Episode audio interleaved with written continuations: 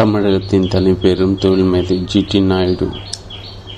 தமிழகத்தின் தனிப்பெரும் தொழில்மேதை ஜி டி நாயுடு. மணிமேகலை பிரசுரம். தமிழகத்தின் தனிப்பெரும் தொழில்மேதை ஜி டி நாயுடு ஆகியோர் மணிமேகலை பிரசுர ஆசிரியர் குழு பதிப்பு ஆசிரியர் லேனா தமிழானன் எம்ஏ மணிமேகலை பிரசுரம். தபால் எட்டின் ஒன் ஃபோர் ஃபோர் செவன் ஏழு பழைய நான்கு தனிகாச்சலம் சாலை தியாகராய நகர் சென்னை ஆறு லட்சத்தி பதினேழு. தொலைபேசி எண் two four three four two nine two six தொலைநகல் double zero zero nine one double four two four three four six zero eight two மின்னஞ்சல் Manimekalai. One at data one at in website W W Tamilvanan dot com பொருளடக்கம். ஒன்று பிறப்பும் பிறவும். இரண்டு தொழில் தேடி. மூன்று ஆலை தொழில். நான்கு மீண்டும் தொழிலாளி. ஐந்து திருப்புனை. ஆறு கண்டுபிடிப்பு ஏழு தொடங்கிய தொழில் நிலையங்கள். எட்டு ஏட்டு கல்வியின் எதிரி ஒன்பது விஞ்ஞான விவசாயி. பத்து நிர்வாக திறமை. பதினொன்று அயல்நாட்டு பயணங்கள். பன்னிரண்டு மு முயற்சியும் அதிர்ச்சியும். பதிமூன்று நாயுடின் செயல்திறன். பதினான்கு நட்பில் மலர்ந்த நெஞ்சங்கள். பதினைந்து தனிப்பெரும் தொழில் மேதையின் தனி வழி பயணம். விற்பனையாகும் இதர நூல்கள் அரசியல் இந்தியர்கள் ஏன் வாக்களிக்கின்றன? திமுகவின் தோட்டம் வளர்ச்சி அதிமுகவின் தோட்டம் வளர்ச்சி இந்திய கம்யூனிஸ்ட் கட்சியின் தோட்டம் வளர்ச்சி தமிழ்நாட்டின் தலை சிறந்த அரசியல் கேள்வி பதில்கள். அரசியல் தலைவர் பொலிட்டிக்கல் பெரியார் ஈவேரா பேரறிஞர் அண்ணா காலஞ்சு மு கருணாநிதி புரட்சி தலைவி ஜெயலலிதா படிக்காதவன் காமராஜர் இருந்து படிக்க வேண்டியவை. கண்ணியத்திற்கு இது காகிதமில்லத்தின் கருத்துரைகள் நாடாளுமன்ற சட்டமன்ற பத்திரிகை விஜயகாந்தின் வெற்றி பயணம் சினிமா அரசியல் வாழ்வு.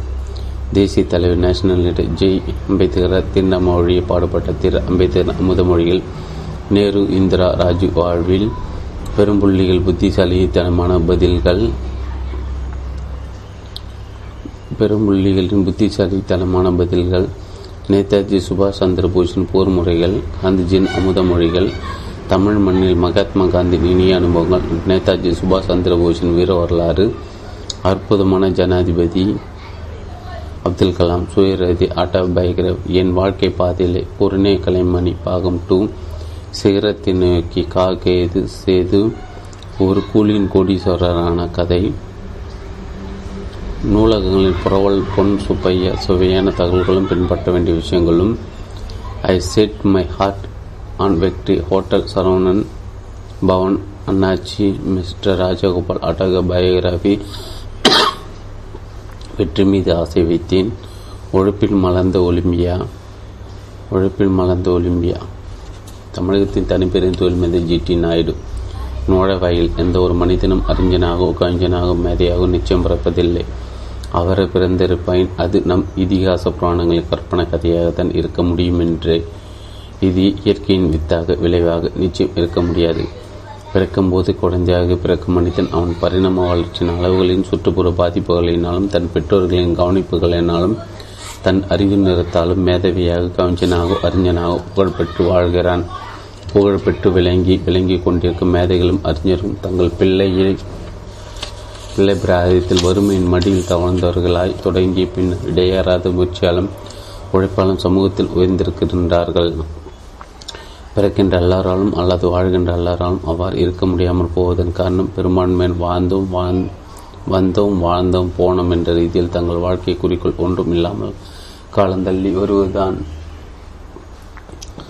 வாழ்க்கையில் வருகின்ற கஷ்டங்களோடு பிரச்சனைகளும் முட்டி மோதி அவைகளை மிதித்து வென்று உயர்ந்தவர்களும் இந்த மண்ணில் பிறந்திருக்கிறார்கள். வெந்ததை தின்று விதி விதிக்கு மடிகின்ற மனிதர்கள் உண்டு. தன் திறமை உழைப்பு விடாமுயற்சி இவைகளின் துணையோடு சம்பந்த சந்தர்ப்பங்களும் சாதகமாக அமைத்து அமைந்து கொண்டு அமைந்து அவைகளினால் தங்களை உயர்த்தி கொண்டவர்கள் உண்டு.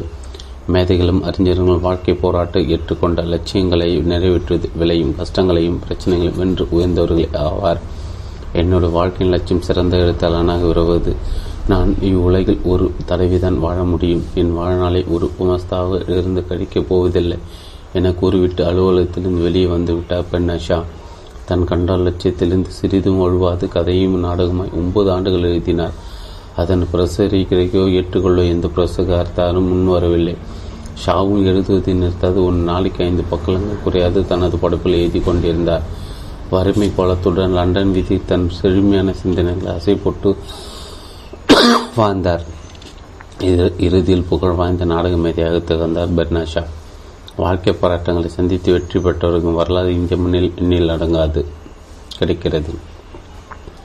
தானும் புகழ்பெற்று தன் பிறந்த நாட்டுக்கு புகழ் ஈட்டி தந்த பெரும் மக்களில் மேதைகளில் ஒருவராக விளங்குவர் தான் G Thiru G D Naidu.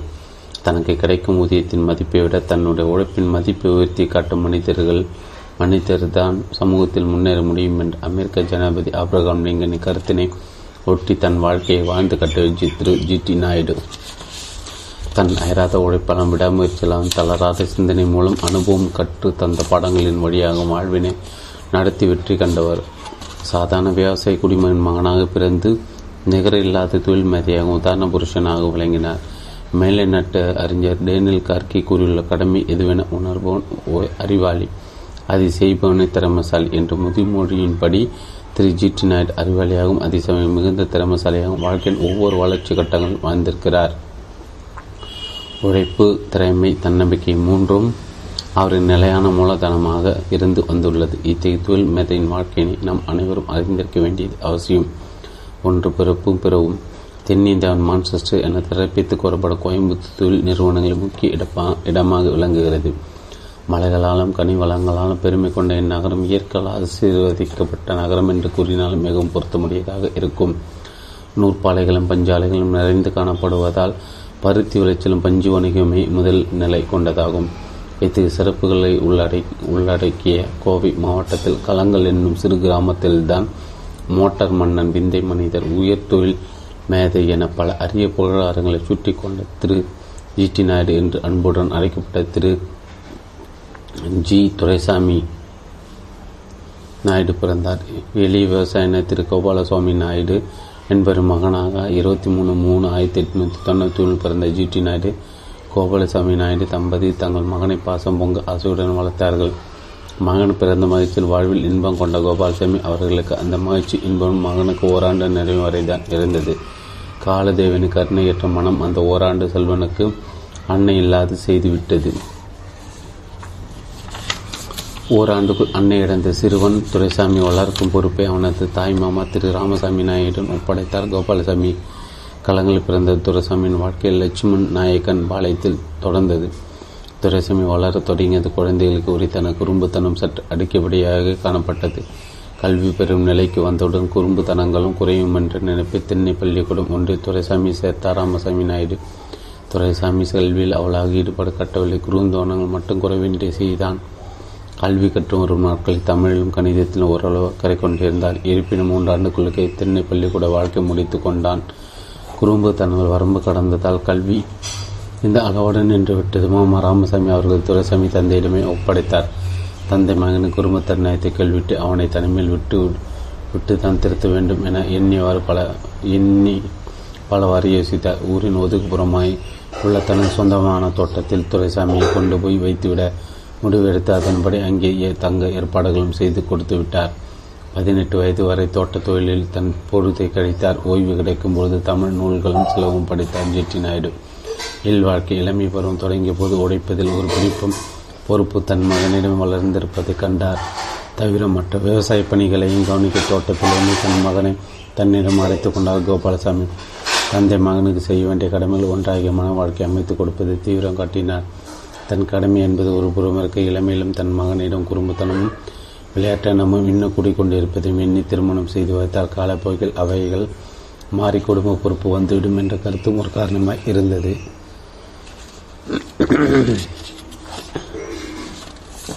இணைய குணம் வாய்ந்த எளிய வாழ்க்கை வாழ்வில் தன் மகனோடு துணை நிற்கக்கூடிய ஒரு பெண்ணை மணமகளாய் தின்றெடுத்தார் ஜிடி நாயுடு நிர்வாகி துணைவியாக ஆகும் பேற்றினை பெற்றவள் சொல்லம்மாள் என்பர் அவர் மணமகனை காணவில்லை.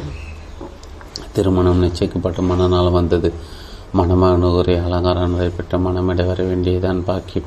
அனைவரும் திருமண முன்புறத்தில் இருந்தன. முகூர்த்த நேரம் நெருங்கி வந்தது. மணமகனுடைய சமுதாயத்தில் சடங்கு முறை வரும்போது மணமகனை அடைத்தனர் மணமடைக்கு மணமகன் அறைக்கு சென்று அடைத்து வரப்போனவர் மணமகனை காணவில்லை என்றார். ஆளதான் மனவீடு பரபரத்தது. மணமகனை தேடி ஆட்கள் நாலாபுரம் சென்றன. இறுதியாக தோட்ட வீட்டில் மணமகன் ஒளிந்து கொண்டிருப்பது கண்டுபிடிக்கப்பட்டது மணவேலும் தற்குறும்புத்தனத்தை விடவே இல்லை என்று எண்ணினார் தந்தை மணமகனும் சம்பிரதாய சடங்கு முறை துவக்குதல் மூலம் தன் திருமணம் நடப்பதை விரும்பவில்லை என்றார். உறுதியாக இந்த முடிவில் ஜி நின்ற ஜிடி நாயுடுவை எதிர்த்து ஒருவரும் பேச துணிவில்லை. அவரின் விருப்பப்படி சமுதாய சடங்குகள் மந்திரங்கள் நிறுத்தப்பட்டன.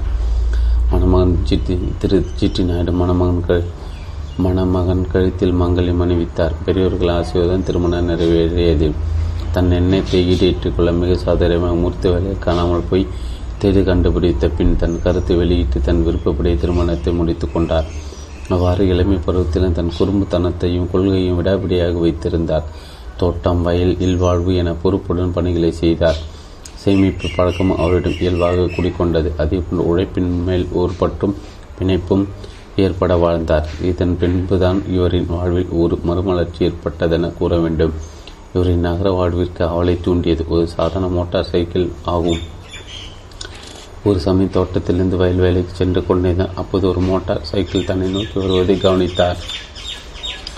ஞாயிற்றுக்கு சற்று தொலைவில் அந்த மோட்டார் சைக்கிள் நின்றுவிட்ட மோட்டார் சைக்கிள் ஓட்டி வந்தவர் ஒரு அரசு அதிகாரி. லங்கஷாயர் என்ற பெயருடைய அவர் மோட்டார் சைக்கிளிலிருந்து இறங்கி அதனை நிறுத்தினார் அவர் வந்த மோட்டார் சைக்கிள் பழுதாகியது. அதனை இயந்திரங்கள் பிரித்து பழுது பார்க்க தொடங்கினார். நாயுடு அவரின் அருகில் வந்து நின்று அவர் செய்வனற்று கூர்ந்து நோக்கினார். லங்காஷர் பழுது பார்த்து முடித்த பின் அருகில் இருந்த நாயுடுடன் சிறிது மண்ணெண்ணெய் துணியும் கேட்டார். நாயுடு ஓட்டமாக ஓடிவிட்டிருக்கு. அவர் கெட்டவற்றை எடுத்து கொண்டு வந்து கொடுத்தார். பாகங்களை துடைத்து மீண்டும் அவற்றை உரிய இடத்தில் பொருத்தி இயந்திரத்தை இயக்கி பார்த்துவிட்டு தன் கைகளை துடைத்து கொண்டார். இவை அவற்றை மிக உன்னிப்பாக கவனித்துக் கொண்டார். நாயுடு அரசு அதிகாரி நாயுடுவிடம் விடைபெற்று சென்றார். அரசு அதிகாரி சென்ற பின் மோட்டார் சைக்கிளின் ஓசையும் பழுது பார்த்த முறையும் மீண்டும் அதனை இயக்கியதும் நாயுடு அவர்களின் சிந்தனை வட்டமடித்து விட்டு கொண்டிருந்தன. எப்படி நகரத்தில் சென்று இது போன்ற வாகனங்களையும் நகரின் வாழ்வினையும் காண வேண்டும் என்ற அவள் நாயுடன் ஏற்பட்டது. தன் அவளை யாருக்கும் வெளியே விடாமல் ஒரு நாள் களங்களிலிருந்து கோவைக்கு நடந்து சென்றார். அதன் பிறகுதான் அவர் வாழ்க்கையில் பல மாற்றங்கள் ஏற்பட்டன. இரண்டு தொழிலை தேடி. ஒரு மனிதன் லட்சியப்படி போல் திட்டமிட்ட முயற்சியும் கடுமையான உழைப்பும் மேற்கொள்ளக்கூடிய தகுதி பெற்றவனாக இருந்தால் வாழ்க்கையில் அவனால் மிகவும் அற்பமான சந்தர்ப்பங்களை கூட பயன்படுத்தி கொண்டு பல பெரிய வெற்றிகளை எட்டிவிட முடியும். William Allen. கிராமத்தில் தன் வாழ்க்கையின் பொழுதுகளை கழித்து வந்த ஜிடி நாயுடுக்கு நகரத்தின் வாழ்க்கை முறையினும் காண வேண்டும் என ஒரு உந்துதல் ஏற்பட்டது. அவர் உள்ளத்தை ஒரு லட்சியம் ஆட்டி படைத்தது.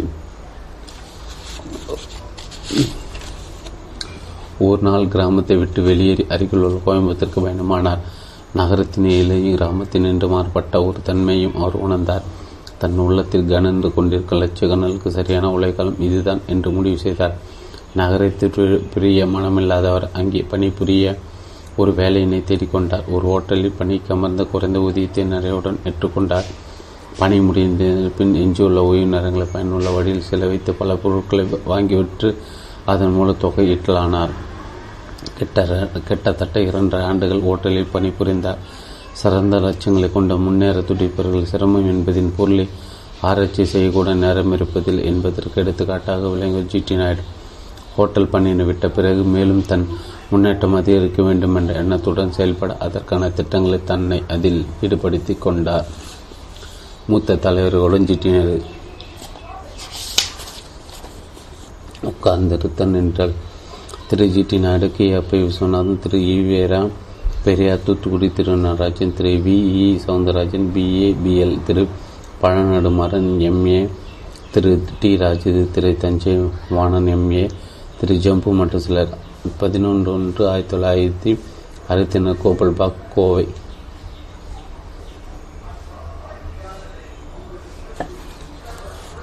திரு Ira நடரா Nedunchezhiyan Thiru A Subramaniam Thiru M T Thiyagarajan Thiru K Krishnasamy amber அவர்களுடன் பதினாலு அஞ்சு அறுபத்தி ஒன்று கோபா கோவை.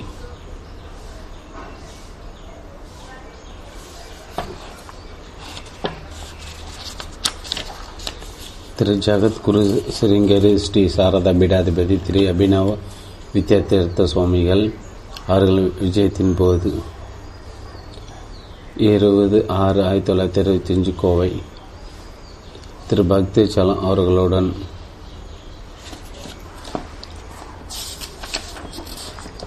திருமதி இந்திரா காந்தி அவர்களுடன் சர் ஸ்ரீராமன் அவர்களுடன் திரு விஷ்ணேஸ்வராயா அவர்களுடன் ஜிடி நாயுடு அவர்கள் தம்முடைய எழுபத்தஞ்சாவது பிறந்த நாள் விழா என்பது திரு அண்ணாதுரை திரு காமராஜர் திரு ஈவேரா பெரியார் திரு கி ஆ பி விஸ்வநாதன் அவர்களுடன்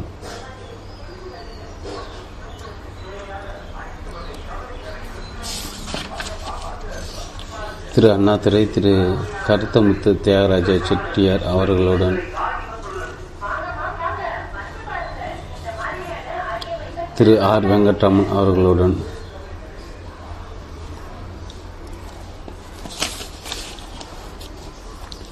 திரு என் எஸ் கிருஷ்ணன் அவர்களுடன்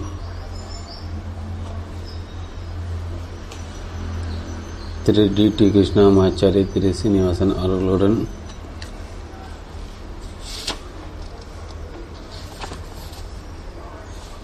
திரு ராஜாஜி அவர்களுடன்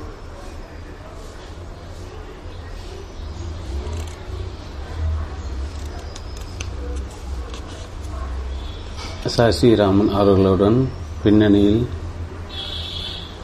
பதினைந்து அடி உயர அதிசய சோழச்செடி ஒன்று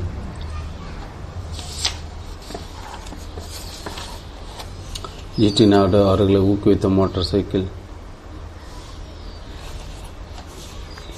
மூன்று ஆலை தொழிலாளி. நான் என் நான் எந்த நான் எந்த ஏணியையும் பற்றி ஏறவில்லை. உழைப்பின் எழுப்பு சக்தி ஒன்றினாலே உயர்வடைந்தேன். பென்னாஷா பருத்தி விளைச்சலும் பஞ்சோனிகம் கோவில் சிறந்து விளங்க நேரத்தை திரு ஜி டி நாயுடுவின் கவனம் அந்த திசையில் திரும்பியது.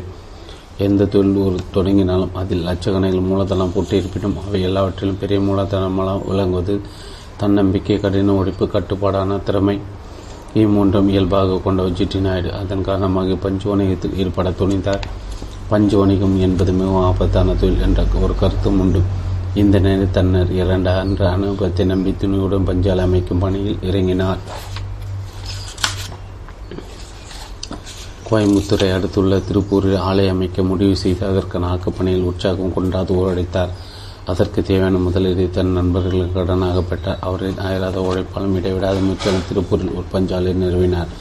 அப்பஞ்சாலை எழுப்பப்பட்ட போது ஏற்பட்ட இடையூறுகளை தன் திறமையால் கலைந்து வெற்றிகரமான முன்னேற்ற பதில் அடியெடுத்து வைத்தார். துணிவு திறமை ஆறு இடையூறுகளை சமாளித்ததே சமாளித்த விதமே தனி. அதாவது பஞ்சாலை நிறுவ இடம் வாங்கி கட்டடம் கட்டத் தொடங்கினார். அந்த கட்டடம் கட்ட நகராண்மை கழகத்தின் அனுமதி அவர் பெறவில்லை.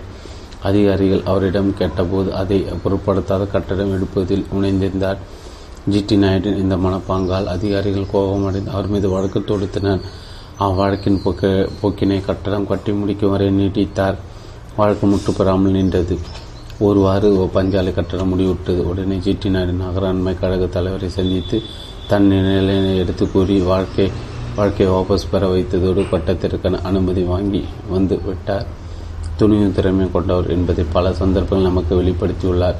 என்றாலும் அரசுடன் தன் போக்கை சுமூகமாக முடித்து கொண்ட அவரின் செயல்திறன் ஐயமின்றி பாராட்டுத்துள் கூறியது இவ்வாறு துவக்கப்பட்ட ஆலை மிகவும் நல்ல முறையில் செயல்பட்டது.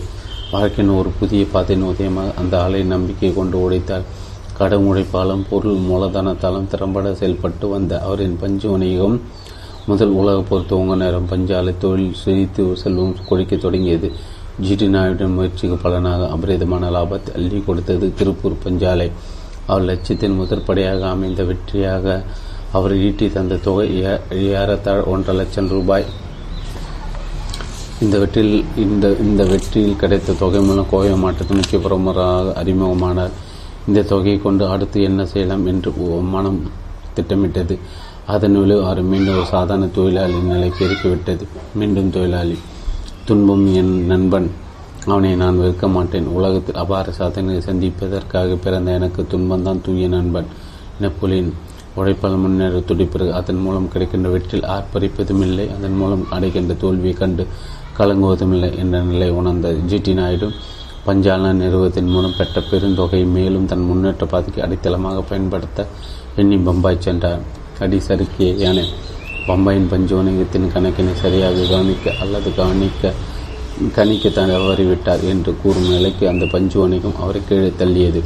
திருப்புர ஆலையின் மூலம் கிடைத்த பெருந்தொகை பம்பாயில் பஞ்சு வணிகத்தில் அவர் கிடைப்பை தேடி தந்துவிட்டது சுமார் ஒன்றரை லட்சம் ரூபாய் பம்பாய் வணிகத்தில் இருந்து மீண்டும் ஒரு சாதாரண நிலைக்கு வந்துவிட்டார் பம்பாயிலிருந்து கோவைக்கு திரும்பி வந்தார். பம்பாய் வணிகத்தின் பயனாய் திருப்புர ஆலை இவரிடமிருந்து கைமாறியது. களங்கள் பெற்ற கலங்கானஞ்சன் அடுத்து தான் செய்ய வேண்டியது பற்றி திட்டமிட்டு செயலாற்ற தொடங்கினார் ஜிடி நாயுடு.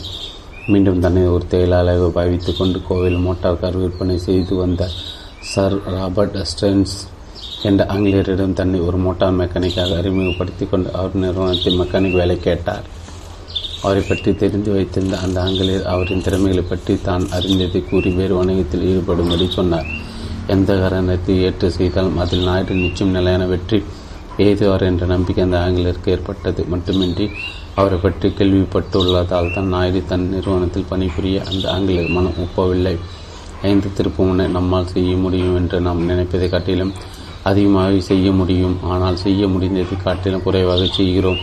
ஹென்ரி ஃபோர்ட் வாழ்க்கையின் வெற்றி பாதையில் செல்ல வேண்டிய நம் கால்கள் சில வேளையில் சிரமங்கள் என்னும் சிறு சிறு கற்கள் காலில் குத்தும்போது சோர்ந்து போய் வந்த பாதை வரை வாழ்ந்து பாதை வரை வாழ்ந்து நிற்போம் என்ற நிலைக்கு வந்து விடுகிறோம்.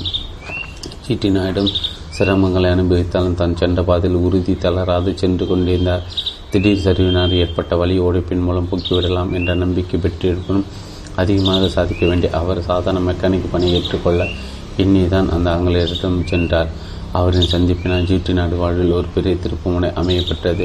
அந்த ஆங்கிலேய நாயுடு அவர்களை பஸ் வாங்கி ஓட்டுமாறு பணித்ததுடன் இல்லாது தானும் கடனாக ஒரு தொகையை அளித்தார். ஜிடி நாயுடு ஆங்கிலேயர் அளித்த பணத்துடன் நண்பர்களும் ஒரு தொலை தொகையை கடன் வாங்கி இரண்டையும் சேர்த்து ஒரு பஸ் வாங்கினார். ஏற்கனவே தான் கற்றறிந்த மெக்கானிக் சேர்த்தாலும் எப்படி ஒரு தொழிலை நிர்வகிக்க வேண்டும்? ஒரு நிறுவனத்தின் வளர்ச்சிக்கு அடிப்படை தேவைகள் என்ன என்பதையும் முதலில் ஏற்றிருந்த பஞ்சாலத்தில் கற்று தந்த அனுபவ பாடத்தையும் நினைவில் வைத்திருந்தார்.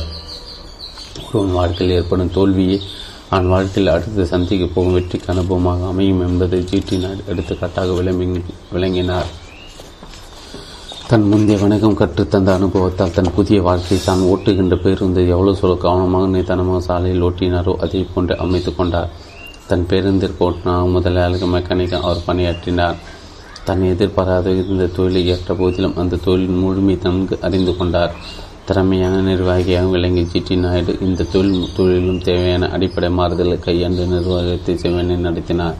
தன் வாழ்க்கையின் புதிய திருப்புமுனையாக அமைந்த பேருந்து தொழில் முதன் முதலாக ஆயிரத்தி தொள்ளாயிரத்தி இருபதாம் ஆண்டு வாக்கில் ஒரு புதிய பேருந்தினை பொள்ளாச்சியிலிருந்து பழனிக்கு செல்லும் வழித்தடத்தில் ஓட்டும் பேருந்தாக அமைத்து தொடங்கினார். சாதாரண விவசாய குடிமகனாக பிறந்து கல்வி அறிவை ஓரளவு பெற்று மாமாவின் அரவணைப்பிலும் தந்தையின் கண்டிப்பிலும் வாழ்ந்ததன் காரணமாக சிறு வயதிலும் மனோதிடம் வாய்ந்தராக வளர்ந்தவன் வளர்ந்ததன் காரணமாக ஒரு திறமைசாலி அறிவாளியாகவும் திகழ்ந்தார். ஜிடி நாயுடின் திருப்புமுனைக்கு காரணமாக இருந்த ஆங்கிலேயரும் ஒழுதலுக்குரிய பாராட்டுகளுக்கு தகுதியுடையவர் இவர் பேருந்து துறையில் தன் நிர்வாக திறமை பல அரிய செயல்களையும் செய்துள்ளார். ஆறு கண்டுபிடிப்புகள். அறிவுஜீவின் வாழ்க்கை பயன் வெகுஜன திரளை தன்னலமின்றி விநியோகிக்கும் நோக்கத்துடன் விஞ்ஞான மூட்டை முடிச்சுகள் இடையறாமல் திரட்டி குவிப்பதாகும். மார்க்ஸ் கார்கி ஏடுகள் மூலம் கற்ற கல்வி குறைவாக இருப்பினும் அனுபவ கல்வியில் அதிகம் தெரிந்து கொண்டவர் ஜிடி திரு. ஜிடி நாயுடு. தான் செய்ய போகும் காரியங்கள் குறித்து மிகவும் ஆழ்ந்து சிந்திப்பார். அதன் மூலம் விளைகின்ற விளைவுகளை சீர்தூக்கி பயன்மிக்கதை கொள்வார். நாட்டு மூலம் தன் நாட்டு மக்களுக்கு பயன்பட் பயன்படுவனவற்றை நோக்கமாக கொண்டு செயல்படுவார். எந்த ஒன்றினும் ஆழ்ந்து சிந்திப்பதோடு மட்டுமல்லாது அதனை ஆராய்ச்சி நோக்குடன் காண்பார்.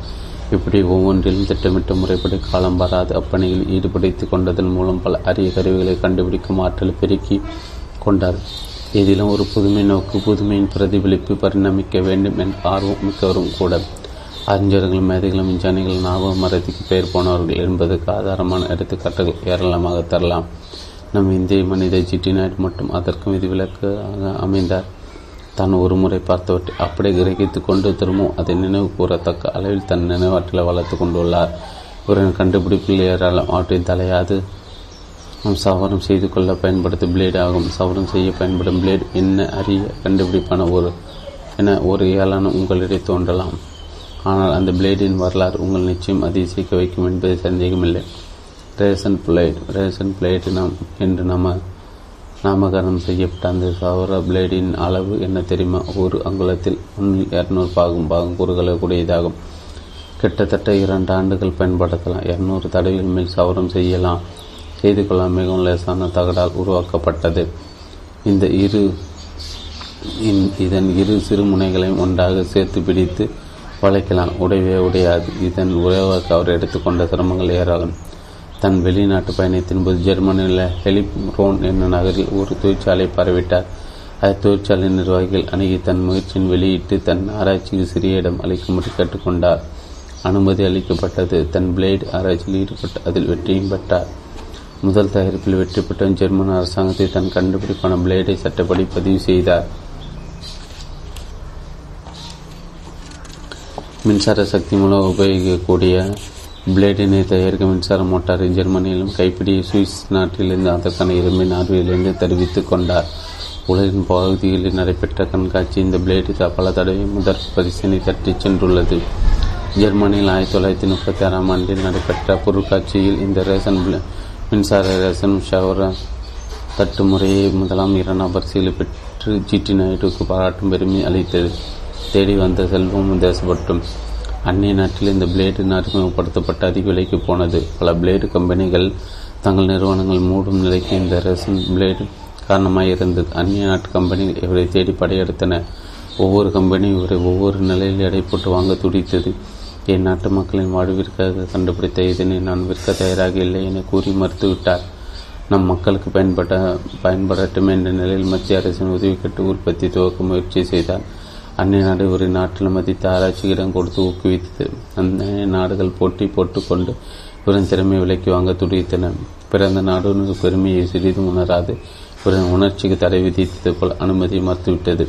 ஒரு தரமிக்க எளிமையான மக்களும் பயன்படுத்தக்கூடிய வண்ணம் உருப்பெற்ற ரேசன் பிளேட் அரசரின் மெத்தனத்தால் தன் ஆயுள் அற்பமாக முடித்து கொண்டது. பல மணி நேரங்களும் கணக்கற்ற ரூபாய்களும் தன் வாழ்வில் செலவழித்து அவர் கண்டுபிடித்த கருவிகள் ஏராளம். அந்நாளில் அவற்றை உற்பத்தி செய்ய இந்த அரசாங்க அனுமதித்திருப்பின் தொழில்துறை இந்தியா நல்ல நிலை இருந்திருக்க வாய்ப்பு ஏற்படுத்திருக்கும் ஏற்பட்டிருக்கும். விப்ரோ டெஸ்டிங் மிஷின் என்ற கருவியின் மூலம் பேருந்துகளின் அதிர்ச்சி அறிந்து அவற்றை செப்பனிட உதவும் கருவினை கண்டுபிடித்துள்ளார். தொழிற்சாலை தயாரிக்கப்படும் இரும்பு சட்டங்களில் ஏற்படுகின்ற நுணுக்கமான வெடிப்புகளை அறியும் சாதனமும் மேக்ரோஃப்ளெக்ஸ் யூனிட் இவற்றின் கண்டுபிடிப்பு ஒன்று. இன்றைக்கு வெளிநாடுகளில் நமக்கு கிடைக்கின்ற கணக்கிடும் இயந்திரமான கால்குலேட்டர் ஜிடிநெட் அன்றே கடை கண்டுபிடித்து வைத்திருந்தார். புகைப்படத்திற்கு உதவிகரமாக இருக்கும் டிஸ்டன்ஸ் அட்ஜஸ்டர் என கருவினை கண்டுபிடித்தார். இதன் மூலம் ஒரு பொருளை தொலைவிலிருந்து படம் எடுத்தால் மற்ற சாதாரண கருவி எடுக்கும் புகைப்படத்தை ஃபிலிமில் சிறிதாக பதிவு செய்து பெண் லென்ஸின் உதவியால் திரையில் பெரிதாக தெரியும். இந்த வேலைகளுக்கு மிகவும் அவசியமானதாக விளங்கும். இவர் கண்டுபிடித்த வாக்குப்பதிவு இயந்திர பாட்டதெல்லாம் பரிசம் பெற்ற ஒன்றாகும். மேலும் குளிர்பதன கருவி ரெஃப்ரிஜரேட்டர் ஒளிப்பதிவு கருவி காசு போட்டால் தானே படும் கருவி சலவை செய்யும் மிஷின் மாவு அரைக்கும் கருவி பாடசார் பிரிய கருவி காப்பி தயாரித்து வழங்கும் கருவி போன்ற அத்தியாவசிய தேவைகளுக்கான பல கருவிகளால் கண்டுபிடிக்கப்பட்டன. இதற்கு அரசின் ஆதரவு சரிவர கிடைத்திருந்தால் தலைச்சிறந்த தொழிற்சாலைகள் பல எழும்பி இந்தியாவின் பெருமைக்கு மேல் புகழ் சேர்த்திருக்கும். ஏழு தொடங்கிய தொழில் நிலையங்கள் சொத்தும் சுகபோகம் ஒருவனுக்கு நிரந்தர மகிழ்ச்சி கொடுப்பதில்லை. அறிவு பெருக்கத்தை தான் ஆனந்தம் நிலைத்திருக்கிறது. அதை உணர்ந்து தன் மனதை பழக்கினால் உலகம் அவன் காலடியில் நின்று குண்டேல் புரியும். சர்க்கடேஸ் இவர் தொடங்கிய நிறுவனம் யுனைடெட் மோட்டார் சர்வீஸ் என்ற பெயரில் கூட்டுறவு அடிப்படையில் ஆரம்பித்த ஒன்றாகும் மோட்டார் சம்பந்தப்பட்ட அனைத்துடனும் சாலை போக்குவரத்து தொடர்பான விஷயங்களும் அதிகாரவுடன் கவனம் செலுத்தி அறிந்து வைத்து கொண்டிருந்த ஜிடி நாயுடு கோவையில் ஆயிரத்தி தொள்ளாயிரத்தி முப்பத்தி மூணு வரை சீராக இயங்க போக்குவரத்து துறை அதிக பேருந்துகளும் புதிய பஸ் அதிபர்களும் பெருக்கியதால் இத்தொழில் போட்டி மனப்பான்மை பெருக தொடங்கியது. இப்போட்டி மனப்பான்மை ஆரோக்கியமானதாக இல்லை. இதன் விளைவால் பல சிறு சிறு பஸ் அதிபர்களின் நிலையை நாளுக்கு நாள் மோசமாகி தொழிலும் வீழ்ச்சியடைய தொடங்கியது. எந்த முறையில் தாங்கள் மீண்டும் உயர முடியும் என்று ஒரு முடிவுக்கும் வர இயலாதவர்களை? பஸ் அதிபர்கள் கொடுமை கொண்டிருந்தனர். இடியே அடித்தாலும் வானத்தின் வான வேடிக்கை என விளையாட்டாக கொள்ளும் மனங்களுக்கு அந்த ஜிடி நாடு அவர்கள் தெளிவான ஒரு முடிவில் சிறு சிறு பஸ் எதிர்ப்பவர்களை அடைத்து ஒரு மாநாடு நடத்தி தன் கருத்தினை எடுத்து கூறி அவர்களை அதன்படி ஏற்று நடக்க வைப்பதென அனைவரையும் அடைத்தார் மாநாடு கூட்டப்பட்டது. யாவரும் தங்கள் தங்கள் நிலையினை எடுத்துச் சொன்ன நிலையினை எடுத்துச் சொன்ன பின் ஜிடி நாயுடு தன் கருத்தினை வெளியிட்டார். அதன் அனைவரையும் ஏற்றுக்கொண்டார். அவர் எடுத்த அந்த முடிவு இதுதான். பாதிக்கப்பட்டிருக்கும் எல்லா பேருந்து நிறுவனங்களை ஒன்றாக இணைத்து ஒரே நிறுவனமாக ஆக்கி செயல்படுது அவரவர்களின் முதலீட்டுப்படி லாபங்களை பிரித்தெடுத்து கொள்வது. இந்த கூட்டுறவு அமைப்பினர் எல்லா நிலைகளும் உயர்வினை பெறுவதற்கு வழி உண்டு. எனவே யுனைடெட் மோட்டார் சர்வீஸ் என்ற புதிய பெயரினை இக்கூட்டுறவு நிறுவனத்திற்கு சூடி சுட்டி செயல்பட வைப்போம் என்ற ஆலோசனை வெளியிட்டார். அந்த உண்மையின் அடிப்படையில் எழுப்பப்பட்டதுதான் யுஎம்எஸ் என்ற யுனைடெட் மோட்டார் சர்வீஸ் நிறுவனம். மற்றவர்கள் இதன் நிர்வாக பொறுப்பினை அவரிடம் ஒப்படைத்தார்கள். இவரின் நிர்வாகத்திறனை பற்றி பிரிதொரு இடத்தில் விரிவாக காணலாம். இவரால் தொடங்கி வைக்கப்பட்ட பல தொழில் நிறுவனங்கள் இன்றாலும் வளர்ந்து சிறந்த முறை இயங்கி வருகின்றன. இந்நிறுவனங்கள் யாவும் அயராத உழைப்பின் உழைப்பாளிகளாலும் செயல்திறன் மிக்க நிர்வாகிகளாலும் நன்கு பராமரிக்கப்பட்டு வருகின்றன. மின்சார மோட்டார் உற்பத்தி தொழிலுக்காக துவக்கப்பட்ட தொழில் நிறுவனம் நேஷனல் எலக்ட்ரிக் ஒர்க்ஸ் ஆகும். மோட்டார் வண்டிகளுக்கு தேவையான தரம் தரமிக்க ரேடியேட்டர்களை தயாரித்து அளிப்பது யூனிவர்சல் ரேடியோஸ் ரேடியேட்டர்ஸ் என்ற நிறுவனம். ரேடியோ டேப் ரெக்கார்டர் மற்றும் எலக்ட்ரானிக் பொருட்கள் தயாரிக்கும் நிறுவனம் இஎம்எஸ் ரேடியோ தொழிற்சாலை. வாங்கும் திறன் குறைவாக கொண்ட மக்களுக்கு என இங்கு குறைந்த விலையில் தரமிக்க சிறந்த ரேடியோக்கள் தயாரிக்கப்படுகின்றன. Diesel products Kovai. இந்நிறுவனத்தின் மூலம் டீசல் இன்ஜின்கள் புதுப்பித்தல் பழுது பார்த்தல் மற்றும் இன்ஜின்களை திருத்தி அமைத்தல் போன்ற பணிகள் நடைபெறுகின்றன. இவை தவிர டீசல் இன்ஜின் தேவையான நாசில் டெலிவரி பம்புகள் பம்பு எலிமெண்ட்ஸ் முதலிய பாகங்களை தயாரிக்கும் பணியினை டி என்ஜினியரிங் பி லிட் நிறுவனம் மேற்கொண்டிருக்கிறது கார்களுக்கு தேவையுள்ள பல உதிரி பாகங்களை ஏஎம்எஸ்எஸ் ஒர்க்கு நிறுவனம் தயாரிக்கிறது. கோயம்புத்தூர் அடுத்துள்ள போத்தனூரில் கம் கார்பனிக் பொருட்களை உற்பத்தி செய்யும் தொழிற்சாலை இவர் தொடங்கிய நிறுவனங்களில் ஒன்று. கோயம்புத்தூரில் மேலும் சில நிறுவனங்கள் அவருடையதாகும் அவை யுஎம்எஸ்எஸ் பிளேடு தொழிற்சாலை கோபால் கடிகார தொழிற்சாலை ஆகும். ஜிடி நாயுடால் கண்டுபிடிக்க டவர் கிளாக் எனப்படும் நான்கு முக கூண்டு கடிகாரம் பல பொது நிலையங்களுக்கு அவராலே அன்பளிப்பாக வழங்கப்பட்டுள்ளது. கோபால் கடிகார தொழிற்சாலையில் பெருமளவில் கடிகார உற்பத்தி நடைபெறுகிறது. பஸ் கம்பெனிகள் சினிமா தேட்டர் ஓட்டல் ரயில் நிலையங்களுக்கு தேவையான டிக்கெட்டுகள் ரசீதுகள் ஆகியவற்றை தானே எச்சரிக்கும் இயந்திரமான ஆட்டோமேட்டிக் மிஷின் கால்குலேட்டிங் மிஷின் போன்றவர்களை இவரின் செட்ரைட் பீலிட் என்ற நிறுவனம் தயாரிக்கிறது. ஆங்கில கம்பெனி தொழில் நுணுக்க உதவியுடன் இந்நிறுவனம் தொடங்கப்பட்டது என்பது குறிப்பிடத்தக்கது. கோயம்புத்தூர் ஆர்மச்சூர் வைண்டிங் ஒர்க்ஸ் நிறுவனம் தேனி பெட்டிகளுக்கு தேவையான சில பொருட்களை தயாரிக்க தயாரிக்கின்றது. இவைகளை தவிர சத்துமாவு தொழிற்சாலை ஒன்று உள்ளது. கோலம் கேழ்வரகு போன்றவைகளை சத்துமாவு தயாரிக்கும் பணிகள் இந்நிறுவனம் இயங்கி வருகின்றது.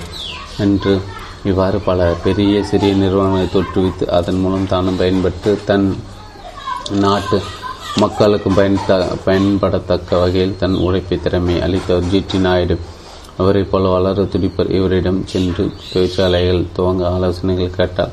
அத்தொழில் நல நுணுக்கங்களையும் போதித்து அவைகளின் தன்மை தீமையில் எடுத்து கூறி அவர்களை உற்சாகமூட்டி தொழில் துவங்க ஊக்குவித்து வந்துள்ளார். நம் நாட்டின் வறுமையை கலை வெறும் எட்டு கல்வியில் ஒரு காலம் முடியாது. நல்ல தொழில் கல்வி மூலம் நாட்டை தொழிற்சாலைகள் பெருகி வளர்ந்த தொழில்துறையை சிறந்து விளங்கினால்தான் முடியும் என்று அசைக்க முடியாத வண்ணம் கொண்டாராக வாழ்ந்த ஜிடி நாயுடு. எட்டு எட்டு கல்வியின் எதிரி மக்கள் எப்படி வாழ்ந்தார்கள் என்பதை நான் அறிய விரும்பவில்லை. மக்கள் எப்படி வாழ வேண்டும் என்பதை அறிய விரும்புகிறேன். மார்க்சம் கார்கி மக்களின் வாழ்க்கை நிலையும் கல்வியும் ஒன்றுடன் ஒன்று இணைந்து செயல்பட வேண்டும் என்ற எண்ணம் கொண்டவர் ஜிடி நாயுடு.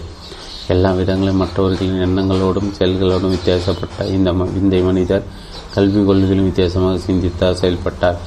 எட்டி கல்வியின் வெறும் பட்டப்படிப்பு எல்லாருக்கும் பலன் அளிக்காது. மாறாக வேலையில்லா திண்டாட்டத்தை நாடு சந்திக்க வேண்டிய நிலை ஏற்படும்.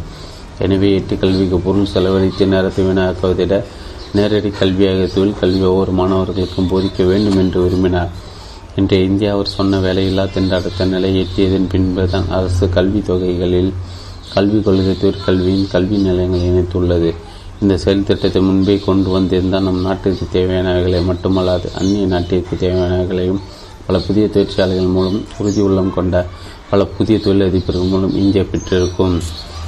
தொழிற்கல்வி நிலையிலும் மாணவர்களின் திறன் அறிந்தும் பயிற்சியின் நிலை அறிந்து பயிற்சியின் கால அளவை குறைத்தும் காட்டியும் பயிற்சியும் அளித்து பல இளைஞர்கள் உருவாக்கிய பெறும் ஜிடி நாயுடுக்கு ஒன்று.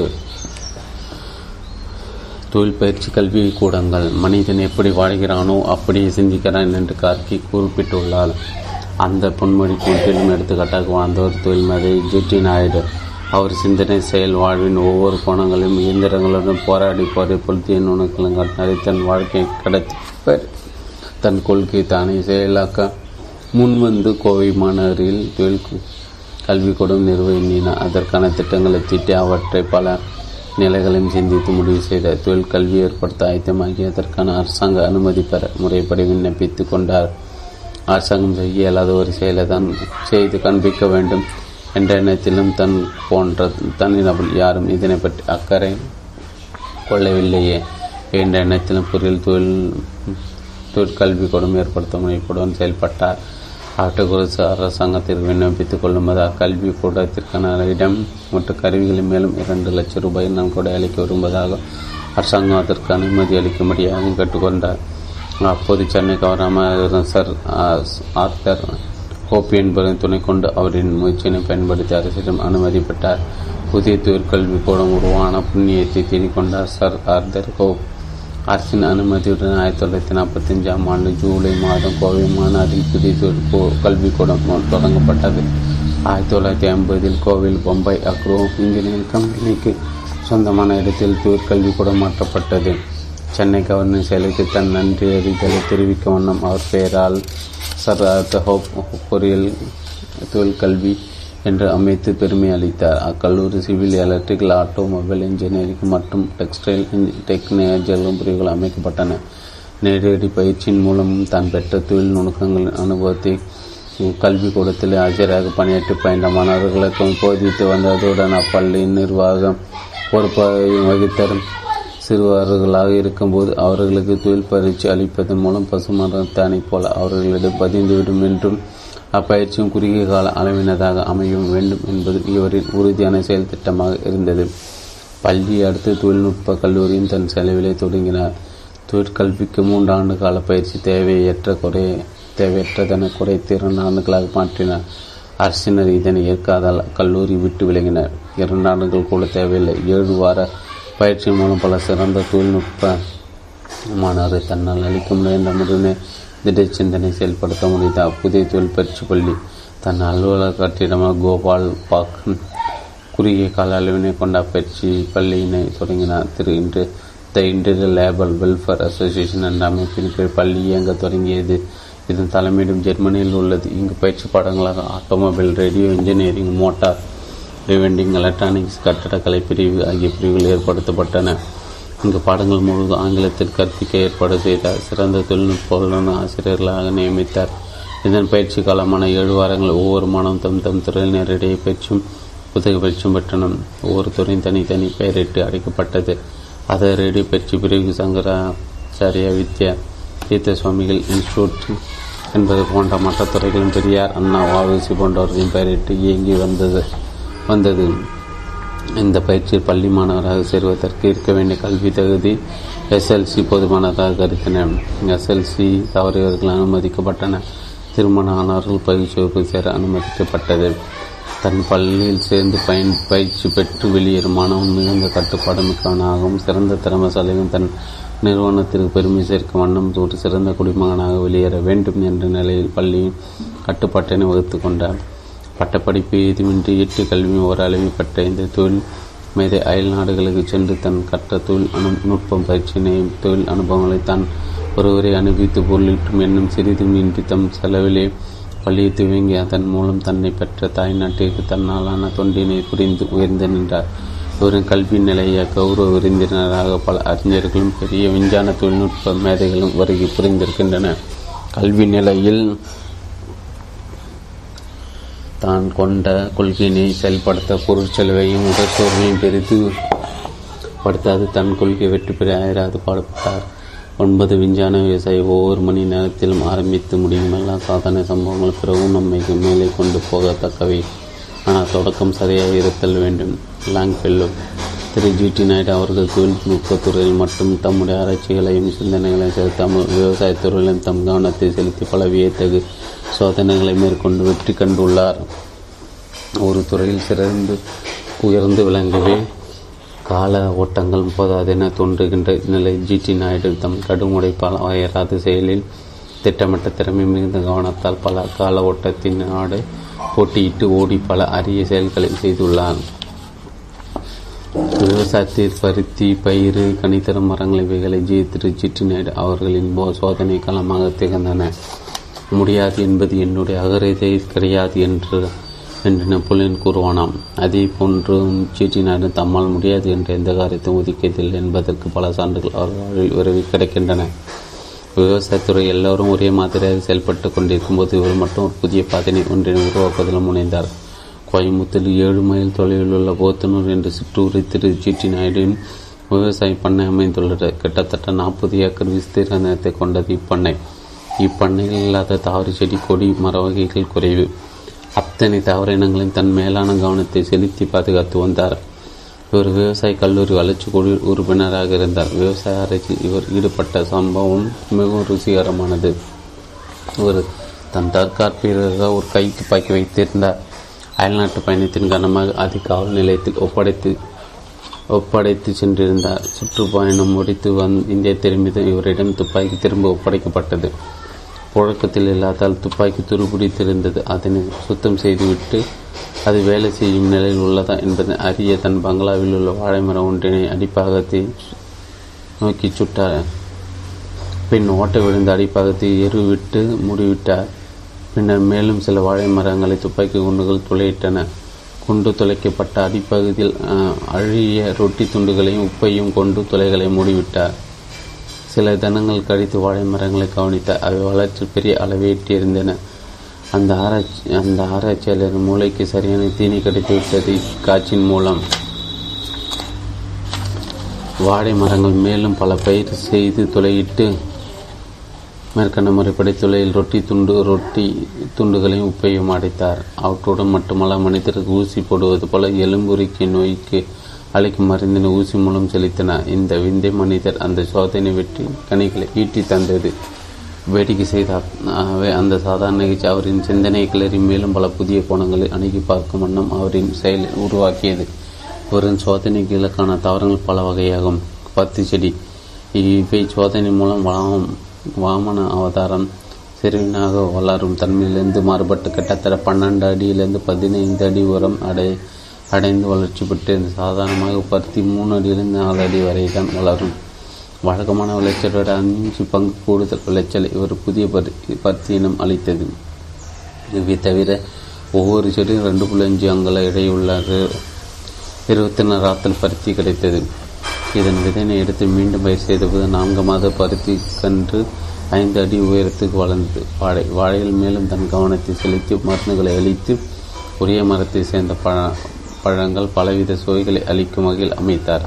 துவரை துவரை செடி என்று தான் கூறுவது வழக்கம். ஆனால் ஜிடின் அவர்கள் கண்டு வகைக்கு துவரை மரம் என்று சொல்ல தோன்றும். வண்ணம் சுமார் பதினைந்து அடி உரம் வளர்ந்து வங்கியது வழக்கமாக துவரை செடி ஆறடி உள்ள ம ஆறடி உள்ளதா உயரம் உயரமுள்ளதாயும் சுமார் எட்டு அவன் தானியம் விளைவதாகவும் இருக்கும். திரு நாயுடு அவர்களின் துவரை மாதத்திலிருந்து கிடைக்கும் தானிய அளவு சுமார் அறுநூறு ஆன்ஸ் ஆகும். சாதாரண துவரை செடியின் ஆயுட்காலம் ஒன்பது மாதங்கள் தான். இவரின் கண்டுபிடிப்பில் விளைந்ததற்கு ஆயுட்காலம் நான்கு ஆண்டுகள். பப்பாளியும் வரி ஆராய்ச்சியின் உள்ள சாதாரண மரங்களில் கூட விந்தை மிகுந்ததாய் இருந்தன. ஒரு மாதத்தில் நூற்றுக்கு அதிகமாக பம்பா பப்பாளி காய்களை அழைத்துவதோடு அல்லாமல் ஒரே கிளையில் பல்வேறு வடிவங்கள் அமைந்ததாய் தோட்டமளித்தது சாதாரண மரங்களின் காய்கள் உச்சியில் காய்க்கும். இவரின் கண்டுபிடிக்க உட்பட்ட தரமட்டத்திலிருந்து உச்சி வரை காய்க்கும் இயல்பை கொண்டது. ஆரஞ்சு இது சுவையினை மாற்றிட்டு நாத்தங்காய் சாற்றை எடுத்து அது ஆரஞ்சு மரத்தை இன்ஜெக்ஷன் மூலம் செலுத்தினார். மரணம் அந்த ஆரஞ்சு மரத்தில் விளைந்த பச பழங்கள் காசுப்பு தன்மையை பெற்றுக்கொண்டன கிட்டத்தட்ட மூன்றாண்டு ஆரஞ்சு மரத்திற்கு பல விதமான ஊட்டச்சத்து இன்ஜெக்ஷன் மூலம் அளிக்கப்பட்ட அட கசுப்பு மாறிவிட்டதாம். அது மட்டுமல்ல உருவத்தில் ஆரஞ்சு சிறிதாகிவிட்டாலும் சொல்லியில் ஒரு மாற்றம் விதைகளற்று போனது. ஒரு ம ஒரு பழத்தை எடுத்து அதன் அது மேல் தொல்லை அகற்றிவிட்டு அப்படியே முழு பழத்தையும் சாப்பிடலாம் சாப்பிட்டு விடலாம். விளைச்சல் எதுவும் மாற்றம் பெற முடியவில்லை. சுவையில் மட்டுமே மாற்றம் இருந்தது எவ்வாறாயினும் இது ஒரு அரிய கண்டுபிடிப்பு தானே காலிஃபில் இயற்கைக்கு மாதம் பலன் அளித்தது. ரெண்டு அடியிலிருந்து நாலு அடி வரை செடிகள் வளர்ந்தன. விளைச்சலும் இருபாடங்கான சோளம். இதிலும் தன் விஞ்ஞான அறிவினை பயன்படுத்தின கிட்டத்தட்ட ஒவ்வொரு செடியும் பதினைஞ்சு அடி உயரம். இருபத்தி ஆறு கிளைகளை கொண்ட முப்பத்தி ஆறு கதிர்கள் முப்பத்தி ஒன்பது கதிர்கள் உள்ள எல்லா தண்டுகளின் மொத்த நீளம் சுமார் நூற்றி எண்பத்தி ஒரு அடிகள். இச்செடியின் விதைகள் விதைத்த எட்டு வாரத்திற்குள் பத்து அடிகள் வளர்ந்தன. இவ்வாறு ஜிடி திரு நாயுடு அவர்கள் தாவர மேற்கொண்ட ஆராய்ச்சியும் அவருக்கு புகழும் பெருமை அளித்தன. தன் புதிய கண்டுபிடிப்பின் புதிய ரக பற்றி அறிமுகப்படுத்த இவற்றின் விதைகளை எல்லோருக்கும் இலவசமாக வழங்க முயன்றார் யாரும் அங்கு முன் வரவில்லை நாயுடு குறி இது குறித்து வருத்தம் கொண்டார். எனினும் நம் விவசாயிகள் நலனை கருதி பயன் மிகுந்த இப்பகுதி அவர்கள் மத்தியில் வழங்க ஒரு திட்டம் வகுத்தார். நாளேடுகள் தன் புதிய ரக பத்தியின் தரத்தையும் தன்மையும் விலக்கி விளம்பரம் ஒன்றினை வெளியிட்டார். ஒரு விதை பத்து ரூபாய் என்றும் ஒரு செடியின் விலை ரூபாய் ஆயிரம் என குறிப்பிட்டார். இது குறித்து பல கடிதங்கள் வந்தன. பலர் பணம் அனுப்பி பத்தி இதனை பெற்றுக்கொண்டனர். இலவசமாக எந்த பொருளையும் அளித்து அதன் மதிப்பு குறைவாக எடை போடும் நிலையில் உள்ள மக்களை மடமை எண்ணி வருந்தினர். இவ்வாறு தான் துவரை செடியின் கதையுமானது. நாயுடன் கண்டுபிடிப்பான அதிசய துவரை பற்றிய செய்தி அறிந்த அரசாங்கம் விவசாய கல்லூரியின் வாயிலாக அத்துவரினை அடைய முயற்சி செய்தது. நாயிடமிரு நாயிடமிருந்து எந்த விதமான தகவல்களையும் அரசாங்கம் பெற முடியவில்லை. தன்னுடைய அரசியலை மதிக்க தெரியாதா? ஆதரிக்கு முன் வராத? அரசாங்கத்துக்கு அவர் எதனை அளிப்பதில்லை என ஒரு முடிவை எடுத்து வைத்திருந்தார். நாயிடமிருந்து நாயிடமிருந்து எந்த விதமான தகவலையும் அரசாங்கம் பெற முடியவில்லை. தன்னுடைய ஆராய்ச்சிகளை மதிக்க தெரியாத ஆதரிக்க முன் வராத அரசாங்கத்திற்கு அவர் எதனை அளிப்பதில்லை எதனை ஒரு முடிவை என ஒரு முடிவை அவர் எடுத்து வைத்திருந்தார். நாயுடின் தாவர வளர்ச்சி மூலம் கண்டுபிடிக்கப்பட்ட பருத்தி வித்தினை ஜெனி ஜெர்மனி ஒரே சமயத்தில் ஒரே நிலையில் வைத்து பார்த்தன அவை அதிகமாக வளர்ந்திருந்தது. அந்த பருத்தி பெரும் வளர்ச்சி ஜெர்மனியர்கள் அசர வைத்தது அப்பருத்தி நாயுடு காட்டன் என்று பெயரளித்த நாயுடுக்கு பெருமை அளித்தன. ஜெர்மனியர் இத்தகைய அதிசய கண்டுபிடிப்பின் மூலம் கூறினர் மூலக்கூறின ரசாயன திரவங்களை ஊசி மூலம் செலுத்தி பெயரின் பெருமை சேர்த்தது இவரின் அறிவாற்றல். இந்த ரசாயன கல்வினை தான் மட்டுமே ரகசியமாக பாதுகாத்த திரு நாயுடு அவர்கள் பின் அமெரிக்காவில் தன் நண்பருக்கு தெரிவித்தார். அமெரிக்கா பல்கலைக்கழகத்தில் அந்த நண்பரின் மூலம் தவற ஆராய்ச்சி ரசாயனங்கள் அமெரிக்கப்பட்டது நாயுடு அதற்கான தொகையினை கட்டியிருந்தால் தயங்காது வழங்கியிருக்கும் அமெரிக்க நாடு. நாயுடு அதனை இலவசமாக அழைத்து விட்டார். இந்த விவசாய விஞ்ஞான மேதை இங்குள்ள அரசாங்கத்தின் மூலம் புறக்கணிக்கப்பட்டாலும் அந்நிய தேசத்திற்கெல்லாம் போட்டி பாராட்டும் நிலையினை பெற்றார். என்பது உண்மையில் நம் ஒரு பக்கம் பெருமையை நம் நாட்டில் பிறந்தவருக்கு நாம் உரிய இடத்தை அளிக்க மறுத்ததற்கு வேதனையை மறுபக்கம் சுமந்து கொள்கிறோம். பத்து நிர்வாகத்திரை சிறந்த லட்சியங்களை மானிட ஜாதியின் மாபெரும் முயற்சிகளை வீரத்தன்மையில் அஞ்சா நெஞ்சர்களை அரிய செய்களை நீங்கள் தான் என் கடவுள். வால்ட் விட்மேன் எந்த ஒரு நிறுவனமானாலும் அல்லது எந்த ஒரு துறையானாலும் அதில் வருகின்ற ஏற்படுகின்ற லாப நஷ்டங்கள் என்பது இவற்றின் விதைகளை எல்லோருக்கும் இலவசமாக வழங்க முயன்றார் யாரும் அங்கு முன் வரவில்லை. நாயுடு குறி இது குறித்து வருத்தம் கொண்டார். எனினும் நம் விவசாயிகள் நலனை கருதி பயன் மிகுந்த இப்பகுதி அவர்கள் மத்தியில் வழங்க ஒரு திட்டம் வகுத்தார். நாளேடுகள் தன் புதிய ரக பத்தியின் தரத்தையும் தன்மையும் விலக்கி விளம்பரம் ஒன்றினை வெளியிட்டார். ஒரு விதை பத்து ரூபாய் என்றும் ஒரு செடியின் விலை ரூபாய் ஆயிரம் என குறிப்பிட்டார். இது குறித்து பல கடிதங்கள் வந்தன. பலர் பணம் அனுப்பி பத்தி இதனை பெற்றுக்கொண்டனர் இலவசமாக எந்த பொருளையும் அளித்தால் அதன் மதிப்பு குறைவாக எடை போடும் நிலையில் உள்ள மக்களை மடமை எண்ணி வருந்தினார் இவ்வாறு தான் துவரை செடியின் கதையுமானது. நாயுடன் கண்டுபிடிப்பான அதிசய துவரை பற்றிய செய்தி அறிந்த அரசாங்கம் விவசாய கல்லூரியின் வாயிலாக அத்துவரினை அடைய முயற்சி செய்தது. நாயிடமிரு நாயிடமிருந்து எந்த விதமான தகவல்களையும் அரசாங்கம் பெற முடியவில்லை. தன்னுடைய ஆராய்ச்சிகளை மதிக்க தெரியாதா? ஆதரிக்கு முன் வராதா? அரசாங்கத்துக்கு அவர் எதனை அளிப்பதில்லை என ஒரு முடிவை எடுத்து வைத்திருந்தார். நாயிடமிருந்து நாயிடமிருந்து எந்த விதமான தகவலையும் அரசாங்கம் பெற முடியவில்லை. தன்னுடைய ஆராய்ச்சிகளை மதிக்க தெரியாத ஆதரிக்க முன் வராத அரசாங்கத்திற்கு அவர் எதனை அளிப்பதில்லை எதனை ஒரு முடிவை என ஒரு முடிவை அவர் எடுத்து வைத்திருந்தார். நாயுடின் தாவர வளர்ச்சி மூலம் கண்டுபிடிக்கப்பட்ட பருத்தி வைத்தினை ஜெனி ஜெர்மனி ஒரே சமயத்தில் ஒரே நிலையில் வைத்து பார்த்தனர். அவை அதிகமாக வளர்ந்திருந்தது அந்த பருத்தி பெரும் வளர்ச்சி ஜெர்மனியர்கள் அசர வைத்தது அப்பருத்தி நாயுடு காட்டன் என்று பெயரளித்த நாயுடுவுக்கு பெருமை அளித்தன ஜெர்மானியர். இத்தகைய அதிசய கண்டுபிடிப்பின் மூலம் கூறினர் மூலக்கூறின ரசாயன திரவங்களை ஊசி மூலம் செலுத்தி பெயரின பெருமை சேர்த்தது இவரின் அறிவாற்றல். இந்த ரசாயன கல்வினை தான் மட்டுமே ரகசியமாக பாதுகாத்த திரு. நாயுடு அவர்கள் பின் அமெரிக்காவில் தன் நண்பருக்கு தெரிவித்தார். அமெரிக்கா பல்கலைக்கழகத்தில் அந்த நண்பரின் மூலம் தவற ஆராய்ச்சி ரசாயனங்கள் அமெரிக்கப்பட்டது நாயுடு அதற்கான தொகையினை கட்டியிருந்தால் தயங்காது வழங்கியிருக்கும் அமெரிக்க நாடு நாயுடு அதனை இலவசமாக அழைத்து விட்டார். இந்த விவசாய விஞ்ஞான மேதை இங்குள்ள அரசாங்கத்தின் மூலம் புறக்கணிக்கப்பட்டாலும் அந்நிய தேசத்திற்கெல்லாம் போற்றி பாராட்டும் நிலையினை பெற்றார் என்பது உண்மையிலே நம் ஒரு பக்கம் பெருமையினை நம் நாட்டில் பிறந்தவருக்கு நாம் உரிய இடத்தை அளிக்க மறுத்ததற்கு வேதனையை மறுபக்கம் சுமந்து கொள்கிறோம். பத்து நிர்வாகத்திரை சிறந்த லட்சியங்களை மானிட ஜாதியின் மாபெரும் முயற்சிகளை வீரத்தன்மையில் அஞ்சா நெஞ்சர்களை அரிய செய்களை நீங்கள் தான் என் கடவுள் வால்ட் விட்மேன் எந்த ஒரு நிறுவனமானாலும் அல்லது எந்த ஒரு துறையானாலும் அதில் வருகின்ற ஏற்படுகின்ற லாப நஷ்டங்கள் என்பது அதனை நிர் நிர்வகிப்போரின் திறமையினை பொறுத்தது என்பது பொறுத்தது என்பது யாவரும் அறிந்த ஒன்று. எந்த ஒரு தொழிலும் போடும் தொகையை மட்டும் தானே பெருகி அல்லது தானே குறைந்து லாப நஷ்டத்தை உண்டு பண்ணிவிட முடியாது. மூலதனம் ஒன்றினால் மட்டுமே ஒருவன் அதிக ஆதாயங்களை பெற்றுவிட முடியாது. அதன் மூலம் மூலதனம் போடப்பட்டுள்ள நிறுவனத்தின் எல்லா நெளிவு சுழிவுகளும் அவனுக்கு அத்துப்படியாகி இருக்க வேண்டும். ஒரு தொழிலை தொடங்கும் முன் அந்த தொழிலின் பற்றிய பொது அறிவு சிறிதளவு இருந்தாலும் போதும். அதனால் அதனை கட்டி காத்து தொழில் தொழிலில் ஈடுபட்டுள்ள தொழிலாளர்கள் போக்குவரத்தினை கருத்தில் கொள்வது அவசியம். தனக்கு முன்பின் தெரியாத எந்த ஒரு புது தொழிலும் ஒருவன் தன்னம் தன்னம்பிக்கையுடனும் திட்டமிட்ட செயல் வேகத்துடன் நிர்வாகத்திறன் பெற்ற நிலையும் கொண்டவனாகிய தொழில் ஈடுபட்டால் நிச்சயம் அவனால் முன்னேற்ற பாதையின் படிக்கட்டுகளை எட்டிவிட முடியும். எனவே எந்த ஒரு தொழிலுக்கும் மூலதனத்தை விட அதி முக்கியமாக தேவைப்படுவது நிர்வகிக்கும் திறனே ஆகும் அனுபவம் இல்லாத புதிய தொழிலுக்கு முதலீட்டினை நாம் அரசாங்கத்திடமோ தயாரிடமிருந்தோ பெற்றுவிடலாம் தொழில் நிர்வாகியும் திறனை நாம் நம்மிடமிருந்து தான் பெற முடியும். அவ்வாறு நம்மிடமுள்ள நிர்வாக திறன் நாம் முதலையும் தொழிலையும் காக்குமாறானாக அமைந்துள்ளது. அத்தகைய ஒரு ஆற்றலை பெற்று மேற்சொன்ன வகைகளுக்கு பொருத்தமாக உதாரண புருஷராக விளங்கிய திரு. நாயுடு அவர்கள் என்றால் அது மிகையாகாது. தன் தொழிலின் தொடக்க காலத்தில் சிங்காநல்லூர் பஞ்சாலை ஒன்று தன் தொழில் அனுபவத்தை பெற தொடங்கினார். பருத்திலிருந்து விதையை பிரித்தெடுக்கும் ஆலை சாதாரண தொழிலாளியாக சேர்ந்தார்.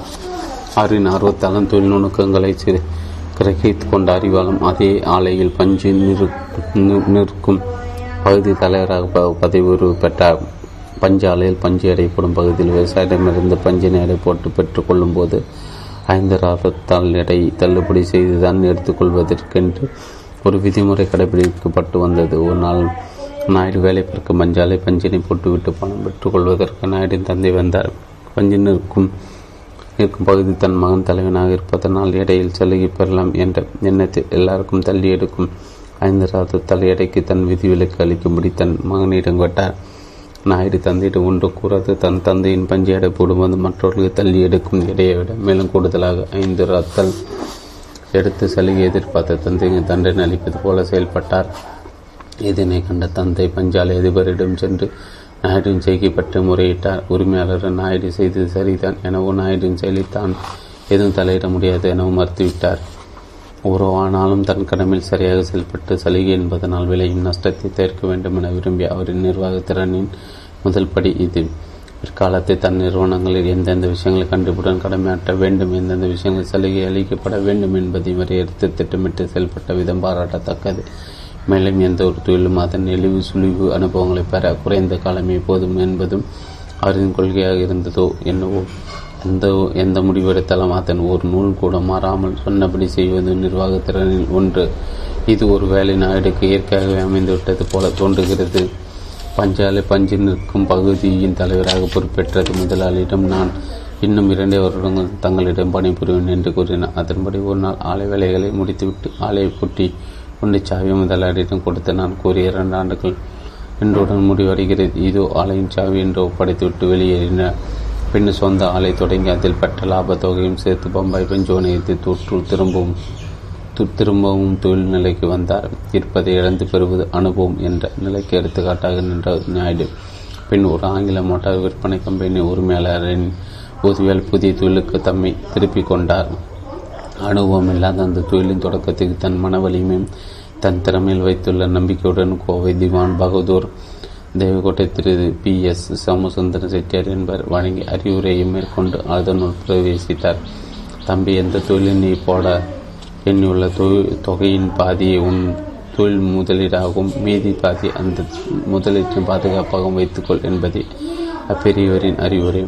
இது திரு நாயுடு மட்டுமல்ல தொழில் தொடங்கும் எல்லாருக்கும் பொருந்தும். தம்பி எந்த தொழில் நீ போட எண்ணியுள்ள தொகையின் பாதியை உன் முதலீடாகவும் மீதி பாதி அந்த முதலீட்டின் பாதுகாப்பாகவும் வைத்துக்கொள் என்பது அப்பெரியவரின் அறிவுரை. இது திரு நாயுடுக்கு மட்டுமல்ல தொழில் தொடங்கும் எல்லாருக்கும் பொருந்தும் ஆயிரத்தி தொள்ளாயிரத்தி இருபதில் பழனி பொள்ளாச்சி நாயுடுவின் முதல் பேருந்து விடப்பட்டது அந்த பேருந்து நிர்வாகியாக டிரைவராக மெக்கானிக்காக நாயுடு இயங்கி வந்தார். நிர்வாகத்திறனை சிறந்து விளங்கிய பத்து ஆண்டுகளுக்கு நூற்றுக்கும் அதிகமான பேருந்துகள் அதிபரானார். பேருந்து நிலைகள் சரியான ஆதாயத்தை கொடுக்கும் போது ஏற்பட்ட பிரச்சனை சிறிய தன்னை ஒத்த பேருந்து தொகுப்பர்களை கூட்டி ஒரு தீர்க்கமான தினமான நம்பிக்கையை தரக்கூடிய முடிவினை வெளியிட்டார். அவரின் முடிவு பேருந்து அதிபர்களால் ஏற்றுக்கொள்ளப்பட்டது. அதன் விளைவாக தொடங்கப்பட்டதான் யுனைடெட் மோட்டார் சர்வீஸ் என்ற கூட்டுறவு நிறுவனம் ஆயிரத்தி தொள்ளாயிரத்தி முப்பதாம் ஆண்டில் தொடங்கப்பட்ட இந்த நிறுவனத்தின் நிர்வாக பொறுப்பின் பெரும்பகுதி நாயுடுவிடமே ஒப்படைக்கப்பட்டது. அலுவலக நிர்வாகம் தன் நிறுவனத்தில் பணிபுரியும் ஒவ்வொரு தொழிலாளி பெயரையும் அவரது குடும்பத்தின் பற்றி மிக துல்லியமாக அறிந்து வைத்திருந்தார். காலம் போட்டுதல் கொள்கையை மிகவும் கண்டிப்புடன் கடைபிடித்தார். கடைபிடித்து வந்தார். தொழில் பகுதி நிலையினை அறிய ஒரு நாள் சோதனையிட்டார். அன்று வந்திருந்த பணியாளர்கள் எண்ணிக்கை குறைவாக இருப்பதை கண்டார் ஆஜர் பட்டியல் பார்வையிட்டார். விடுப்பு எடுத்தவர் அறுபத்தி நாலு பேர். எவ்வித காரணமின்றி வேலைக்கு வராமல் இருந்தவர்கள் நாற்பத்தி ரெண்டு. தாமத பணிக்கு வருகை தந்தவர் இரநூத்தி இருபத்தி மூணு பேர். இவ்வாறு ஒழுங்கினமாக இருப்பது கண்டு அதிர்ந்தார் இதனை சரி செய்ய வேண்டிய நிலையை உணர்ந்தார். மறுநாள் இந்த ஆஜர் பட்டேல் அவரின் பார்வைக்கு வைக்கப்பட்டது. இது தொடர்ந்து ஆறு மாத காலம் நடந்தது. ஆறாம் மாதம் முடிந்ததும் தான் மேற்கொண்ட நடவடிக்கை பலனை பார்த்தார். விடுப்பு பெற்றோர் பன்னெண்டு பேர் காரணமின்றி பணிக்கு வராது. ஆறு பேர் தாமதமாக வேலைக்கு வந்தார். ரெண்டு பேர் மீண்டும் இதனை தோண விடுப்பு எடுத்தோர். இரண்டாக அறிவிப்பின்றி பணிக்கு வராது. ஒருவராக மட்டுமே இருந்தது. தாமதமாக பண்ணுகிறவர்கள் என்று யாரும் இல்லாத ஒரு நிலை. உடையவன் இல்லை என்றால் எதுவும் ஒரு பழம் கட்டை. என்ற பழமொழியை மெய் அறிவிப்பது போல இந்த சம்பவம் உள்ளதல்லவா? ஒரு முறை அலுவலக காரியதர்சி மற்றும் எழுத்தாளர்களின் எழுத்தர்கள் இருப்பிடங்கள் அவர் இல்லாத போது பார்வையிட்டார். அவர்களின் ஒருமுறை அலுவலக காரியதர்சி மற்றும் எழுத்தர்களின் இருப்பிடங்கள் அவர் இல்லாத போது பார் அவர்களின் மேஜிக்கான சகிக்காமல் பயல்களும் பேப்பர்களும் மேஜின் மேல் தாறுமாறாக கிடந்தன. திரு நாயுடு அவை யாவற்றையும் ஒழுங்குபடுத்தி வைத்துவிட்டு மேஜின் மீது ஒரு குறிப்பினையும் எழுதி வைத்துவிட்டு சென்றார். நீங்கள் உங்கள் மேஜைகளை சுத்தமாக வைத்துக்கொள்ளப் போகிறீர்களா? அல்லது தினமும் இரவில் உங்கள் உரிமையாளரை இது மாதிரி வந்து சுத்தம் செய்ய சொல்ல போகிறீர்களா? இப்படி எழுதி வைக்கப்பட்ட குறிப்பிற்கு நல்ல பலன் கிடைத்தது. மறுநாள் மறுநாள் இந்த மேஜைகள் சுத்தமாக வைக்கப்பட்டன. திரு நாயுடுவின் நயம் மிகுந்த இந்த நிர்வாகத்திறனால் வேலை பார்க்கும் ஊழியர்களுக்கும் வேலை வாங்கும் உரிமையாளருக்கும் உள்ள நிர்வாகிக்கும் இடையே உள்ள நல்ல ஆரோக்கியமான உறவு முறை வளர்ந்தது. நாயுடு நியாயமாக கண்டிப்பாக நிர்வாகிக்கும் திறன் கொண்டிருந்தார். யார் தவறு செய்தாலும் அதனை ஒப்புக்கொண்டு விட்டால் மன்னிப்பு பெறுவார். மர அலட்சியமாக நடந்து கொண்டால் உடனடியாக வேலை நீக்கம் செய்யப்படுவார். இவரின் அலுவலகம் அமைந்துள்ள இடம் கோபல் பாக் ஆகும். அவரின் அலுவலக நிர்வாகத்தினர் முழுக்க முழுக்க அமெரிக்க பாணில் அமைந்தது என கூறலாம். அலுவலர்களின் முறைகளை தொகுத்து அவற்றின் இலாக்கா வாரியாக பிரித்து எல்லாவற்றையும் நிர்வகித்து கொண்டார். இவரின் இவரின் அலுவலகத்தின் முதலீட்டின் படுகு விசாரணை பகுதி. அடுத்தவரின் அடுத்து இவரின் அறையிலிருந்து வீடு தொழிற்சாலை பொருள் கூடம் பணிகள் தங்கும் இவற்றுடன் தொடர்பு கொள்ள தொலைபேசி தொடர்பினை வைத்திருந்த மேலே இவர் அறையில் சுமார் ஒன்று புள்ளி அஞ்சு லட்சம் ஃபைல்கள் இருந்தன. இவையாவையும் நிறுவன தொடர்புடையவை. சில ஃபைல்களின் தலைப்பில் கொடுக்கப்பட்ட மாதிரிகளை கொண்ட இவரின் நிர்வாகத்திறன் எத்தனை சிறப்பு வாய்ந்தது என்று அறியலாம். கடிதங்களாக தொப்பு கொண்ட ஃபைலின் தலைப்பு ஏசிஎஃப்ஆர் என்று குறிப்பிடப்பட்டிருக்கும். இதன் பொருள் என்றும் அப்ரிசியேஷன் பாராட்டு கான்ட்ராசி கான்ட்ராசி மரியாதை ஃப்ளோட்ரி முகத்துதி ரியாலிட்டி உண்மை. இத்தொகுப்பில் அவற்றின் தன்மைகளை கொண்ட கடிதங்கள் அடங்கியுள்ளன. வேறொரு ஃபைலின் தலைப்பு ஒருவரிடம் எப்படி வேலை வாங்க how to extract work from one மற்ற முறையை how to set the buffaloes offline பெருமைகளை எவ்வாறு வழிக்கு கொண்டு வருவது? மை பில்டர் என்னுடைய தவறுகள். மை முகமது பின் துக்லக் என்னுடைய முகமது பின் துக்லக் இவ்வாறு விசித்திரமான தலைப்பில் இட்டு அவற்றின் தன்மைகளை ஒட்டி கடிதங்களை தொகுத்து பாதுகாப்புடன் வைத்திருந்தார். பேருந்தின் நிர்வாக யுஎம்எஸ் நிறுவனம் ஆர்வமிக்க ஒருவரை சிறந்த அறிஞரை தன் தலைவராக கொண்டுள்ளது. சமுதாய பொருளாதாரங்களை பயனளிக்கும் வகையில் நல்ல வசதிகளை அமைத்து போக்குவரத்து சாதனங்களை உதவியுள்ள இந்நிறுவனமும் பாராட்டுக்குரியது. இப்படி திரு. நாயுடுவை பாராட்டினார். திரு. பத்திர ராவ் என்கிற அறிஞர். பேருந்துகளை நடத்துவதன் நோக்கமே பயணிகள் வசதி தான் எந்த விதத்திலும் யூஎம்எஸ் நிறுவனத்தின் பயணிகளுக்கு ஒரு குறையும் ஏற்படக்கூடாதென எண்ணி எப்படியெல்லாம் நிர்வகித்து வந்திருக்கிறார் என்பதை எண்ணுவது உள்ளபடியே மனம் நிறுகிறது பயணிகள் நலனில் அக்கறை அவரின் நிர்வாகத்திறன் ஒரு அமெரிக்க பாணி நிர்வாகம் அமைந்தது. மேலை நாட்டின் நிர்வாக அமைப்பின் முறையினை நன்கு அறிந்து அதன்படி தன் நிறுவனத்தின் தன்னை மாற்றி அமைத்து கொண்டார். விற்பனையாளர் நுகர்வோரிடையும் கன்சூமர் ஒரு சுமூகமான நிலை ஒரு நிலை இருந்ததால் எந்த தொழிலும் ஒரு தொழில் நிறுவனம் நிச்சயமாக முன்னேற்றத்தின் பாதையில் நடைபெறும் அல்லாது விழுந்து விடாது தம் போக்குவரத்து நிறுவனத்தின் பேருந்துகள் ஓடும் வழித்தடங்கள் தம் பேருந்துகளில் பயணிக்கும் பயணிகள் பற்றியும் பயணிகளுக்கு வேண்டிய அளவு வசதிகள் பயணத்தின் போது அளிக்க வேண்டிய அளவு வசதிகளும் பயணத்தின் போது அளிக்க வேண்டிய தன் கடமை என உணர்ந்து அதனை செயல்வடிவில் உணர்ந்தார். தன் இஎம்எஸ் பேருந்தில் பயணம் செய்பவர்களை மரியாதைகள் நடத்த வேண்டும் எனவும் கண்டக்டர்கள் அவர்களின் பணிவும் அன்பும் கலந்தவாறு பழக வேண்டும் ஒரு விதியினை உருவாக்கி பழகின்றார் எந்த ஒரு காரணத்துக்கும் தம் பேருந்தில் ஏறும் பயணிகள் தம் நிறுவனத்தை பற்றி ஒரு சிறு குறை கூட கூறாது என்பது ஒரு முக்கிய நோக்கமாக அமைந்தது. இதன் காரணமாக பல்லடம் என்ற இடத்தில் பயணிகள் வசதி பஸ் ஜங்ஷன் பேருந்து சந்திப்பு ஒன்றினை உருவாக்கி அங்கு ஒரு கட்டடம் கட்டி அதில் பயணிகள் தங்குவதற்கும் உணவு உட்கொள்வதற்கு பயணச்சீட்டுகள் பெற்றுக்கொள்வதற்குமான வசதிகளை ஏற்படுத்தினார். இது மட்டுமல்லாது அவ்விடத்திலிருந்து அலுவலகத்தை தொலைபேசி வைத்து இணைத்திருந்தார். அந்த சந்திப்பு கட்டடம் மிகவும் சுத்தமாக வைக்கப்பட்டிருந்தது. பஸ் வரும் போகும் நேரத்தை காட்டும் கருவி ஒன்றினையும் அங்கு வைத்திருந்தார். அது பயணிகள் மிகவும் உபயோகப்படியாக அமைந்திருந்தது. நேரடி கவனிப்பு தன் விதித்து விதிமுறை நடைமுறைக்கு எவ்வாறு பொருந்துகின்றன என்பதை நேற்றிலும் சென்று பரிசோதிப்பார். அப்போது பேருந்தில் மாறுவடமிட்டு செல்வார். அப்பயணத்தின் போது பயணிகள் தம் நிறுவனத்தை பற்றி என்ன பேசிக்கொள்கிறார்கள் பயணிகளின் கண்டக்டர்கள் அணுகுமுறை எப்படி உள்ளது என்பதையும் அறிந்து கொள்வார். ஒரு சமயம் தன் பேருந்தில் ஒருவரை பயணம் செய்ய வைத்து கண்டக்டர் ஒன்றுமில்லா காரணத்துக்காக வம்பு எழுக்கும்படி அவருக்கு சொல்லிக் கொடுத்து தான் பயணிகள் ஒருவராக மாறுவடமிட்டு அமர்ந்து கொண்டார். அப்போது அமர்ந்திருந்து அவர் ஏற்பாடு செய்த ஆசாமிக்கே தெரியாது. அந்த ஆசாமி ஜிட்டி நாயுடு சொல்லிக் கொடுத்த போல கண்டக்டர் வம்புக்கு எடுத்தார் கண்டக்டர் பதில் எதுவும் கூறாது. தன் பணிகளில் ஈடுபட்டதை அறிந்தார். அந்த கண்டக்டர் அவரது நடத்திய பாராட்டி சம்பளத்தை உயர்த்தினார். இவ்வாறு மாறுபடத்தில் சென்று வருவதால் பல நேரங்கள் தானே நேரில் கண்டு அதன் உண்மையின் நிலையை உணர்ந்து கொள்ள முடிந்தது. பயணிகளின் நலன் கொண்டது அதிக அளவு அக்கறை அவர் பேருந்து தொழிலாளரிடம் கொண்டிருந்தார். தொழிலாளர்களின் தோர் அயராத நிறுவனத்தின் முன்னேற்றத்திற்காக தன் சுய தேவைகளாக பணிபுரியும் எந்த ஒரு தொழிலையும் சரிவர கவனிக்கப்பட்டால் நிச்சயமாக அந்த நிறுவனம் மேலும் வளரும் அல்லாது ஒரு பொழுதும் வீச்சடையாது லட்சக்கணக்கான முதல் போட்டு தொழில் செய்தாலும் தொழில் சிறந்த முறையில் விளங்க நல்ல விதங்களிலும் எந்த செய்தியாலும் தொழிலாளியை தொழில் நிறுவனங்கள் முதுகலம்பானவன் அவன் த கவலையின்றி நிம்மதியாக வாழ வகை செய்தளித்தால் தாமும் நிம்மதியாக தன் தொழில் வளமாக அமையும் என்பதை தானும் ஒரு தொழிலாளி என்ற நினைவுடன் தொழிலாளர் நலன் தன்மைகளை அலைசினார். தன் நிறுவன தொழிலாளிகளின் பொருளாதார நிலையினை அறிந்து கொள்ள அவர்களை எல்லாம் அழைத்து பேசினார். அவர்களின் கடன் தொல்லைகளின் அளவினை தெரிந்து கொண்டார். அத்தொழிலாளர்களின் கடன் தொல்லைகளை களைய தாம் எந்த விதத்தில் அவர்களுக்கு பயன் தர முடியும் என்பதனை சிந்தித்தார். பல விதங்களில் அவர்களுக்கு பயன் தரத்தக்க அளவு திட்டங்களை திட்டி செயல்பட்ட ஒன்று விசேஷ தள்ளுபடி சலுகை இரண்டு போனஸ் அதிகம் அளித்தல் போன்றவற்றின் மூலம் ஓரளவு தொழிலாளர்களின் சுமையினை குறைக்க முயன்றார். ஆனால் அதே சமயம் அவர்கள் என் அன்றாட வாழ்க்கை நடவடிக்கைகளை கண்காணித்து அவர்களின் ஊதியம் எந்த அளவிற்கு அவர் குடும்பத்திற்கு பயன்படுகிறது என்பதையும் தெரிந்து வைத்திருந்தார். கூலி உயர்வு பெற்று தந்த விதம் கூலி வேலை செய்து வந்த தோட்ட காட்டு தொழிலாளர்களின் உண்மை நிலையை ஆராய்ந்து பார்த்தார்.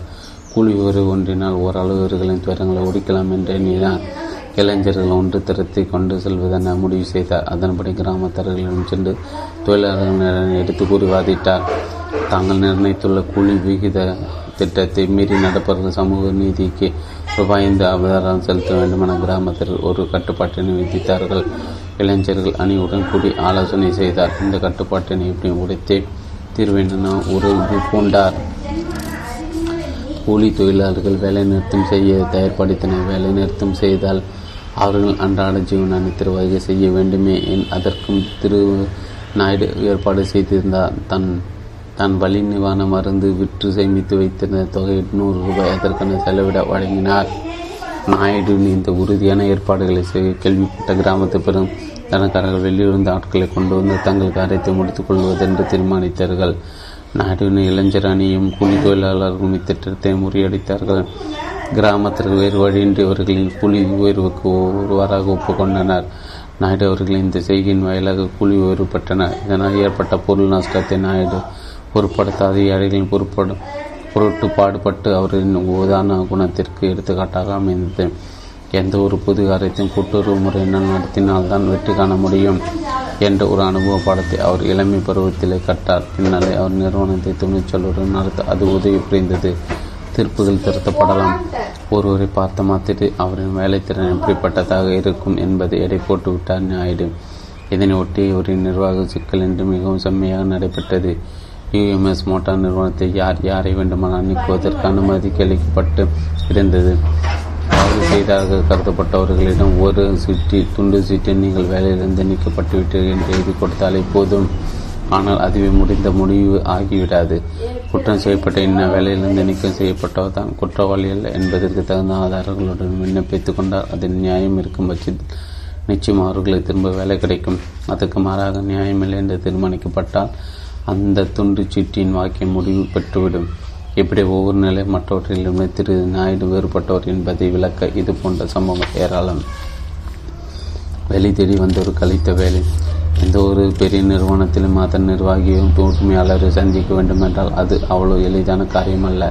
அவர்களை முன் அனுமதி பெற்றவர்களோ அல்லது அப்போது தாம் சந்திக்க வருவோர் என்றால் சந்திக்க விரும்பும் நிர்வாகியுடன் அவரை உதவியாளர் தொடர்பு கொண்டு அவரை சந்திக்க அனுமதி பெற்று தருவது என்றாலும் எங்கும் வியப்பித்துள்ள ஒரு பழக்கம். இதற்கு விதிவிலாக திகழ்ந்த திரு நாயுடு அவரை யார் வேண்டுமானால் இப்போது வேண்டுமானால் சந்திக்கலாம் என்று எளிய நிலையில் இருந்தார் ஒரு நாள் ஒரு வாலிபர் வேலைவாய்ப்பினை தேடி அவரிடம் வந்தார். திரு நாயுடுவை சந்தித்தார் நாயுடு அவரின் தகுதியில் எல்லாம் கெட்டறிந்த வேலை உண்டு எனவும் கூறாது.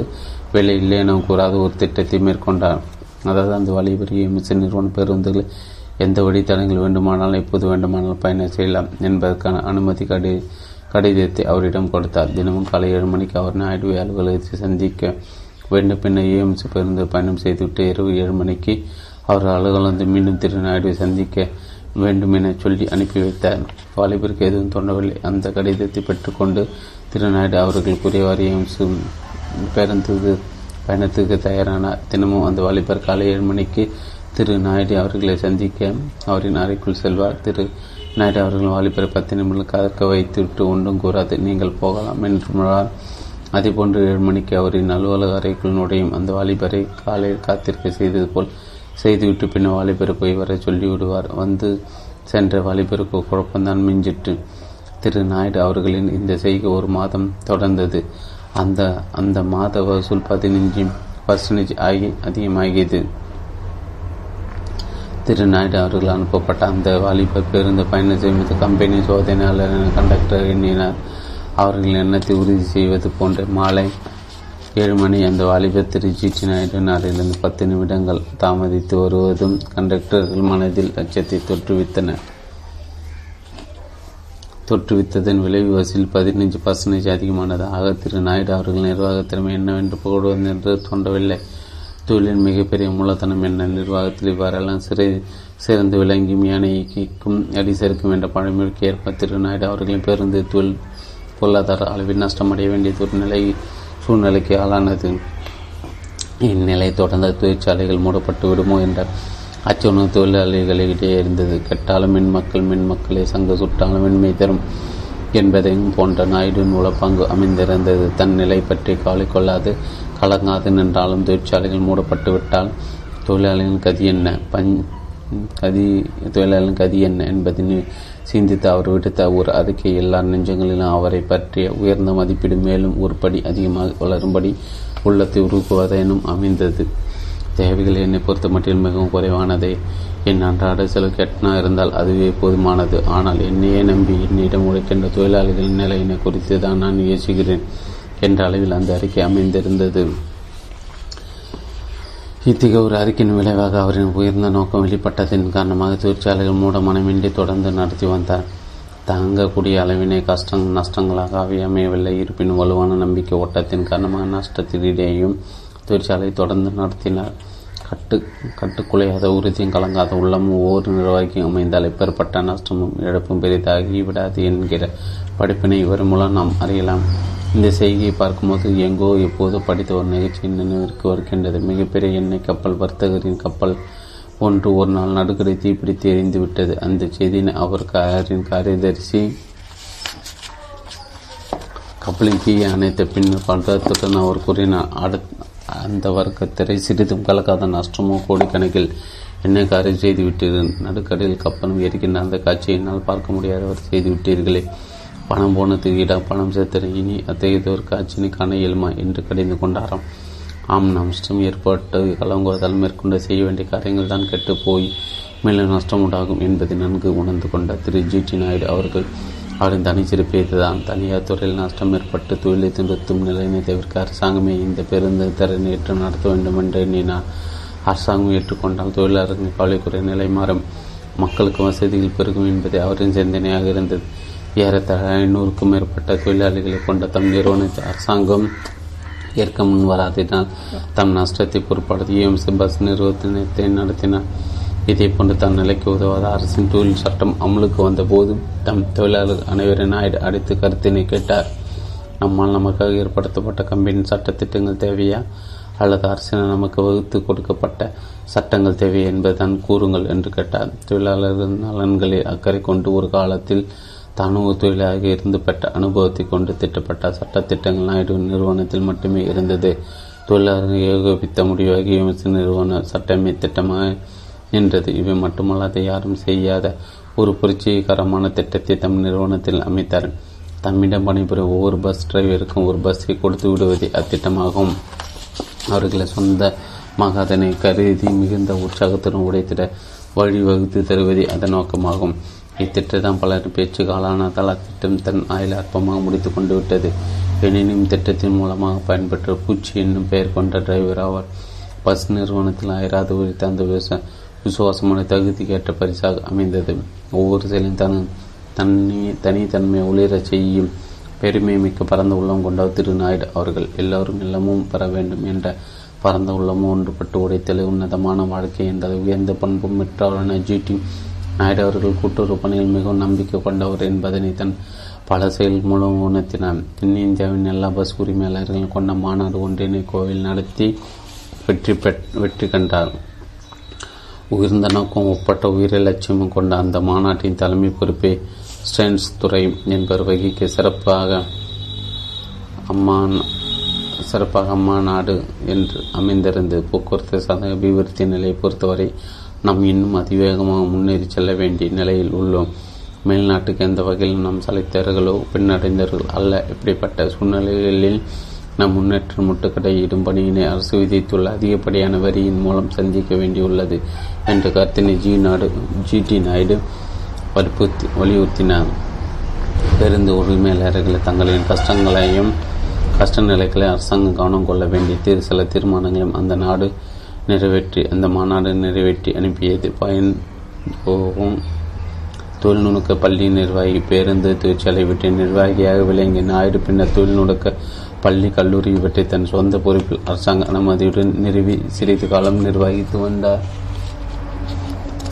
கல்வி நிறுவனங்கள் பொறுப்பிலிருந்து பின்னர் விலகி கொண்டார். இவரின் நிர்வாகம் மாறியதும் அக்கல்வி நிறுவனத்தை பழையபடி கல்வியின் அளவு மூன்று ஆண்டுகளாக மாற்றம் செய்யப்பட்டு நடத்தி வரப்பட்டது. நாயுடு தன் கோ கோபால் பாக் கட்டிடத்தில் நிறுவிய தொழில் நுணுக்க பயிற்சி பள்ளிக்கு நிர்வாகியும் பள்ளியின் விடுதி காப்பாளராகவும் தாமே பொறுப்பேற்று சிறந்த முறையில் நிர்வகித்து வந்தார்.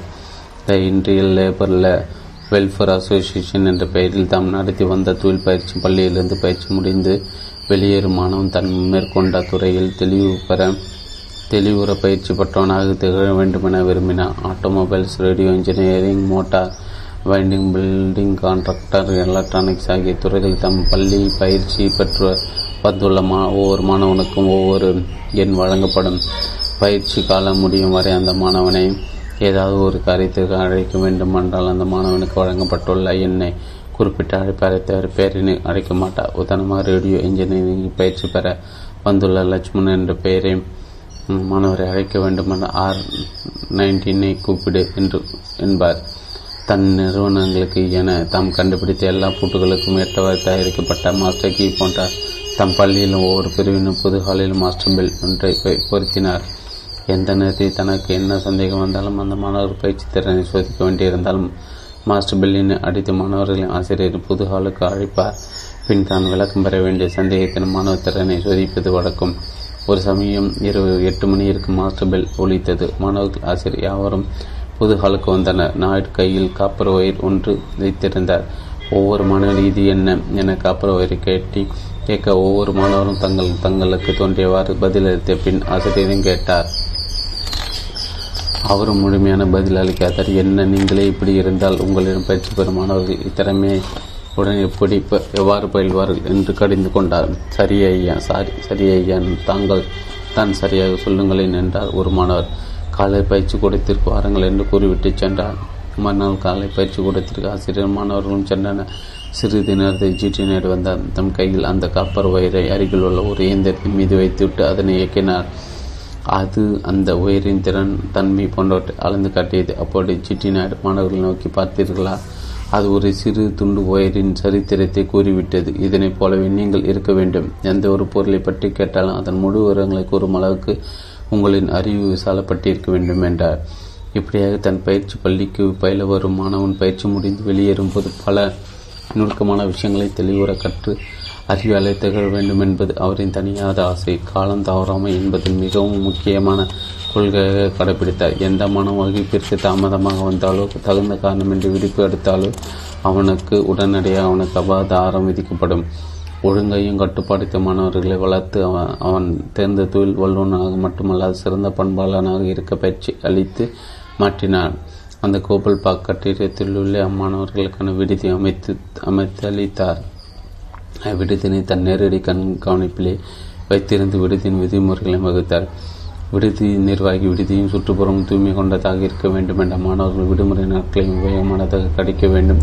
எந்த ஒரு மாணவனது தூய்மை தேவையான அந்த வாரம் முழுவதும் அவனுக்கு ஏதாவது ஒரு பணி அளிக்கப்படும்? அது சுற்றுப்புறத்தை தூய்மைப்படுத்தும் பணியாகவோ அல்லது தோட்டப் பணியாகவோ இருக்கும். எப்படியாயினும் அந்த வாரம் முழுவதும் அதவனை அதனை அவன் முடிக்க வேண்டும். இதுதான் அவன் தூய்மை தவறியதற்கான தண்டனை. மேலும் விடுமுறை விடுமுறை நாட்களில் சினிமா நாடகம் போன்ற கிளிகள் மாணவர் தங்கள் நேரத்தை செலவிடாமல் கல்வி தொடர்பான ஆற்றலை செலவிடல் வேண்டும் என்ற விதியும் உருவாக்கி வைத்தார். மாணவர்களின் இவ்வாறு கண்டிப்புடன் நிற்பதற்கான காரணங்களை அவர் கூறுவது வருகால சமுதாயம் உங்கள் கைகளில் ஒப்படைக்கப்படும். நீங்கள் சிறந்த மாணவராக மட்டுமல்ல ஒரு சிறந்த குடிமகனாக விளங்கி உருப்பட வேண்டும் என்ற அக்கறையில் தான் இவ்வாறு கண்டிப்புடன் செயல்படுகிறேன். என் கண்டிப்பு கிணங்காதவர் என் மாணவராக ஏற்று நான் பயிற்சி தர விரும்பவில்லை. இவரின் கண்டுபிடித்தான் எத்தனை அர்த்தமும் அவசியமானதாக உள்ளது. பதினொன்று அயல்நாட்டு பயணங்கள். நம்புவர்களை வெல்கிறார் மார்க்சிம் கார்கன் தனித்தன்மை கொண்ட ஜிடி நாயுடின் பெருமை உலக நாடுகள் பரவுவதற்கு அவரின் அயல்நாட்டு பயணங்கள் மிகவும் முக்கியமானதாக ஒன்றாக அமைந்தன. அவர் மேற்கொண்ட அயல்நாட்டு பயணங்களின் போது நிறைய அனுபவங்களை சேகரிக்கும் வாய்ப்பினை பெற்றார். இவர் அயல்நாட்டு பயணங்கள் மேற்கொள்ள காரணமாக இருந்தவர்கள் ஜெர்மனி தம்பதியினர். ஆம் ஜெர்மன் நாட்டைச் சேர்ந்த ஹவனோர் நகரவாசியின் திரு ஜூன்ஸ் தன் ரப்பர் வணிக தொடர்பு காரணமாக ஆயிரத்தி தொள்ளாயிரத்தி இருபத்தி ஒன்பதில் இந்திய சுற்றுப்பயணத்தை மேற்கொண்டார். அவரின் துணைவர் திருமதி ஜூ குன்ஸும் அவருடன் கலந்து கொண்டார். அவர்களின் சுற்றுப்பயணத்தின் போது சிறந்த தொழில் நகரமாக கோயம்புத்திற்கு வந்தனர். எதிர்பாராத திருமதி குன்ஸ் உடல்நிலை பாதிக்கப்பட்டு காய்ச்சலால் அவதிவிட்டார் அந்நிலை தங்குவதற்கு இடம் தேடினார். யுஎம்எஸ் நிறுவன பேருந்து பயணிகள் தங்குமிட அவர்களுக்கு அடைக்கலம் தந்தது. அந்நிய நாட்டு தம்பதியினர் வந்துள்ள தங்கி தங்கியுள்ள செய்தி ஞாயிற்றுக்கு தெரிவிக்கப்பட்டது. திரு நாயுடு பயணிகள் தங்குமிடத்திற்கு வந்து ஜெர்மனை தம்பதியர் கண்டார். அவர்களுக்கு ஆக வேண்டிய உடனடி வசதிகள் தாமே முன்னின்று பார்வையிட்டு வழங்கினார். வேண்டிய உதவிகளை நாடிய செய்து தந்தார். எந்தவித பிரதிபலனும் எதிர்பாராத அன்பு ஒன்றை மட்டும் கொண்டு சேவை செய்யும் இயல்பான இயல்பினாரான நாயுடுவின் செய்கை ஜெர்மனை தம்பதி நெஞ்சங்களின் நிகழ்வை ஏற்படுத்தியது. திருமதி குன்சும் உடல் நலம் தேடினார். திருமதி குன்சும் தம்பதி திருமதி நாயுடு அவர்களிடம் பிரியாவிடை பெற்று சென்றனர். அவ்வாறு செல்லும்போது திரு நாயுடு அவசியம். தங்கள் ஜெர்மன் நாட்டிற்கு ஒரு முறை விஜயம் செய்ய வேண்டும் என்று அன்பு கட்டளையிட்டு சென்றனர் அது தொடங்கி ஒவ்வொரு ஆண்டும் கிறிஸ்துமஸ் வாழ்த்தும் புத்தாண்டு வாழ்த்தும் ஜெர்மனி தமிழிடமிருந்து திரு நாயுடுக்கு வர தொடங்கியது. அது மட்டுமின்றி ஒவ்வொரு முறை வாழ்த்துக்களுடன் அவசியம் தங்கள் தாங்கள் எங்கள் வீட்டு நாட்டிற்கு வருகை தந்து எங்கள் விருந்தினராக தங்க வேண்டும் என்று அழைப்பு மேல் அழைப்பாக விடுத்தனர். அந்த தம்பதியின் அன்பும் உள்ளமும் பாசமும் ஓங்கி வரும் அழைப்பும் வாழ்த்தும் பின் வர வரம்பும் அவர் ஏழ்நாட்டு பணம் மேற்கொள்ள தூண்டின. எந்த ஒன்றையும் ஆராய்ச்சி ஆராய்ச்சி நோக்குடன் சிந்திக்கும் வழக்கம் கொண்டவரான நாயுடு இந்த பயணம் பற்றியும் சிந்திக்க தொடங்கினார். இந்திய பண்பாடுகள் அடங்கிய தம் உள்ளம் மேல்நாட்டு பண்பாடு கலாச்சாரத்துடன் ஒத்துப்போக முடியுமா? அந்நகரங்களில் தம் நிலை என்னவாக இருக்க முடியும் என்ற சிந்தனைகள் எழுந்தன. அந்நிய நாட்டின் அவர்கள் கலாச்சார பண்பாடுகள் புரிய வண்ணம் இங்கு வந்து தங்கி இந்திய பண்பாட்டிற்கு இப்ப நடந்து கொள்ள முடியும் என்பது நம்மால் எப்படி முடியாமல் போகும் என்ற விடையும் நம்பிக்கையும் கிடைத்தது. உள்ளம் தெளிவாக திடம் இருக்கும். மொழி பிர ஒரு மொழி பிரச்சனை தடையாக இருக்க வாய்ப்பில்லை என்று உணர்ந்தார். இந்த பயணத்தை நாடுக்கு ஆங்கிலம் முறையாக தெரியாது. இருப்பினும் தன்னம்பிக்கை என்ற கவசம் இருக்கும்போது இது பற்றி அவர் நம்பிக்கை தேவையில்லை என்ற துணியுடன் முனைந்தார். இந்தியாவிலிருந்து கொடுங்கோரை நகருக்கு விமானம் மூலம் பின் கொடுமிந்த ஜெர்மனுக்கு கப்பல் மூலம் செல்வது என்பது பயணத்திட்டத்தின் அடிப்படை. இந்தியாவிலிருந்து அந்நிய தேசம் செல்லும் பலர் அந்நாடுகளின் பழக்க வழக்கங்களுக்கு அடிமைப்பட்டு போய் போய் உணவு நிலையை தொடங்கி உடையில் விஷயம் வரை முற்றிலுமாக அன்னை என்று பண்பாட்டுடன் தங்களை ஐக்கியப்படுத்திக் கொள்வதும் பல தீய பழக்கங்கள் ஈடுபடுவதும் உள்ளதை கண்டிக்கிறார். கண்டி கண்டிக்கிறார் கேட்டிருக்கிறார் நாயுடு. அப்படிப்பட்ட ஒரு நிலைக்கு தம்மை ஆலைக்கு கொள்ளாதவர் தம்மை தாமே கட்டுப்பாட்டுடன் வைத்துக்கொள்ள உறுதி பூண்டார். காந்திஜி அவர்கள் மேல்நாடு செல்லும்போது தன் தாயிடம் அளித்த வாக்குறுதியினைப் போல இவரும் அத்தகைய மது மாது மாமி ஆகியவற்றை தீண்ட கூட அந்த தமிழர்கள் எடுத்துக்கொண்ட உறுதியான தீர்மானத்தை கப்பல் ஏறும் முன் ஒரு சிறு குறிப்பாக எழுதி அதனை சட்டைப்பையினுள் எடுத்துக்கொண்டார் இயல்பாக நாயுடு ஒரு சுத்த செய்வர் எனவே தான் இவ்வாறெல்லாம் உறுதிமொழி எடுத்துக்கொண்டு திடமான திருமமான ஒரு சிந்தனை தெளிவு கொண்டார். கப்பல் பயணமும் கலகும். ஆயிரத்தி தொள்ளாயிரத்தி முப்பத்தி ரெண்டு தன் முதல் அயல்நாட்டு பயணத்தை மேற்கொண்டார். அவரின் திட்டப்படி இந்தியாவிலிருந்து கொழும்புக்கு விமானம் மூலம் சென்றார் கொழும்பிலிருந்து ஜெர்மன் நாட்டிற்கு கப்பல் பயணம் தொடங்கியது. ஜார்ஜஸ் பிலிப்பர் என்னும் பிரெஞ்சு கப்பல் சென்றார். நான்கு நாட்கள் கப்பல் பயண பயணிகளுக்கு மிக மகிழ்ச்சி அளித்தது. ஞாயிறு அவருடன் சேர்ந்து வந்த நண்பர்களோடு பயணம் செய்தார் ஐந்தாம் நாள் கப்பல் நடுக்கடலில் மிகவும் அமைதியாக சென்று கொண்டிருந்தது. பயணங்கள் பயணங்களின் போதெல்லாம் எல்லா பயணிகளும் தங்கள் அன்றாட வாழ்க்கையில் ஏற்பட்ட சிந்தனைகள் மகிழ்ச்சி மிதங்களில் வாரி தெளித்து கொண்டு இன்பமாக பேசி பயணத்தின் இனிமை அனுபவித்து அனுபவிப்பது என்பது இயல்பு. இந்த கப்பல் பயணிகளும் அவ்வாறு இருந்திருக்க வேண்டும். இவர்கள் மகிழ்ச்சி இடையராக உயிர் தீங்காக அமையக்கூடிய விதத்தை திடீரென தீ தீ என்ற பயணிகள் அலறி ஓடி கப்பல் தலைத்தில் மருகி மருகி ஓடிக்கொண்டிருந்தன. ஒவ்வொரு உள்ளத்தின் சிந்தனை ஓடிக்கொண்டிருந்த மகிழ்ச்சி இன்பம் முற்றாக அவர்களை விட்டு ஓடி தம் முன் உள்ள ஆபத்திலிருந்து எப்படி தப்பிப்பது என்ற ஒரே சிந்தனை தான் எல்லா பயணிகளையும் கூடிக்கொண்டது. அவரவரின் உடைமைகளை பற்றி சிந்திக்க காப்பாற்ற நினைவின்றி தன் உயிரை மட்டுமே காப்பாற்றுதல் என்ற நிலையை செய்வதறியாது துடி துடித்தார்கள். இந்த நிலை கப்பலை தீப்பிடித்துள்ளது என்பதை உணர நாயுடுக்கு சில நிமிடங்கள் ஆயிற்று. அப்போது தன்னை பற்றி கவலைந்து தம்மோ தம்மோடு புறப்பட்டு வந்தவரின் கதி என்ன என்பது எண்ணி கவலைப்பட்டார். அமளி தன்னை விட்டு போனவர்களை தேடினார் காணவில்லை. ஆபத்து என்று ஒருபோது நிதானர்கள் யாரும் இருக்க முடியாது. அவ்வாறு தான் கப்பல் பயணிகள் சிலர் கூட கடலில் குதித்து தப்பிக்க முனைந்தார்கள். குதித்து தன் நம்பர்கள் இருக்கக்கூடும் என எண்ணிந்தவாறே அப்போதும் தன் நிதானம் இருக்காமல் குதித்து அவர்களை பார்த்து கொண்டிருந்தார். தன் கண் முன்னே நடக்கத்திற்கு கொடூரமான நிகழ்ச்சியின் உயிர் தப்பிக்க கடலில் குதிப்பதும் தீயை பற்றி உயிர் வேதனையோடு துடித்து கண்டு கலங்கினார். கப்பலில் இருந்து உயிர் தப்ப கடலில் குதித்த சில சுறா மீன்கள் தங்களை நிறையாக ஆக்கி கொண்டதையும் கண்டார். நெஞ்சு மதிந்தது குலுங்கியது. லைட் போட் எனப்படும் சில உயிர் படகுகளை ஒரு சிலர் கடலில் இறக்கி தப்ப முயன்றார்கள் கப்பல் தலைத்தின் ஆயிட்டின் அருகே நின்றது. இரு பெண்கள் கடலில் குதித்தார்கள். தங்கள் கண்ணெதிர் திருசுராமின் இரையாகி பழிய மனிதர் பார்த்த பின்னர் இவர்களால் இவர்கள் ஒரு இவர்கள் ஒரு துணிவுடன் குதித்தது கண்ணுற்றார். தானும் இங்கே இங்கே நின்றிருப்பது கொடைத்தனம் என்று எண்ணிவாறு அந்த பெண்களை தொடர்ந்து குதித்தார். கடலில் குதித்த நாயுடு அந்த இரு பெண்களை காப்பாற்ற நிலை ஏற்பட்டுவிட்டு அவர்களை விடுத்தவாறு நீந்த தொடங்கினார். உயிர் காக்கும் படகொண்டு அவரின் அருகில் வந்தது. அந்த பெண்களையும் ஏற்றி தானும் அதில் ஏறிக்கொண்டார். நாயுடு ரஷ்ய கப்பல் ஒன்று உயிர் தப்பியரை மீட்டு டிஜி பவுல்டி என்ற இடத்தில் இறக்கிவிட்டது. தம்மால் காப்பாற்றப்படும் இருவரும் சீன ஆங்கில நாட்டவர்கள் என்பதை தெரிந்து கொண்டார் நண்பர்களை பற்றிய நிலை என்ன என்பதை அறிய முயன்றார் அவர்களும் உயிர் தப்பி காப்பாற்றப்பட்டன இந்த செய்தியினை இந்த எத்தகைய ஆபத்து சூழ்ந்த பதில் நிதானம் இடத்தில் கூடாது என்பதை பல கட்டங்கள் நாயுடு அவர்கள் அபூர்வமாக உணர்ந்திருந்தாலும் இந்த அசம்பாவித நிகழ்ச்சியையும் அவருக்கு ஒரு அனுபவத்தை ஏற்படுத்தி தந்தது. வாழ்வின் பல நிலைகளின் பல படிப்பினைகளை அறிந்து கொண்டிருந்தாலும் இந்த காவா கப்பல் தீ விபத்து மூலம் தான் பார்த்த கோரமான காட்சிகள் மனிதர்களின் மனோநிலை பற்றி தான் நான் அறிந்து கொண்ட உண்மைகளும் என்னால் இக்காலத்தில் மறக்க இயலாது. விபத்து தொடங்கி அடங்கி அந்த சில மணி நேரங்களில் நான் கண்டவையும் கற்றவையும் ஏராளம். ஆபத்தான சம்பவங்கள் மனிதனை தாக்கும் போது மரண வாசலின் கதை வரைக்கும் அவை மனிதனை கொண்டு செல்லும் போது அவனுள் ஏற்பட்ட தவிப்பையும் பரபரவையும் விவரிக்க வார்த்தைகளே கிடையாது. தங்களின் உயிர் எப்படி காப்பாற்றப்பட வேண்டும் என்பது ஒன்றே அவர்களின் கலங்கிய சிந்தனையும் தெளிவான நிலையும். அந்த நேரத்தில் சாதி மத இன வேறுபாடுகள் நட்பு பாசம் உறவு போன்ற யாவும் அடிந்து போய்விடுவதை நேரில் கண்டேன். அங்கே ஜாதி வெறி இல்லை சகோதர மனப்பான்மை கண்டேன். அடிமை உணர்ச்சி இல்லை மனிதனை மனிதன் வெறுக்கும் நிலையை நான் காணவில்லை. சுதந்திர தேசிய உணர்ச்சி தான் இருந்தது. ஒருவரை ஒருவர் அணைக்கும் உறவு தன்மையை கண்டேன்.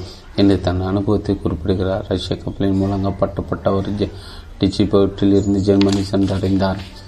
நட்பில் மலர்ந்த வரவு மார்ச்சல்ஸ் துறைமுகத்தில் வந்திறங்கிய திரு நாயுடு வரவேற்க திரு குன்ஸ் சம்பாதி வந்திருந்தனர் நாயுடுவின் பயண அனுபவங்களை தீ தீ விபத்தில் உயிர்த்த பேசாமல் கட்டு உள்ளம் நெருகி நெக்குருகி போயின. தீ விபத்தின் மூலம் நாயுடன் உடலில் ஏற்பட்ட புண்களுக்கு உடனடியே சிகிச்சை அளிக்க தகுந்த மருத்துவ ஏற்பாடுகளை செய்தனர். ஜெர்மனியின் வனைப்பையும் வாடிக்கை முறையினையும் நாயுடு அறிந்து கொள்ள சுற்றி பார்க்க வசதிகளை செய்து கொடுத்தனர். திரு குன்ஸ் தம்பதியினர் நட்பின் வலிமையும் பிணைப்பின் தேசங்களுக்கும் பொருளாதாரத்திற்கும் அப்பாற்பட்ட நெஞ்சங்களின் தழுவல் ஆகுமென்றோ? நாயுடன் திரு குன்சும் தம்பதியினருக்கு இதற்கும் விதிவிலக்கு அல்ல. அவை ஜெர்மனி கொல்லோன் பான் நகர தொழிற்சாலைகள் பொறியியல் நிர்மாணம் முதலியவற்றை கண்டார். இவருள் கனன்று கொண்டிருந்த பொறியியல் ஆர்வத்தை ஜெர்மனி தான் தூண்டுகோலாக இருந்து வந்தது. வளர்த்தது இவ்வாறு தொழிற்சாலை ஒன்றினை காண புறப்பட்ட போது புறப்பட்ட போது ஒரு வெடிக்கான சம்பவம் ஏற்பட்டது. நாயுடுக்கு ஜெர்மனி பெண் நாயுடு அணுகி தான் ஒரு இந்தியரை மணக்க விரும்பதாக அதற்கான காரணம் நல்ல அன்புள்ளம் கொண்ட கணவர்களாக இந்தியர்கள் விளங்குகிறார்கள் என தான் கேள்விப்பட்டிருக்க கூறினார். மேலும் நான் இருமுறை காதல் மன வாழ்க்கையில் ஈடுபட ஈடுபட்டு தோற்றவள் இங்குள்ளவர்கள் என் செல்வத்தை மட்டுமே விரும்புகிறார்கள் என கூறினார். நாயுடு அவளுக்காக அனுதவப்பட்டு அவளின் கூறிய நிறைவேறித்து விட்டார். லண்டனில் திரு குன்ஸ் தம்பதியிடமிருந்து விடைபெற்று ஜென்ம கொண்டு ஜெர்மனியிலிருந்து லண்டன் சென்றார் லண்டன் நகர பகுதிகளில் தொழிற்சாலைகளையும் பார்வையிட்டார் நாயுடு ஒரு நாள் எதிர்பாராத விதமாக கோவை பிரமுகர் திரு ஆர். கே. சண்முக செட்டியாரை சந்தித்தார். நாயுடுவின் சாதாரண வேஷ்டி சட்டக்கோலத்தை கண்ட செட்டியார் நாயுடன் பல பண வசதியின்மை உணர்ந்தால் லண்டன் தெருக்கில் அதற்கேற்ற உடையுடன் நடமாட வேண்டுமென கூறி உடையை வாங்கி தந்தார். கப்பலை தீ விபத்து தன் குறிப்பில் சில அழிந்து விட்டதனால் குறித்தபடி அவர் திட்டங்களை செயலாக்கம் பெற வழியின்றி தடைப்பட்டது. லண்டன் தன் பயண திட்டத்தை உல்லாசமாக சுற்றி பார்க்க வேண்டும். மட்டும் அமைக்காது போக்குவரத்து துறையில் மேலை நாட்டு முறைகளை கண்டறிய விரும்பினார். நெரிச்சலான பகுதியில் விபத்துகள் ஏற்பட ஏற்பட வண்ணம் போக்குவரத்தினை எப்படி சமாளிக்கிறார்கள் என்று ஆராய்ந்தார். அத்துடன் மட்டுமல்லால் காவல்துறையினர் பொதுமக்களுக்கு எவ்வாறெல்லாம் உதவிகரமாக செயல்படுகிறார்கள் என்பதை தனக்கு நேர்ந்த ஒரு நிகழ்ச்சி மூலம் அறிந்து கொண்டார். வீதியில் நடந்து வந்து கொண்டிருந்த நாயுடு மயங்கி விழுந்தார். அங்கு பணிபுரிந்து கொண்டிருந்த காவல்துறை அதிகாரி அவரை தூக்கி கொண்டு மற்றொரு அதிகாரியிடம் ஒப்படைத்தார். பசி கலப்பு காரணமாக தான் மயங்கி விழுந்து விட்டதாக நாயுடு மயக்கம் தெளித்து பின் அதே அதிகாரியிடம் கூட மறுவை நாடி நாயுடன் போலீஸ் அதிகாரி ஹோட்டலுக்கு சென்று நாயுடுக்கு தேவையான உணவை வாங்கி அளித்தார். அதற்கான தொகையை அதிகாரி செலுத்தினார். அந்த அதிகாரி தனக்காக செலவு செய்த தொகையை அவர்கள் பின்னர் அரசாங்கம் மூலம் ஏற்றுக்கொள்வதாகவும் அந்த அதிகாரி மூலம் அறிவித்தார் அறிந்தார். நேரம் போட்டே தான் இருந்த நன்மை. எங்கு சென்றாலும் காலம் போட்டும் கொண்டும் நாயுடுவை தொடர்ந்து வந்து கொண்டிருந்தது. அவ்வாறு அவர் நேரத்தின் பெருமையினை எண்ணி செயல்பட்டதன் விளைவாக தனக்கு நேரவிருந்த விபத்தில் இருந்து தப்பினார். நகர்ப்புறங்களை சுற்றிவிட்டு திரும்பி லண்டனுக்கு வருவதற்கு எக்ஸ்பிரஸ் ரயிலுக்கு பயணச்சீட்டு வாங்கி ரயில் நிலையத்திற்கு வந்தார். ரயில் வரும் நேரத்திற்கு முன்பாகி வந்துவிட்டார் எக்ஸ்பிரஸ் ரயிலுக்கு முன்னர் சாதாரண ரயில் புறப்பட தயாராக இருந்து அதில் பயணம் செய்யலாம் என்று கூறி அமர்ந்து விட்டார். லண்டன் வந்து சேர்ந்த பின்னர் தாம் வருவதற்காக ரிசர்வ் செய்த எக்ஸ்பிரஸ் ரயில் லண்டன் வரும் வழியில் பெரும் விபத்துக்குள்ளாகி ஏராளமான மக்கள் உயர்ந்திருந்த இந்த செய்தினை பெற்றார். நேரத்துக்கு முக்கியத்துவம் கொடுத்ததற்கு கிடைத்த வெகுமதி.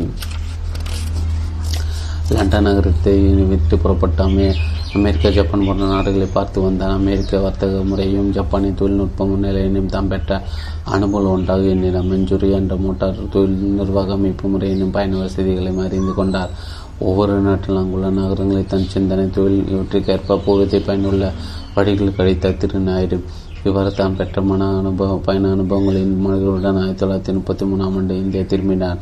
தான் கொண்ட முதல் பயண அனுபவங்களை முன்மாதிரியாக படிப்பினையாகவும் கொண்டு அடுத்தடுத்து தான் மேற்கொண்ட அயல்நாட்டு பயணங்களை திட்டம் தீட்டி செயல்பட்டு வெற்றியும் கண்டார் திட்டமிட்ட பயணம் திரட்டிய அனுபவம். சென்ற முறை கிடைத்த அயல்நாட்டு பயணத்தின் மூலம் பெற்ற அனுபவத்தை முன்மாதிரியாக கொண்ட ஆயிரத்தி தொள்ளாயிரத்தி முப்பத்தி அஞ்சில் திருநாயுடு மீண்டும் தன் அயல்நாட்டு பயணத்தை தொடங்கினார் இம்முறை செல்லும்போது தகுந்த முன்னேற்பாடுடன் பயணத்தை மேற்கொண்டார்.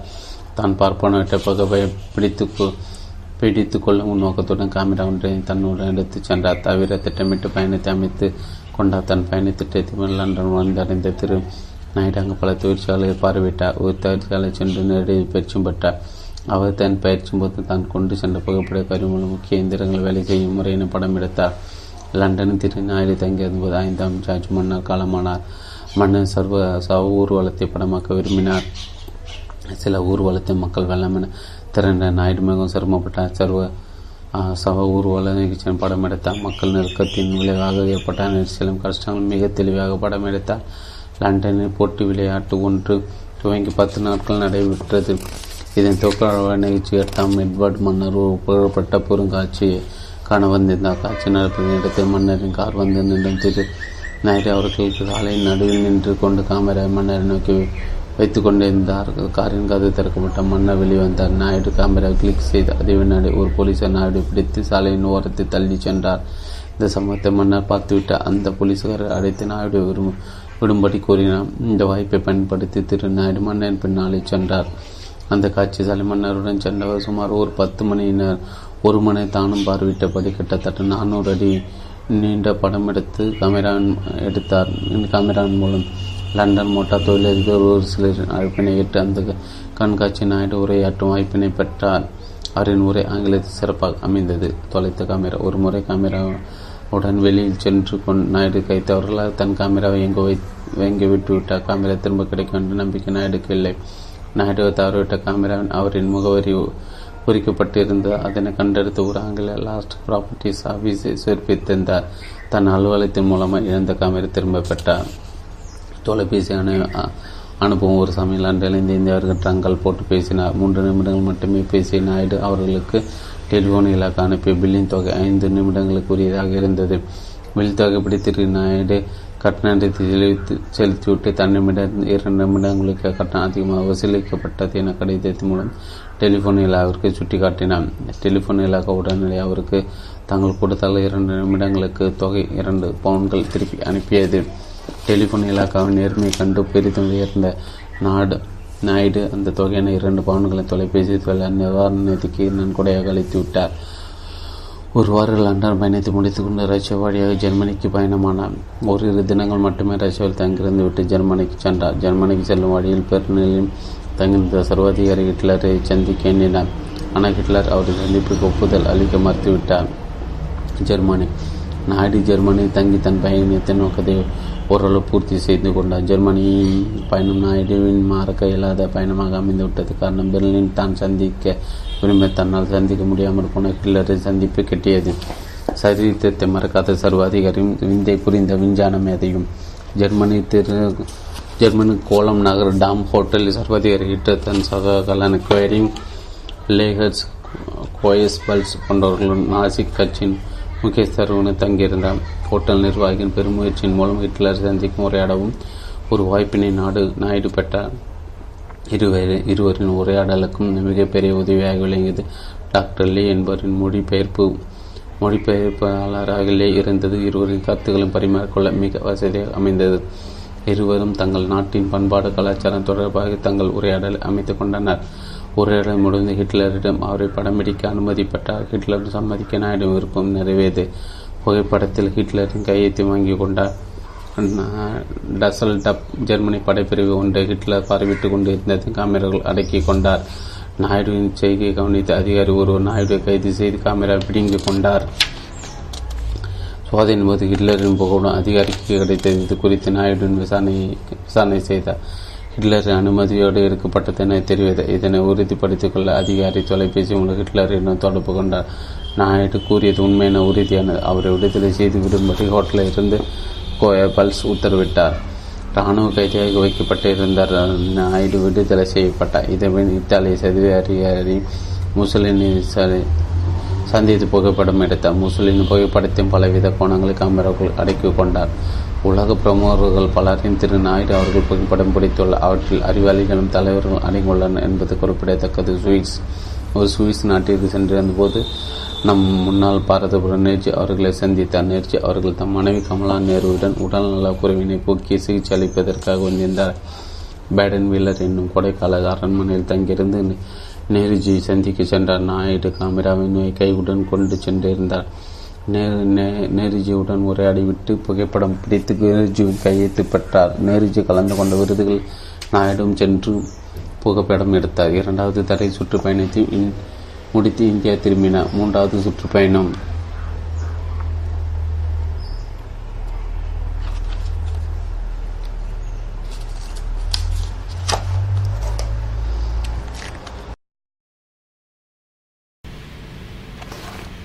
தமிழகத்தின் தனிப்பெரும் தொழில் மேதை ஜி டி நாயுடு. நூறாம் பக்கம் தொடர்ச்சி. சரித்திரம் மறக்காத சர்வ அதிகாரியும் விந்தை புரிந்த விஞ்ஞான மேதையும். ஜெர்மனி கோலா நகரில் டாம் ஹோட்டலில் சர்வ அதிகாரி ஹிட்லர் தன் சகாக்களான கோயிங்கரிங் லோஹெஸ் கோயபல்ஸ் போன்றவர்களுடன் நாசி கட்சி முகேஷ் தெருவுடன் தங்கியிருந்தார். ஹோட்டல் நிர்வாகியின் பெருமுயற்சியின் மூலம் ஹிட்லரை சந்திக்கும் உரையாடவும் ஒரு வாய்ப்பினை நான் ஈடுபட்டார். இருவரின் உரையாடலுக்கு மிகப்பெரிய உதவியாக விளங்கியது டாக்டர் லே என்பது மொழிபெயர்ப்பு மொழிபெயர்ப்பவராக இருந்தது இருவரின் கருத்துக்களை பரிமாறிக்கொள்ள மிக வசதியாக அமைந்தது. இருவரும் தங்கள் தங்கள் நாட்டின் பண்பாடு கலாச்சாரம் தொடர்பாக தங்கள் உரையாடலை அமைத்து கொண்டனர். உரையாடலில் அடைந்த பின் ஹிட்லரின் அவரை படம் பிடிக்க அனுமதி பெற்றார். ஹிட்லரும் சம்மதிக்க நாயுடும் விருப்பம் நிறைவேறியது. புகைப்படத்தை ஹிட்லரின் கையெழுத்து வாங்கி கொண்டார். டசல் டர்ப் ஜெர்மன் படை பிரிவு ஒன்றை ஹிட்லர் பரவிட்டு கொண்டிருந்ததையும் கேமராவில் அடக்கி கொண்டார். நாயுடு இந்த செயலை கவனித்த அதிகாரி ஒருவர் நாயுடுவை கைது செய்து கேமரா பிடிக்க கொண்டார். சோதனையின் போது ஹிட்லர் புகைப்படம் அதிகாரிக்கு கிடைத்தது. இது குறித்து நாயுடுவிடம் விசாரணை செய்த ஹிட்லர் அனுமதியோடு எடுக்கப்பட்டது என தெரிவித்தார். இதனை உறுதிப்படுத்திக் கொள்ள அதிகாரி தொலைபேசி மூலம் ஹிட்லரிடம் தொடர்பு கொண்டார். நாயுடு கூறியது உண்மையான உறுதியானது. அவரை விடுதலை செய்து விடும்படி ஹோட்டலிலிருந்து கோயபல்ஸ் உத்தரவிட்டார். இராணுவ கைதியாக வைக்கப்பட்ட இந்த நாயுடு விடுதலை செய்யப்பட்டார். இதன்பின் இத்தாலிய சர்வ அதிகாரி முசோலினை சந்தித்து புகைப்படம் எடுத்தார். முசோலினி புகைப்படத்தின் பலவித குணங்கள் கேமராக்கள் அடக்கி கொண்டார்.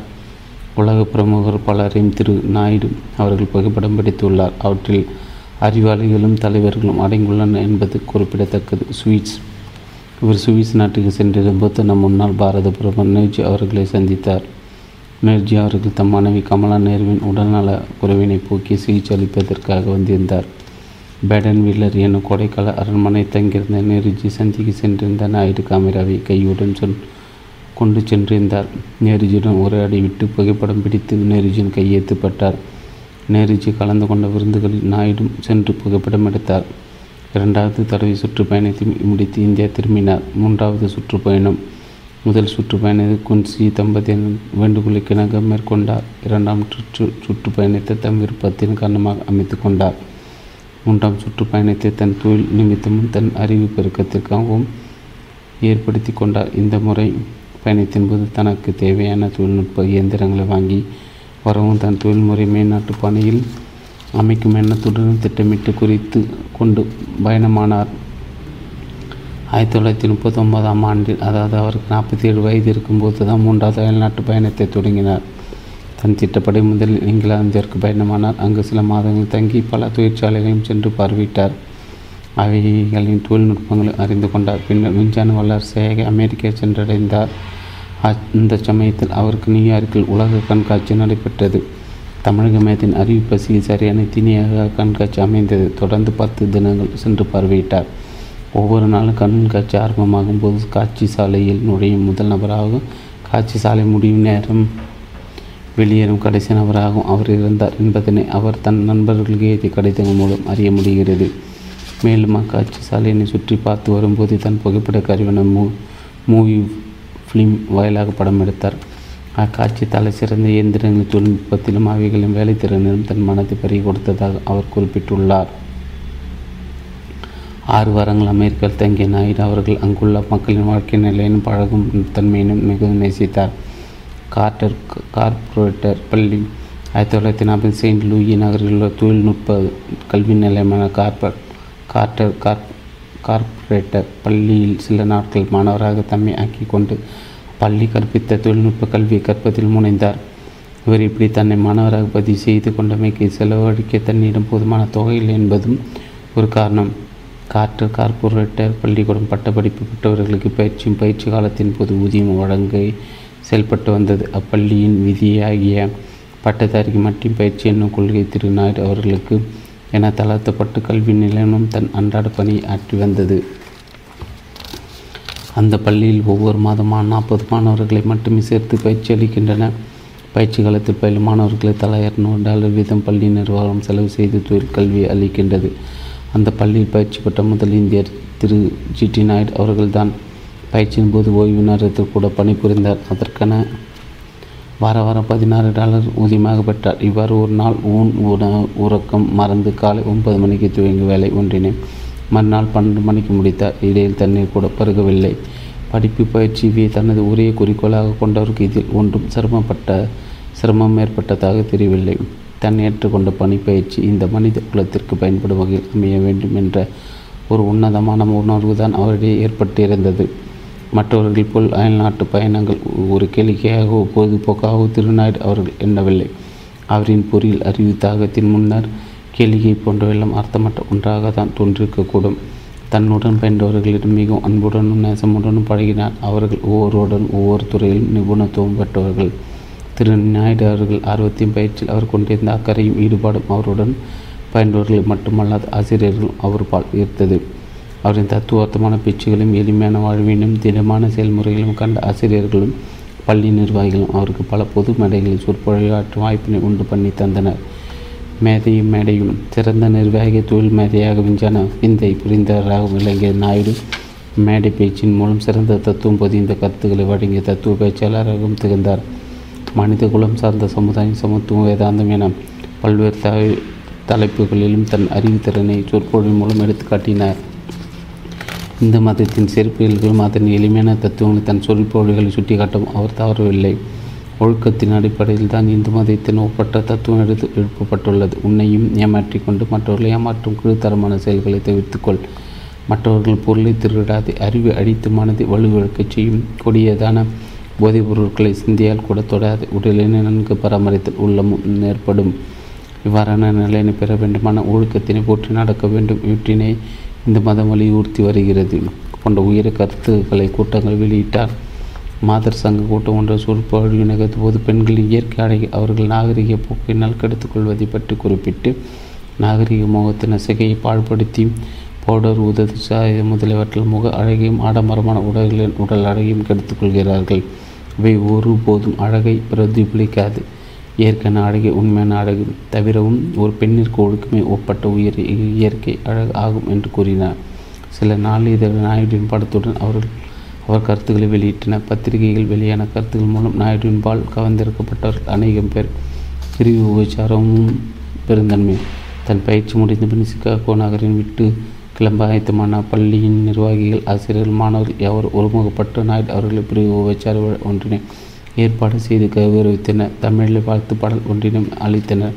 அமெரிக்க நாயகத்திற்கு எதிரான இந்து தத்துவ பண்பாட்டின் எடுத்து கூறுவதற்கு அனுமதி அளித்ததோடு அல்லாமல் தனக்கு தமிழிலே வாழ்த்து மடல் அளித்தமையை நாயுடுவின் உள்ளத்தை நகரச் செய்தது. அவர்களும் பெருந்தன்மை எண்ணி வியந்தார். சிகாகோ விட்டு டேவன் போர்ட் பயணமானார். சிறந்த தொழில்நுட்ப வல்லுநர் டேவன் போர்ட் நகருக்கு வந்த நாயுடு அவர்கள் அங்கு ஃபிலிம் ப்ரொஜெக்ஷன் ஃபேக்டரி ஒன்றினை பார்வையிடச் சென்று அங்கே பத்து நாட்கள் பயிற்சி மேற்கொண்டு அதனை பற்றிய நுணுக்கங்கள் தெளிவுற தெரிந்து கொண்டார். வரப்போகும் இடமெங்கிலும் தன் இயந்திர அறிவு ஆர்வ பணியினை அங்குள்ள தொழிற்சாலை பயிற்சி மேற்கொண்டு தனித்து கொண்டார். பல அமெரிக்க விஞ்ஞானிகள் பொறியியல் வல்லுநர்கள் தொழில்நுட்ப நிபுணர்கள் தொழிலதிபர்கள் ஆகியோர்களும் சந்தித்தார். அவர்களுடன் தன் கருத்தினை பகிர்ந்து கொண்டும் அவர்கள் அறிவுரைகளையும் ஏற்றார் தன் அறிவு திறனையும் அவ்வப்போது அவர்களிடம் நிரூபித்தார். அமெரிக்காவில் தங்கியிருந்த காலத்தில் தமக்கு தேவையான இயந்திரங்களை சிறுக சிறுக வாங்கி கோயம்புத்தூருக்கு அனுப்பி வைத்தார். சிறந்த தொழில்நுட்ப வல்லுநராக நிர்வாகியாக பயிற்சி பெற்ற ஆயிரத்தி தொள்ளாயிரத்தி நாற்பதாம் ஆண்டு இறுதியில் இந்தியாவிற்கு திரும்பினார் ஜிடி நாயுடு. இந்தியா திரும்பி ஜிடி நாயுடு கொச்சின் துறைமுக கஸ்டம்ஸ் அலுவலர்கள் சோதனையிட்டனர் அவரின் உடமைகளை சோதனையிட்டு முடிச்சு முடிக்க அவர்கள் எடுத்துக்கொண்ட கால அளவு திரும்ப ஐந்து ஐந்து முழு நாட்கள்.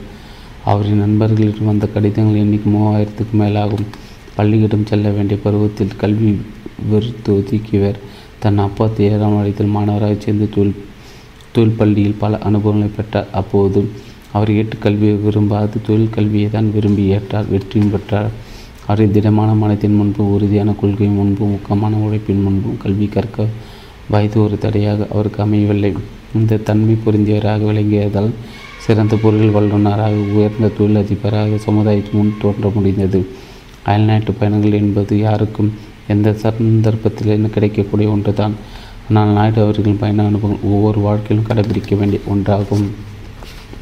கேளிகைகளுக்கு போதுமான வாய்ப்பும் வசதிகளும் ஏற்பட்டு இருந்தும் கூட அவற்றை மன அவற்றில் மனதை அளவிட தன் சிந்தனை உடலையும் பாதிக்காதவாறு அவற்றிலிருந்து ஒதுங்கி தன் ஒரு சிறந்த கர்ம வீரர் என்பதை நிரூபித்தவர் ஜிடி நாயுடு. பனிரெண்டு முயற்சியும் அதிர்ச்சியும் மனிதன் எடுத்துக்கொள்ளும் ஒவ்வொன்றுக்கும் அவன் தன்னைத்தானே அறிவினாலும் பலத்தினாலும் சில வேலைகள் உயிராலும் கூட விலை செலுத்துகிற மேக்ஸிம் கருக்கி. என்றோ இப்போது ஏதோ ஒரு கருப்பு பொருளுக்காக சுமந்த இந்த கருத்து எத்தகைய உண்மை என்பதனை உணரும் போது அதற்கு வடிவம் தருவதாக அமைவது திரு. ஜிடி நாயுடு அவர்களின் கண்டுபிடிப்பு நிலைகள்தான் ஒரு மனிதன் தன் செல்வத்தையும் காலத்தையும் திறமையும் செலவழித்து ஒரு சமுதாயம் முன்னேற தன்னாலான துண்டு அல்லது பணியினை செய்ய கடமைப்பட்டவனாகிறான். ஆனால் மனித உலகத்திற்கு தேவையான அவன் நினைக்கும் அவனின் உழைப்பு தேவையற்றதென பெறும் பெரும்பான்மை கூட்டம் என்று நிராகரித்து விடும்போது அவனின் உள்ளம் துடிக்கின்றது. யாராலும் நிச்சயமாக வார்த்தைகளால் விவரிக்க இயலாது. தன் உயிரினும் மேலாக கருதி தான் கண்டுபிடித்தவற்றை அரசு செயல்படுத்த அல்லது ஊக்கம் அளிக்க தவறிவிட்டதே ஓட அல்லமாக உபத்திரம் செய்தபோது திரு. ஜிடி நாயுடு பட்ட வேதனை சொல்லா வண்ணம்தான் இதன் காரணமாக கண்டுபிடி ரேஷன் பிளேடு அபரிதமான லாபம் கொடுக்கக்கூடியது என்று கணக்கீடு செய்து வைத்திருந்தும் இந்திய அரசின் அனுமதி கிடைக்காதாலும் மூலப்பொருள் இறக்குமதி செய்ய முன்வராதாலும் இந்த பிளேடு தயாரிப்பித்தான் கொண்டிருந்த ஆர்வத்தை அடக்கி கொண்டார். எத்தனையோ அமெரிக்க கம்பெனிகள் கட்டும் அதிக விலைக்கு போட்டி போட்டு கொண்டு வாங்க முனைந்தும் நாயுடுவின் முன் தோற்றின. சுமார் பத்து லட்சம் ரூபாய் தருவதாக ஒரு நியூயார்க் கம்பெனி கடைசியாக முயன்று பார்த்து அந்த கம்பெனி நாயுடுவிலிருந்து விற்க இயலாது என்ற பதிலை தவிர பிளேடு தயாரிக்கும் பேடன் உரிமை பெற இயலவில்லை. திடீரென நாயுடுக்கு என்ன தோன்றியது தெரியவில்லை. தன்னிடம் கடைசியாக கேட்ட அந்த நியூயார்க் கம்பெனிக்கு பிளேட் பேடன் உரிமை இலவசமாக அளித்து விட்டார். நாயுடு நம்பு.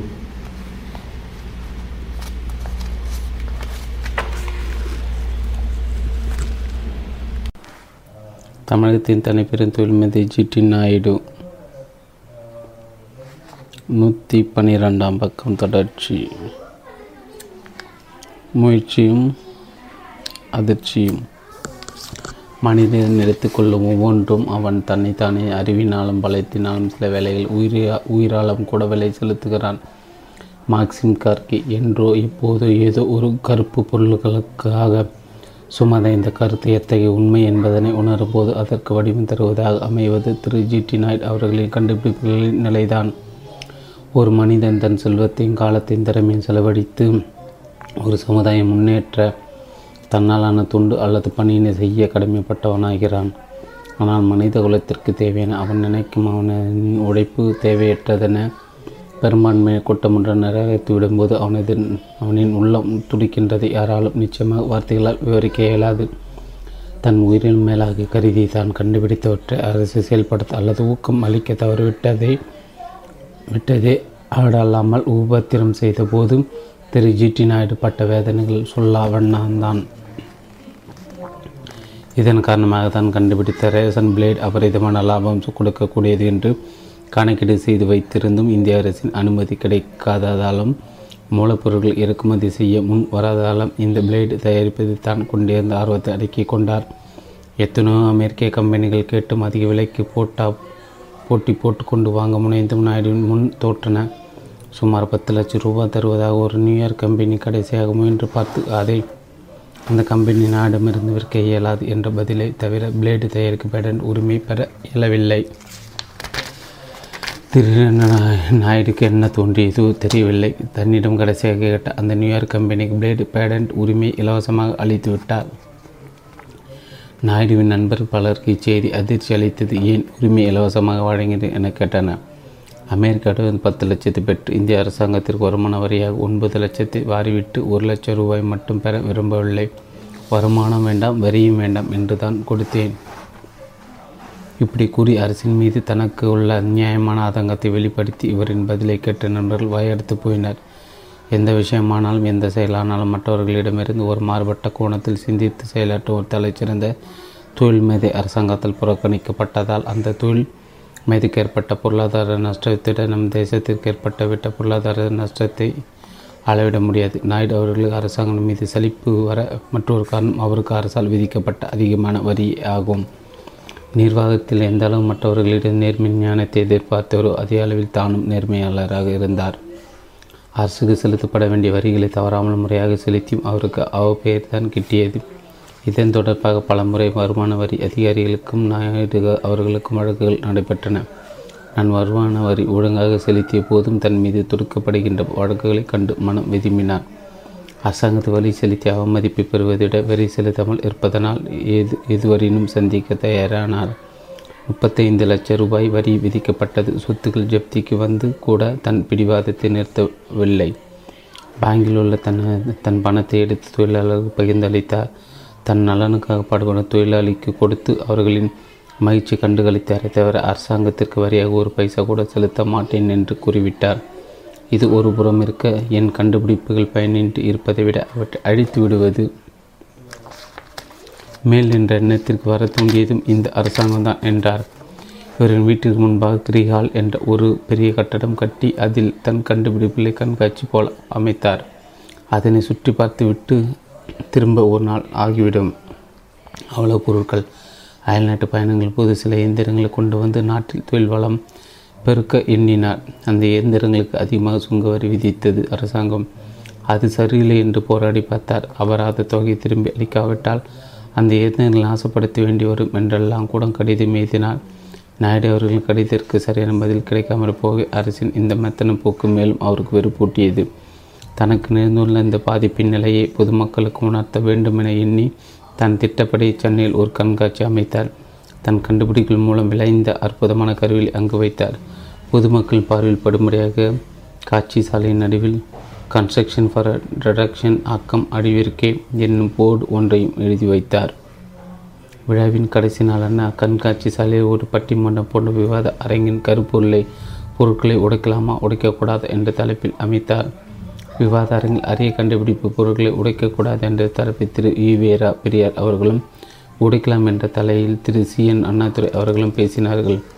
மனித குலத்திற்கு தேவையான விஞ்ஞான உலகின் புதுமைகளான இவ்வரி பொருட்களை உருவாக்க செலவிட்ட நேரத்தையும் பண செலவை எண்ணி பார்த்தால் இதனை கண்டிப்பாக உடைக்கக்கூடாது என்ற கருத்து துணிக்கும் வகையில் தந்தை பெரியார் வாதிட்டார்.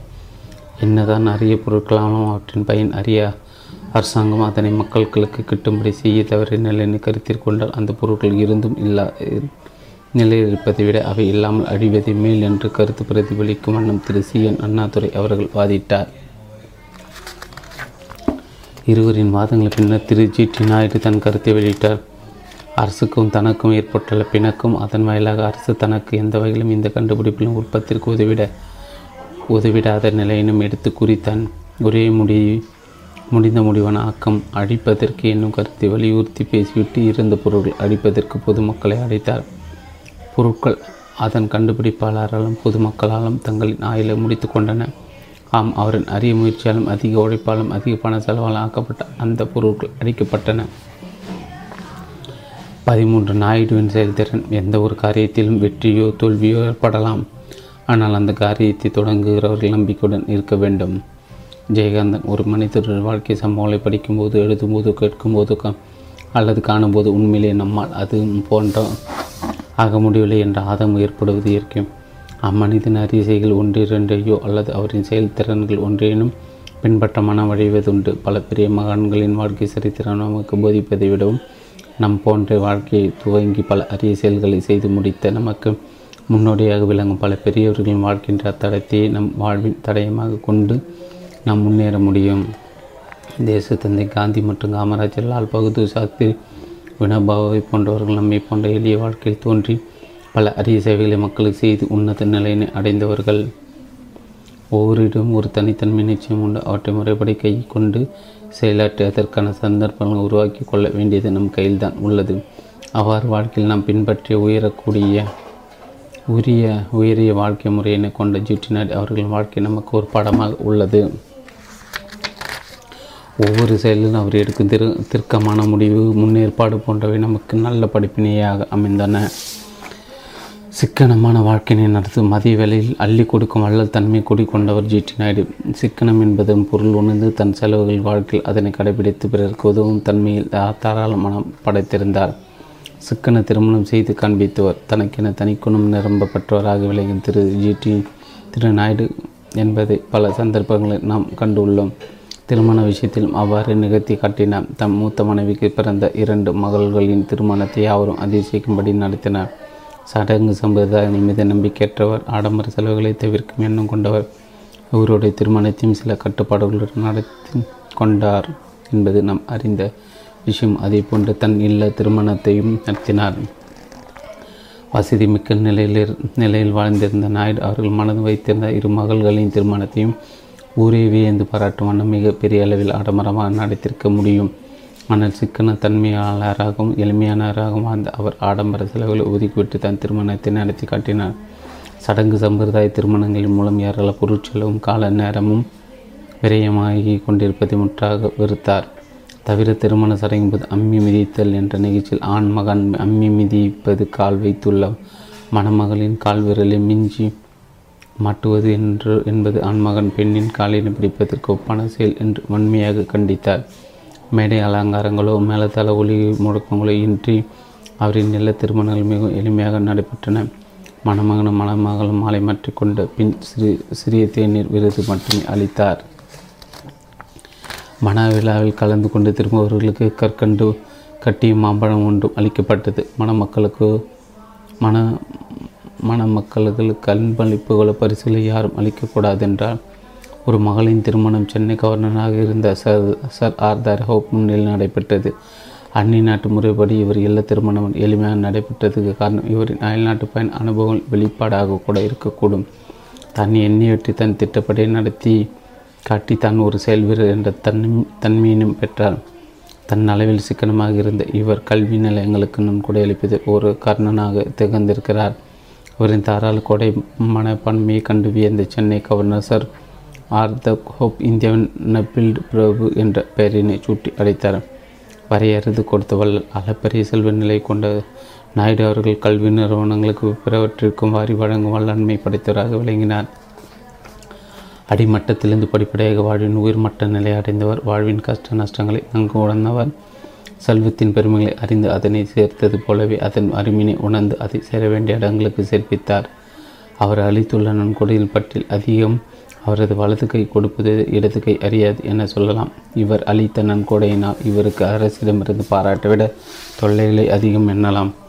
இருப்பினும் போர்க்காலம் நிறைய நன்கொடை அளித்துள்ளார். இரண்டாம் உலக போரின் போது மாநில கவர்னர் ஒரு லட்சத்து பத்தாயிரம் ரூபாய் அளித்துள்ளார். போர்க்காலத்தில் ஏற்பட்ட பொருள் தட்டுப்பாட்டின் காரணமாக அரசு பெருஞ்சொல்வர்களின் உதவியை நாடியது. பெருந்தொகனை தேசிய பாதுகாப்பு நிதிக்கு அளித்து சேமிப்பு பத்திரங்கள் பெற்றுக்கொள்ள அறைகோள் விடுக்கப்பட்ட போது பெரும்பாலானவர் தங்கள் பொருள் திரும்ப பெறுவோம் என்ற நம்பிக்கை நேர்ந்து நன்கொடை அளிக்க முன்வரவில்லை. ஆனால் அவர் அவர் நம்பிக்கை கொள்ளாத நாயுடு பத்து லட்சம் ரூபாய் அளித்து அவற்றுக்கான இடன் கடன் பத்திர நேஷனல் சேவிங் சர்டிஃபிகேட் என்னும் சேமிப்பு பத்திரங்களை பெற்றுக்கொண்டார். தொழில் வளன் மிறந்த நாடகம் இந்திய விளங்கிட நம் இளைஞர்களை தொழில் நிபுணத்துவம் பெற்றவராக்க வேண்டும் என்ற நல்ல அடிப்படை தன் நன்கொடையினை புது மாதிரியாக அளிக்க விரும்பினார். தம் பஸ்கள் செல்லும் எல்லைக்குட்பட்ட நகராட்சியிடம் தம் கம்பெனியின் பங்குகள் பெரும்பாலானவற்றை பகிர்ந்து கொடுத்து விடுவதாகவும் அந்த பங்கின் மூலம் கிடைக்கும் வருவாயினை பெற்றுக்கொண்டு தொழில் கல்வியை பயிற்றுவிக்க வேண்டும் என்றும் ஒரு சுற்றறிக்கை அனுப்பி ஒப்புதல் கேட்டார். இவரின் நல்ல எண்ணத்தில் யாரும் உதவிடாத நிலையில் பயனற்று போயினர் இதன் பின்னர் பயிர் உயர்நிலைப் பள்ளிகள் பேருந்துகளை இலவசமாக வழங்கியுள்ளார். தான் படித்த திண்ணை பள்ளிக்கூடம் அமைந்துள்ள லட்சுமண் நாயக்கன் பாளையம் என்ற ஊரில் தன் செலவில் உயிர் உயர்நிலைப் பள்ளியினை அமைத்தார். மேற்கண்டவை கல்வி நிலையத்திற்காக அவர் அளித்த நன்கொடைகளாகும். இவை தவிர முதல் வெளிநாட்டு பயணம் சென்று திரும்பிய போது தனக்கு வரவேற்பளித்த மாணவர்கள் அறிவு தாகத்தையும் கல்வியில் அவர்கள் காட்டி அக்கறையும் அறிந்தார். எண்பது மாணவர்களுக்கு மாதம் பத்து பவுன் வீதம் பவுன் அப்போது பதினெட்டு ரூபாய் தான் உபகார சம்பளம் அளித்து அவர்களின் கல்வி ஆர்வத்தை மேலும் வளர்த்து ஊக்குவித்தார். தான் ஒரு தொழிலாளியாக இருந்து எந்ததையும் மறந்துவிடவில்லை என்பதை அவர் தொழிலாளர்களுக்கு அளித்த நன்கொடைகள் நமக்கு புலப்படுத்துகின்றன. யுஎம்எஸ் நிலைய தொழிலாளர்கள் நலனுக்காக ஒரு லட்சத்து ஐம்பதாயிரமும் சென்னை மாகாணம் முழுவதும் உள்ள தொழிலாளர் நல நிதிக்காக ஒரு லட்சம் ரூபாயும் அளித்தார். ரேடியோ மோட்டார் தொழிற்பயிற்சி நிறுவனத்தின் வளர்ச்சி நிதியாக ரூபாய் இரண்டு லட்சம் தாழ்த்தப்பட்ட சமூக முன்னேற்ற நிதியாக ரூபாய் ஐம்பதாயிரம் என நிதி வழங்கியுள்ளார். மேலும் சென்னை பச்சை பெண் கல்லூரிக்கு ரேடியோ த கலை நுணுக்க பயிற்சி சோதனை சாலை அமைப்பதற்கு இருபத்தைந்தாயிரம் ரூபாயும் சென்னை ராமகிருஷ்ண வித்யாலயத்தில் ஆண்டுதோறும் மோட்டார் இன்ஜினியரிங் பயிலும் திறமையுள்ள மாணவர் மூவருக்கு உதவி சம்பளம் அளிப்பதற்கான இருபதாயிரம் ரூபாய் அவரால் வழங்கப்பட்டது. இப்படி பலவாறாக தம் செல்வத்தை கல்வியின் பொருட்டு வடங்கி வரையறது கொடுத்து தன் வல்லன்மையை இந்தியாவின் நபில்டு பிரபு என வெள்ளையரால் புகழப்பட்டார் சென்னை கவர்னராக இருந்த சர் ஆர்த்தர் ஹோப் என்பது ஜிடி நாயுடை பற்றி குறிப்பிடுவதை காண்போமா? நாயுடு அவர்கள் கோவை மாநகரத்திற்கு புரிந்துள்ள சேவைகள் மிக அதிகம். உழைப்பின் மூலம் தன் நிலையினை படிப்படியாக உயர்த்தி கொண்டதோடு அல்லாமல் கோவை மாநகர தொழில் நகரமாக்கிய நிலையினும் பெருப்பங்கு வகித்துள்ளார்.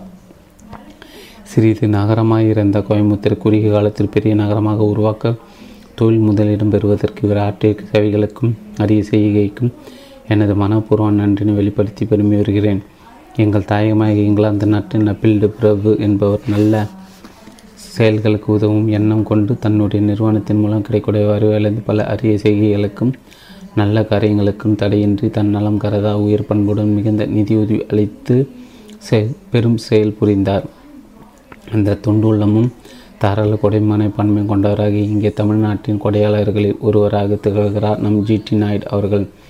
ஊர்காலங்களில் மற்றும் கல்வி நிறுவனங்கள் இதர தான தர்மங்கள் ஆகியவற்றிலும் அவர் தன் செல்வத்தை வாரி வழங்கியுள்ளது. குறிப்பிடத்தக்கதாகும் திரு நாயுடு அவர்களின் இந்த அரிய செய்கைகள் நஃபீல்டு பிரபு ஒத்ததாக இருப்பதால் தான் இந்தியாவின் நஃபீல்டு பிரபு என்று நாயுடு அவர்களை குறிப்பிடுகின்றனர். இன்றைய இந்தியாவின் மற்ற மாநிலங்கள் இவரை பின்பற்றி முன்னுதாரணமாக கொண்டு இவரை போன்ற வெறியர்களுக்கும் துன்பத்தினால் அவதிப்படுபவர்களும் தங்களின் உதவிகரத்தினை நீட்டி அவர்களின் துயரங்களை களைய செல்வ செழிப்பில் இருக்கும் ஒவ்வொரு பெருந்தானக்காரர்களும் முன் வருவார்கள் என நான் உறுதியாக நம்புகிறேன். இந்த தேசம் முழுவதற்கும் இவர் ஒரு உதாரண புருஷராக விளங்குகிறார் என நான் நிச்சயமாக நம்புகிறேன்.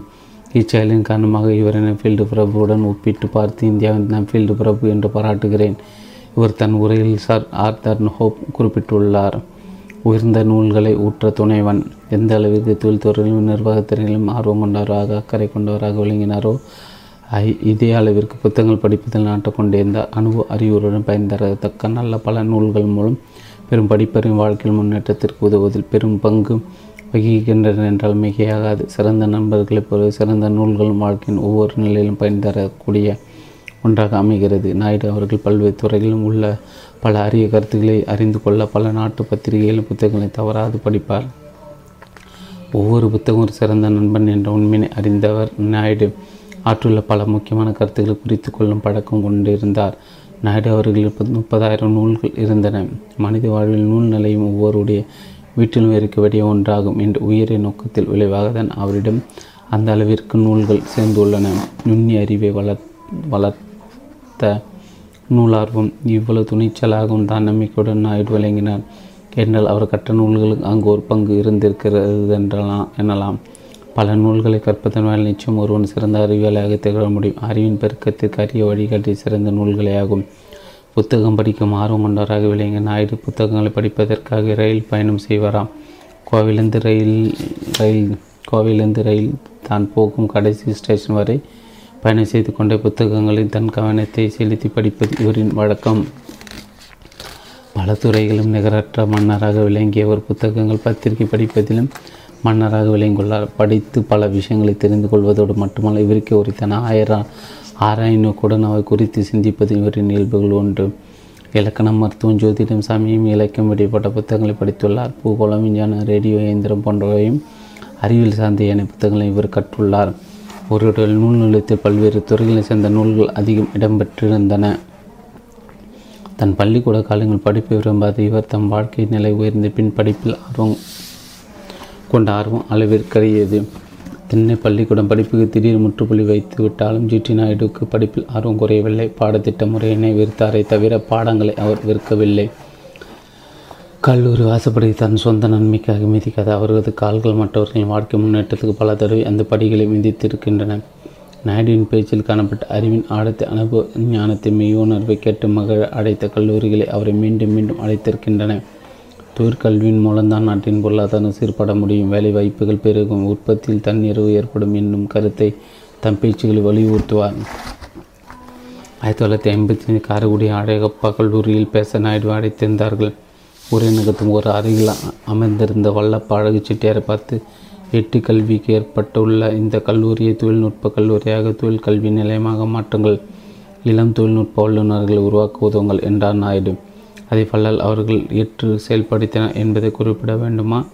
நம் வாழ்நாள் முதல் இருபத்தைந்து ஆண்டுகள் கல்வியிலும் பயிற்சியிலும் செலவிட வேண்டும். அடுத்த இருபத்தைந்து ஆண்டுகள் கற்ற கல்வியும் பட்ட பயிற்சியும் பயன்படுத்தி பொருள் ஈட்ட வேண்டும். கடைசி இருபத்தி ஐந்து ஆண்டுகள் ஈட்டிய பொருளை நல்ல வழி செலவிட்டு புகழை பெற வேண்டும் என்பது இவர் லட்சியம்.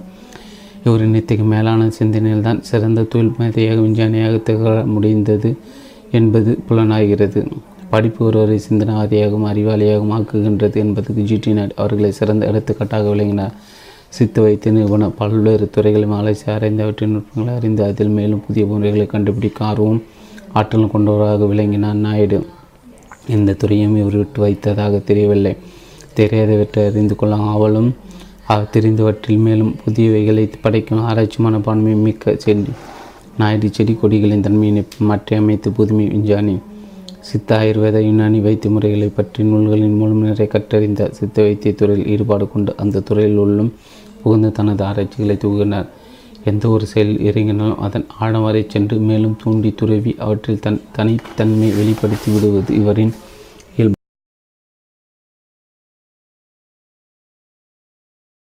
ஆண்டுகள் கற்ற கல்வியும் பட்ட பயிற்சியும் பயன்படுத்தி பொருள் ஈட்ட வேண்டும். கடைசி இருபத்தி ஐந்து ஆண்டுகள் ஈட்டிய பொருளை நல்ல வழி செலவிட்டு புகழை பெற வேண்டும் என்பது இவர் லட்சியம். இவரின் இத்தகைய மேலான சிந்தனையில் தான் சிறந்த தொழில் மேதையாக விஞ்ஞானியாக திகழ முடிந்தது என்பது புலனாகிறது. படிப்பு ஒருவரை சிந்தனாவாதியாகவும் அறிவாளியாகவும் ஆக்குகின்றது என்பதற்கு ஜிடி நாட் அவர்களை சிறந்த எடுத்துக்காட்டாக விளங்கினார். சித்து வைத்திய நிறுவனம் பல்வேறு துறைகளையும் அலைசி ஆராய்ந்து அவற்றின் நுட்பங்களை அறிந்து அதில் மேலும் புதிய முறைகளை கண்டுபிடிக்க ஆர்வம் ஆற்றல் கொண்டவராக விளங்கினார் நாயுடு. எந்த துறையும் இவர் விட்டு வைத்ததாக தெரியவில்லை. தெரியாதவற்றை அறிந்து கொள்ள ஆவலும் தெரிந்தவற்றில் மேலும் புதியவைகளை படைக்கும் ஆராய்ச்சி மனப்பான்மை மிக்க செடி.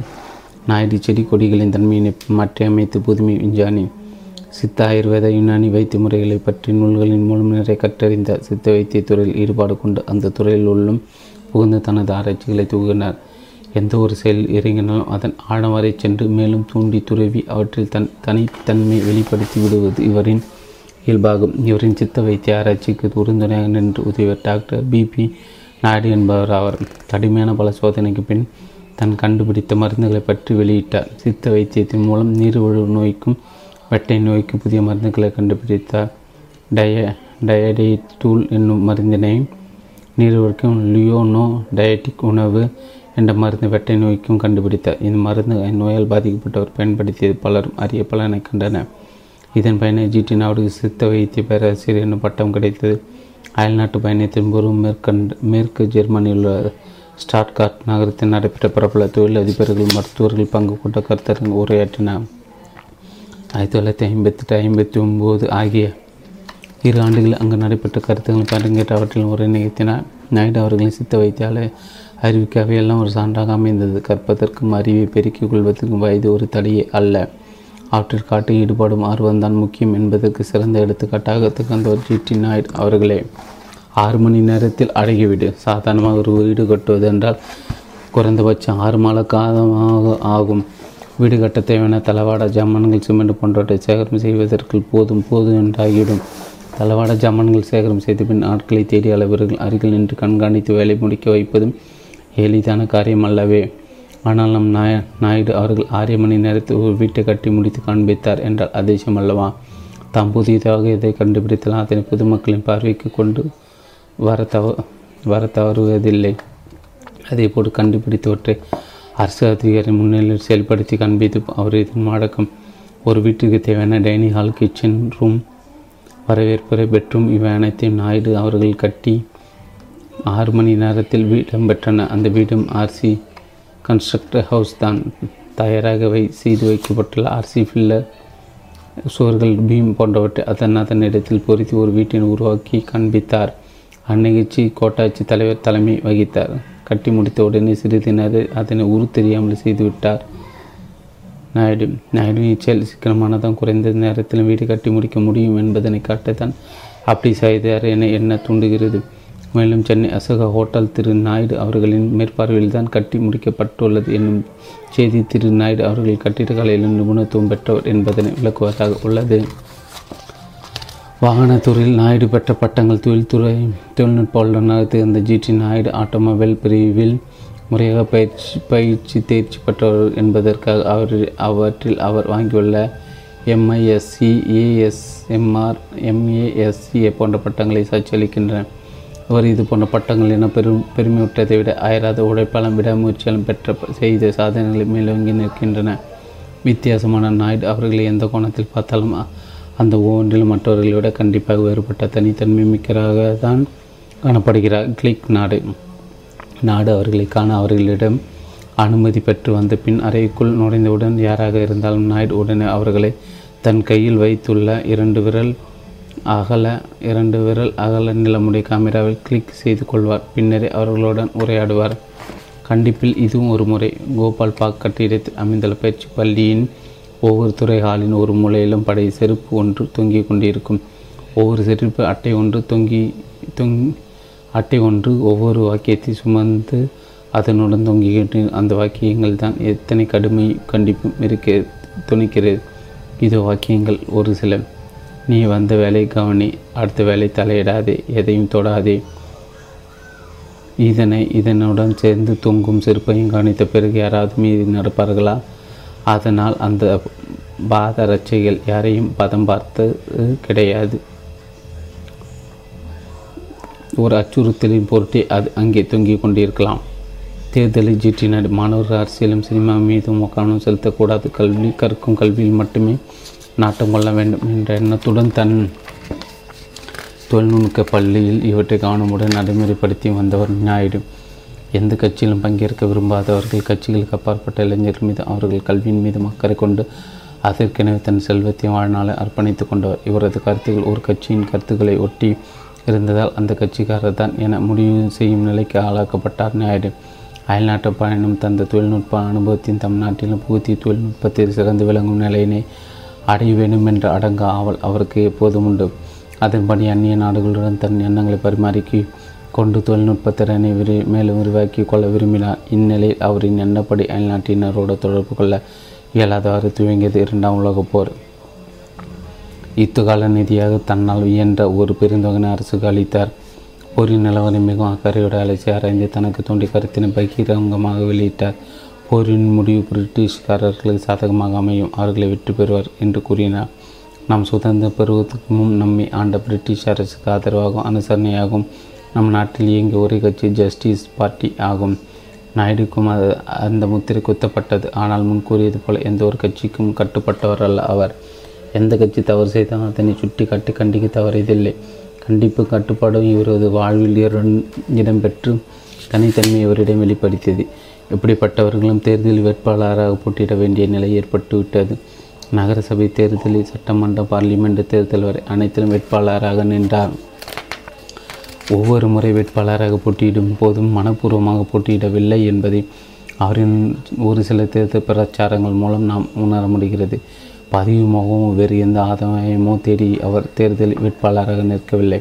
பிறரின் வற்புறுத்தலுக்காகவே நின்றார். அதனால் தான் போட்டியிட்ட போதெல்லாம் தோல்வி அடைந்ததும் அதன் ஒரு பொருட்டாக மதிக்கவில்லை கலங்கவில்லை. அவ்வாறாயின் தேர்தலில் அவர் ஏன் நிற்க வேண்டும்? இப்படி ஒரு நியாயமான கேள்வி எழுதானே செய்யும் கேள்விக்கு பதில். போட்டியின்றி எவரும் தேர்ந்தெடுக்கப்பட்டு விடக்கூடாது என்பதுதான் என் நோக்கமாகாததால் என் தோல்வியினை பற்றியோ வெற்றி கிடைக்கும் என்ற நம்பிக்கையிலோ நான் போட்டியிடவில்லை. நாயுடுவின் இந்த பதிலை கேட்டது இப்படி ஒருவாரா என்ற வியப்பு தான் தோன்றுகிறது. இது ஒரு வித்தியாசமான நோக்கமல்ல பகிரங்க தேர்தலைக்கு பார்லிமெண்ட் தேர்தல் கிருஷ்ணகிரி தொகுதி திரு ஜிடி நாயுடு போட்டியிட்டார். இவரை எதிர்த்து நின்றவர் திரு சி ஆர் நரசிம்மன். நாயுடு தன் முழு திறமையும் கவனத்தையும் இதில் ஊன்றி செலுத்தியிருந்தால் நிச்சயம் பாராளுமன்ற உறுப்பினர் தேர்ந்தெடுக்கப்பட்டிருப்பார். ஆனால் நாயுடு அவ்வாறு செய்யாதது மட்டுமல்ல தன் பிரசாத்தின் போது என்னை எதிர்த்து நின்று போட்டியிடும் திரு நரசிம்மன் அவர்களுக்கே உங்கள் வாக்கினை அழியுங்கள் என்னை தென்றெடுத்தீர்களானால் மறுநாளே ஏதாவது ஒரு காரணத்திற்கு நான் ராஜினாமா செய்துவிட்டு பார்லிமெண்ட்டிலிருந்து வெளியே வந்து விடுவேன். ஆனால் நரசிம்மன் அவர்கள் அப்படி இல்லை. கடைசி வரை பாராளுமன்ற உறுப்பினராக இருந்து உங்களுக்கு தொண்டு புரியும் தகுதி உள்ளவர் என்று கூறினார். பதவியும் வேறு எந்த ஆதாய நோக்கமும் கொண்டு நாயுடு அவர்கள் தேர்தலில் போட்டியிடவில்லை என்பதற்கு இதனை விட சான்று வேறு எதுவும் இல் தேவையில்லை. இது மட்டும் இது மட்டுமன்று. ஒரு முறை பெருந்தளவு காமராஜ் அவர்கள் எதிர்த்து போட்டியிட்டவர் நாயுடு. தேர்தல் முடிவின் அவளோடு எதிர்பார்த்து கொண்டிருக்கும் தன் நண்பர் ஒருவருக்கு தேர்தல் முடிவுகள் வெளியிடப்படும். சில நிமிடங்கள் முன் ஒரு தந்தி கொடுத்த நாயுடு தேர்தல் வெற்றிகரமான நாள் தோற்கடிக்கப்பட்டேன் என்பதுதான் அந்த தந்தியின் வாசகம். தேர்தலில் ஆயிரக்கணக்கான செலவு செய்துவிட்டு இப்படி ஒரு நகைச்சுவை உணர்வுடன் தந்தி கொடுக்கும் மனப்பக்குவம் நிச்சயம் நாயுடுவை தவிர வேறு எவருக்கும் இருக்க முடியாது. ஒவ்வொரு முறையும் தோல்வியை தழுவினால் மாற்று வேடிக்கையாக கொள்வது நாயுடு ஒரு விந்தை மனிதர் என்பதை நமக்கு தெளிவுபடுத்துகிறது. இப்படி ஒவ்வொரு விஷயத்திலும் யாரும் துணியாத துணிய முடியாத காரியங்களில் ஈடுபட்டு அவற்றில் ஒரு புதுமையை புகுத்தி தனது தனித்தன்மை வெளிக்காட்டினார் திரு ஜி டி நாயுடு. இவர் மட்டும் அந்நிய தேசத்தில் பிறந்து இத்தகைய ஆற்றல் கொண்டு விளங்கியிருப்பார். ஆனால் உலகம் முழுமையும் இன்று வணங்குவதற்குரிய ஒரு மாமனிதராக போற்றப்பட்டிருப்பார். ஆனால் இவரை நமக்கு சரியாக அடையாளம் காட்டாது இவரை போற்றாது அலட்சியப்படுத்திய அரசினை என்னும் போது என்ன சொல்வதென்று தோன்றவில்லை. பதினான்கு நட்பில் மலர்ந்த நெஞ்சங்கள் பெரியாறு நாயுடும் நண்பர்களான விதம். சிக்கனம் கண்டுபிடிப்பு க கண்டிப்பு கட்டுப்பாடு சீர்திருத்த போன்றவற்றை தன் வாழ்நாளை குறிக்கோளாக கொண்டவர் ஞாயிறு. எதிலும் புதுமையை தேடும் நுணுக்கமான அறிவு. இதே போன்ற குணங்கள் நிரம்ப பெற்றவர் தந்தை பெரியார். இன்னும் சற்று கூடுதலாக சொல்லப்போனால் தமிழக மக்களின் நெஞ்சங்களை தன் பகுத்தறிவு கொள்கையினால் நீங்காத இடம்பெற்றிருப்பவர் ஒத்த கருத்துடைய இருவரும் ஒரு முரண்பட்ட கருத்து முதலில் தான் நண்பர்கள் ஆனார்கள். ஒரு காலத்தில் தீவிர காங்கிரஸ்காராக பெரியார் விளங்கினார் என்பது நாம் அறிந்த விஷயம். அப்படிப்பட்ட நிலையில் ஆயிரத்தி தொள்ளாயிரத்தி இருபத்தி நாலு கோவையில் கதர் கண்காட்சி திறந்து வைக்க பெரியார் சென்றிருந்தார். ஜிடி நாயுடும் பெரியாரும் சந்தித்தனர். கதர் துணியினை பற்றி இருவருக்கும் அபிப்பிராய பேதம் இருந்தது. இருவரிடையிலும் ஒரு வாத போரே நிகழ்ந்தது கதராடை அணிவதில் எந்தவித பயனுமில்லை என்பது ஞாயிறின் அவர்களின் வாதம்.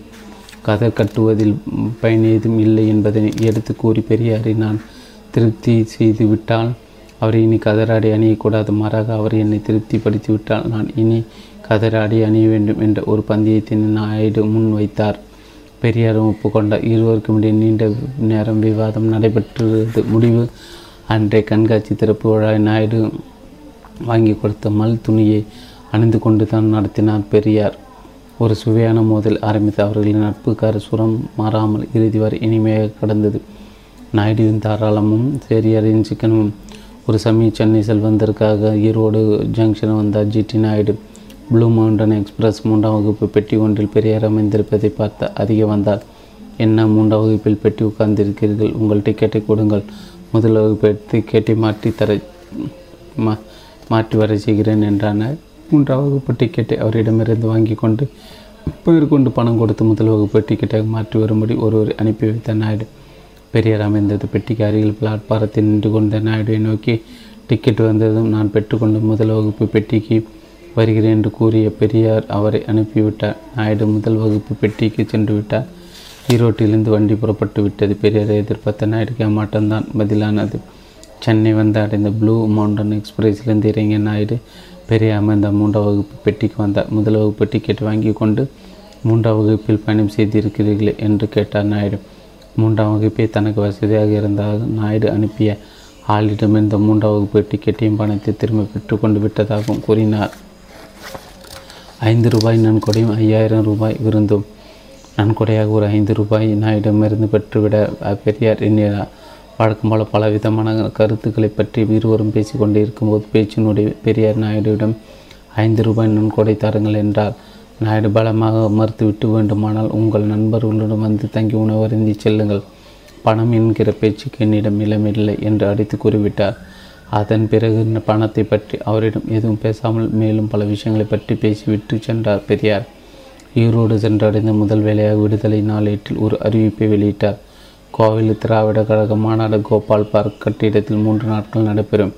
மாநாட்டு பிரதிநிதிகள் பெட்டி படுக்கைகளோடு வந்து தங்கலாம். எல்லாருக்கும் இலவச சாப்பாடு தவறாமல் வந்துவிடவும் இவ்வாறு பின்பலன் மூன்று நாட்கள் விருந்தாளியாக ஆயிரம் பிரதிநிதி கோபால் பார்க்கில் திரண்டுவிட்டன வந்திருந்த பிரதிநிதிகள் குறை ஏதுமின்றி உணவிட்டு உபசரிக்கு பணியினர் அவர்கள் ஏற்க வேண்டியதாயிட்டு ஐயாயிரம் ரூபாய் செலவடைந்தன ஐந்து ரூபாய் தர மறுத்ததுக்கு ஐயாயிரம் ரூபாய் செலவு. இது பற்றி நாயுடு அவர்கள் குறிப்பிடும்போது ஐந்து ரூபாய் தான் பெரியார் கேட்டார் உடனே கொடுத்திருக்கலாம். கொடுக்காததுக்கு எனக்கு ஐயாயிரம் ரூபாய். அவர் வெட்டு வைத்து விட்டார் என்றார் வேடிக்கை உணர்வுடன். பெரியாரிடம் இவர் எந்த அளவுக்கு நட்பு பாராட்டியிருக்க வேண்டும் என்ற நிலையினை இந்நிகழ்ச்சி நமக்கு விளங்க வைக்கின்றன. தொழில் தந்தை விஸ்வேஸ்வரையாவும் தொழில் மேதை ஜிடி நடு இந்திய தொழில்துறை முன்னேற்றம் அடைந்த நாடாக இந்திய தொழில்நுட்பத்தில் சிறந்து விளங்க வேண்டும் என்ற தனியாத தாக்கம் கொண்டவர்கள் மதிப்பு பெரிய விஸ்வேஸ்வர் ஐயாவும் ஒருவர். இதே சிந்தனையுடன் தன் வாழ்நாளை செலவிட்டு ஜிடி நாயுடும் ஒருவர் என்பது பல நிகழ்ச்சிகளின் வாயிலாக நாம் அறிந்த ஒன்று. இவர் விஷ் விஸ்வேஸ்வரய்யா அவர்களின் மீது கொண்டிருந்த மதிப்பையும் மரியாதையும் ஈஸ்வரரின் நூற்றாண்டை தினத்தின் போது வெளியிட்ட செய்தியின் மூலமாக அறிய முடிகிறது. அச்செய்தியில் நான் ஒரு நாள் விஸ்வேஸ்வரன் வீட்டிற்கு சென்று உரையாடுகின்ற போது மைசூர் அமைச்சர் Thiru. T. Siddalingaiah R. V. Saminathan ஆகியோர் உடனிருந்தனர். எங்களின் பேச்சினுடைய எங்கள் அனைவரையும் விஸ்வரையா கவனித்தார். அவரை தவிர நாங்கள் எல்லோரும் கண்ணாடி அணிந்திருந்தோம். பின்னர் பேச்சினுடைய அவர்களின் கண்ணாடி பிரச்சனை குறித்து விஸ்வரை ஒரு சில யோசனைகள் வழங்கி கண்களையும் உடலையும் பேணும் முறை குறித்து ஒரு சொற்பொழிவை நிகழ்த்திவிட்டார். கண்களுக்கு கண்ணாடி அணியாமல் இருக்கும் உபாயத்தை பயிற்சி பற்றி கூறியதை ஜிடி நாயுடு குறிப்பிடும்போது அவரின் பொன்னான கருத்துக்கள் அன்றிலிருந்து நான் வாழ்க்கையில் கடைபிடிக்க ஆரம்பித்தேன். நானே சில தடவை அவர் கண்களுக்கும் உடலுக்கும் அளிக்கும் பயிற்சியினை நேரடியாக பார்த்துள்ளேன். அவர் கட்டிடத்தினை பற்றி சிந்தனை கொண்ட பொருள் வல்லுநர் மட்டுமல்ல மனித உடலை இயரமா இயந்திரமாக பாவித்து அதை பழுதின்றி பார்க்கும் முறையினை அறிந்த உடலியல் பொறியியல் பொறியாளர் கூட என்று நாயுடு கூறினார். கண்களுக்கு விசுவரையா கூறிய பயிற்சி தான் என்ன? கண்கள் கண்ணாடி அணிவதிலிருந்து தப்பிக்க கண்களை வளமிந்த இடமாக எழுபது தடவைகளிலும் மேலிருந்து கீழாக நாற்பது தடவை நன்றாக அசைக்க வேண்டும். மேலும் விரல் நுனியில் இமைகளுக்கு சில வினாடிகள் மசாஜ் விரல் நுனியில் இமைகளுக்கு மசாஜ் செய்ய வேண்டும். தினமும் சில நிமிடங்கள் கண்களின் பயிற்சிக்காக ஒதுக்கினால் கண்ணாடியினை அவசியமே ஏற்படாது. தொழில் ரீதியும் தாண்டி அந்த தொழில் தந்தையிடம் இந்த தொழில் மேதையும் மதிப்பு மரியாதை மிக்க நட்பினை கொண்டிருந்தார். மேற்கண்ட செய்தி விஸ்வராயின் நூற்றாண்டு தின விழா நிகழ்ச்சியின் போது ஜீட்டு நாடு வெளியிட்டார். தவிர இளைய சமுதாயத்தின் அனைவரும் விஸ்வராயன் வாழ்க்கை நெறியினை அறிந்து அதன்படி ஓரளவு தங்களின் வாழ்க்கை நிலையில் கடையை பிடித்து முன்னேற வேண்டும் என்பது ஜிடி அவர்களின் விருப்பமாக இருந்திருக்கிறது.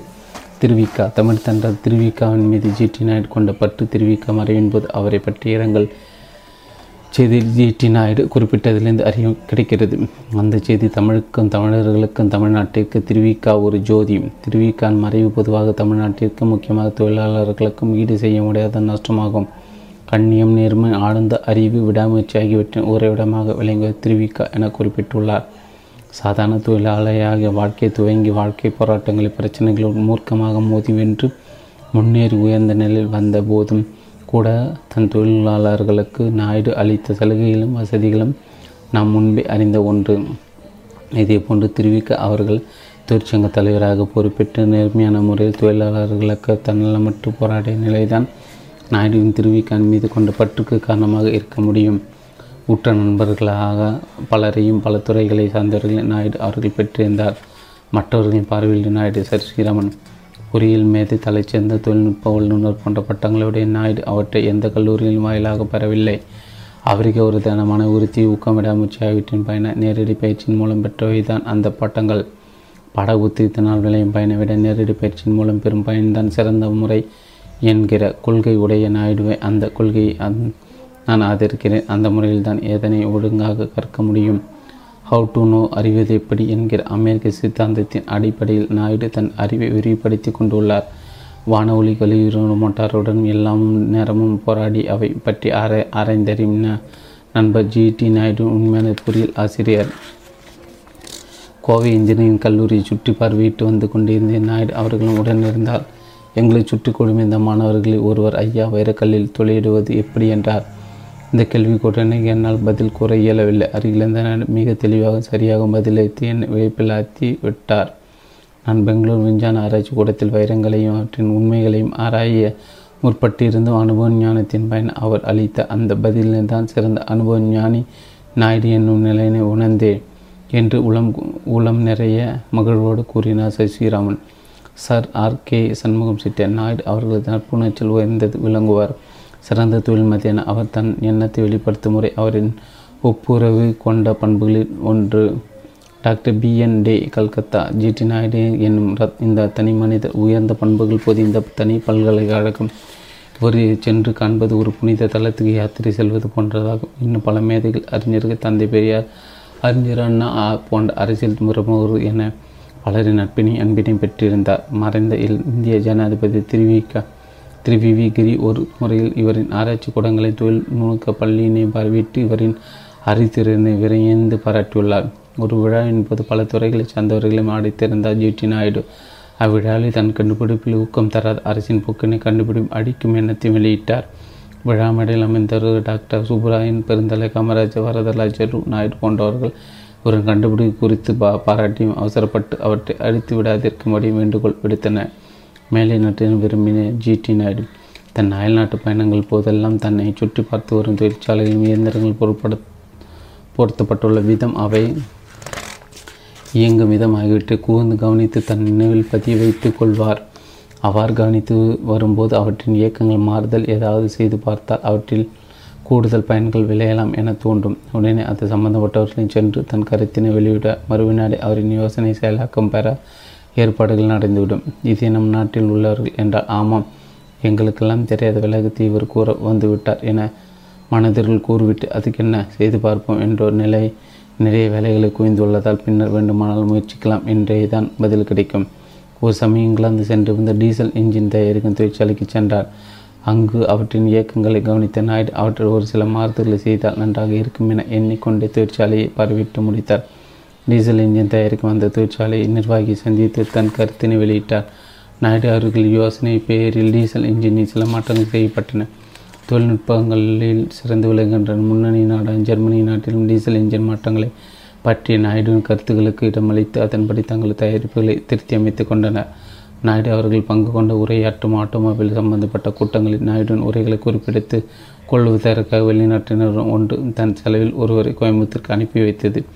நாயுடு அவர்களின் கூறிய அறிவுத்திறன் அயல்நாட்டின் எவ்வளோ அவ்வளோ உயர நம்பிக்கை வைத்திருந்தார்கள். இவ்வாறு அந்நிய தேசம் முழுவதும் தன் திறமையின் மூலம் புகழ்கொண்ட திரு திரு நாயுடு. மெல்லி நாட்டின் புகழாரம் நாயுடு முதன் முதலில் பெரிய பொறியாளராக ஆக வேண்டும் என்ற எண்ணத்தை தொட்டுவித்த ஒரு ஆங்கில லங்காஷர் என்ற ஆங்கிலர் பற்றி நாம் முன்னே அறிந்திருக்கிறோம். அவர் தன் இந்த மோட்டார் சைக்கிளை நாயுடு அக்குவேறு அணிவராக கயற்றி மீண்டும் அதனை பொருத்தி ஆசை தீர தன் மோட்டார் பொறியியல் அறிவை வளர்த்து கொண்டார் பஞ்சாலை தொழிற்காலடி எடுத்து வைத்து கணக்கற்ற பெருஞ்சொல்லும் ஈட்டிய பின் அதன் பம்பாய் பருத்தி வணிகத்தில் இழந்த நிலை கோவையில் மீண்டும் உடைப்பாளியாகும். எண்ணத்தோடு ஒரு மோட்டார் கம்பெனிக்கு சென்றார். கம்பெனி உரிமையாளர் ஸ்டோன்ஸ் துறை என்ற ஆங்கிலேய ஆங்கிலேயர் நாயுடுவை சாதாரண மெக்கானிக்கு பார்க்கும் எண்ணம் சிறிது இல்லாமல் அவர் திறமை உழைப்பை அறிந்து அவரது பேருந்து முதலாளியாக்கும் முயற்சிக்கு ஊக்குவித்த வண்ணம் ஊக்குவிக்கும் வண்ணம் தன் ஒரு பகுதி தொகையை அளித்து அவரின் வாழ்க்கை பாதையினை மாற்றியமைத்ததையும் முன்பே பார்த்திருக்கிறோம்.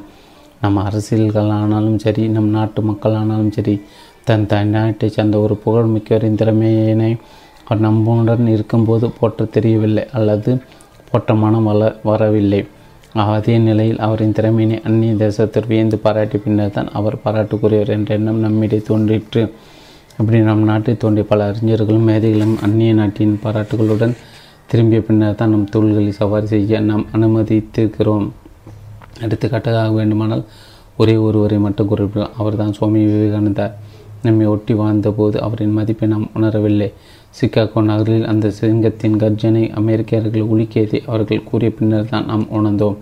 பதினைந்து தனிப்பெரும் தொழிலும் மேதையின் தனி வழிப்பயணம் பிறக்கின்ற மனிதன் வாழ்வில் அவன் பிறந்த நாளின்ற மிகவும் புனிதமானது. அவன் இருக்கின்ற தினமே இது எல்லா சராசரி மனிதர்களுக்கும் பொருந்தா தனக்கென வாழா பெருந்தன்மை பிற மிக்க பெரியவர்களுக்கு இது பொருந்தும். வாழ்நாள் அந்த பெரிய மனிதன் செய்து முடித்த அறிசெயல்களை எண்ணி எண்ணி இந்த மனிதன் வாழ்ந்த காலத்தில் நாமும் வாழ கொடுத்து வைத்திருந்தோமே என்று மற்றொரு மனிதன் எண்ணி பெருமைப்பட்டால் தான் அந்த மாமனிதன் பிறப்பு புனிதமடைகிறது. இதை போன்ற மாமனிதர் ஜிடி நாயுடு சாதாரண விவசாய குடும்பத்தில் பிறந்து துன்பத்தை இன்பத்தை மாற்றி மாற்றி அனுபவித்து விவரம் தெரிந்த பின் தான் ஒரு மனிதனாக உருவாக வேண்டும் என்ற எண்ணத்தில் கோவை நகருக்கு வந்து முதல் தொழிலாக இருந்து பிறகு முதலாளியாகி நஷ்டம் வந்தால் மீண்டும் ஆகி பிறகு பஸ் முதலாளியாகி தொழிலாளியின் தகவல் நுட்பங்களை ஓதாமலே உடைப்பால் அறிந்து கோவையின் பிரமுகர் வரிசையில் முதல் வரிசையில் முன் வரிசையில் இடம் பிடித்தார். விவசாய விஞ்ஞான தொழில் மேதை உடைப்பால் உயர்ந்த உத்தமர். உலகம் சுற்றிய விஞ்ஞான மேதவி சிறந்த நிர்வாகி என்றெல்லாம் விஷயம் தெரிந்தவர்களாலும் ஆறு புகழை கேள்விப்பட்டவர்கள் அடைக்கப்பட்டார் இந்த பட்டங்களுக்கு மேலான பட்டம் அவரை வந்தடைந்தது. இத்தை அருஞ்சல் வீரர் தான் தேடிய செல்வத்தை எல்லாம் பொதுநல காரியங்களுக்கும் கல்வி நிலங்களும் வாரி வழங்கிய வல்லால் பட்டமும் பெற்றார். இத்தகைய சிறப்புகளை எல்லாம் எய்தியவர் கண்ணுக்கு எளிய கண்ணுக்கு எளியராகும் காட்சிக்கு இனியராகும் கருத்துக்கு உகந்தராக இருந்தது. மிக அரிய விஷயம். ஐன்ஸ்டீன் தாமஸ் அல்வா எடிசன் நியூடெக் மார்க்கோனி போன்ற மேலைநாட்டு அறிஞர்களை விட இவர் எந்த விதத்தில் குறைந்தவர் இல்லை. கடும் உழைப்பால் ஆயிராத முயற்சியால் அவர் ஆற்றாத செயலே கிடையாது. நியாயமான காரியங்கள் விஷயத்தில் அவர் காட்டுகின்ற உறுதி அவரால் மாற்ற இயலாது ஒன்று. அதேபோன்று சொல் சொல் வேறாகும் செயல் வேறாகும் அவர் என்றுமே நடந்து கொண்டதில்லை. செடி கொடிகளில் ஆராய்ச்சி பல செய்து வந்த சித்தர் அவர் திண்ணை பள்ளி கொடுத்து அரைகுறையாக படித்தவரானால் பிற்காலத்தில் ஓய்வும் வசதி மற்றும் போது ஏராளமான நூல்களை படித்திருந்து அறிவுதாகத்தை தனித்து கொண்ட மேதை சிறந்த ஆலோசகர்கள். கல்வி மருத்துவம் இயந்திரம் விவசாயம் போன்ற துறைகள் உறுப்பினர் பதவிகளில் பங்கு பெற்று தன் மேலான ஆலோசனைகள் வழங்கி ஆலோசகராகவும் சிறந்த பயிற்சியாளராகவும் விளங்கினார். உழைப்பு ஊக்கம் உயிர் இவரின் உயர்ந்த நிலைக்கு அஸ்திவாரமாக அமைந்த படித்த நூல்களும் அமைந்து கொண்ட அந்நிய நாட்டு பயணங்களும் மனோதிடம் தன்னம்பிக்கை விடாமுயற்சி ஊக்கம் துணிவு போன்றவைகளும் ஆகும். மாறுபட்ட கோணங்களையும் வேறுபட்ட கருத்துக்களையும் இவரின் சிந்தனை விளைவித்த மாற்றங்கள் தான் இவரை ஒரு சிறந்த தனிப்பெரும் தொழில் மேதையாக உருவாக்கி காட்டியுள்ளது. நெப்போலியனை போல உழைப்பிலும் ஐன்ஸ்டீனை போன்ற அறிவியல் ஞானத்திலும் ஆட்களை அறிந்து கொள்ளும் திறனை ஜூலி சீசரை போன்றும் கொடையளிக்கும் தன்மையில் நஃபீல்டு பிரபுவையொட்டி எளிமையான வாழ்வின் காந்தியை பின்பற்றி வாழ்ந்து காட்டின கோபால் பாக் கோவி நகருக்கு பெருமை சேர்க்கும் கட்டடம் ஜிடி நாயுடுவின் பெருமை கோபால் பாக்கின் ஒவ்வொரு அறையும் கூடமும் தாழ்வாரமும் செடியும் கொடியும் மரமும் கூறும் கண்டிப்பான உள்ளமும் கட்டுப்பாடான நெறிமுறைகள் கலங்கால சிந்தையும் கொண்ட புதுமையை புதைந்த அந்த விஞ்ஞான சூட தன் எண்பதாவது வயதில் நோய்வாய்ப்பட்டது நாட்டு மக்களின் நலன் அக்கறை கொண்டு உடைத்து உழைத்து ஓடாகி போன கூட்டை விட்டு அவர் உயிர் நாலு ஒன்று ஆயிரத்தி தொள்ளாயிரத்தி எழுபத்தி நாலு பிரிந்து சென்றது. ஜிடி நாயுடின் மரணம் அவர் குடும்பத்துக்கு ஏற்படுத்திய இழப்பை விட நாட்டுக்கு ஏற்படுத்திய இழப்பை அதிகமானது. அவருடைய தொழில் அறிவை பின்பற்றி வாழ்வதை தன் கொள்கையால் கொண்ட கொண்டால் அதுவே நம் அவருக்கு செலுத்தும் உண்மையான மகத்தான் அஞ்சலியாகும்.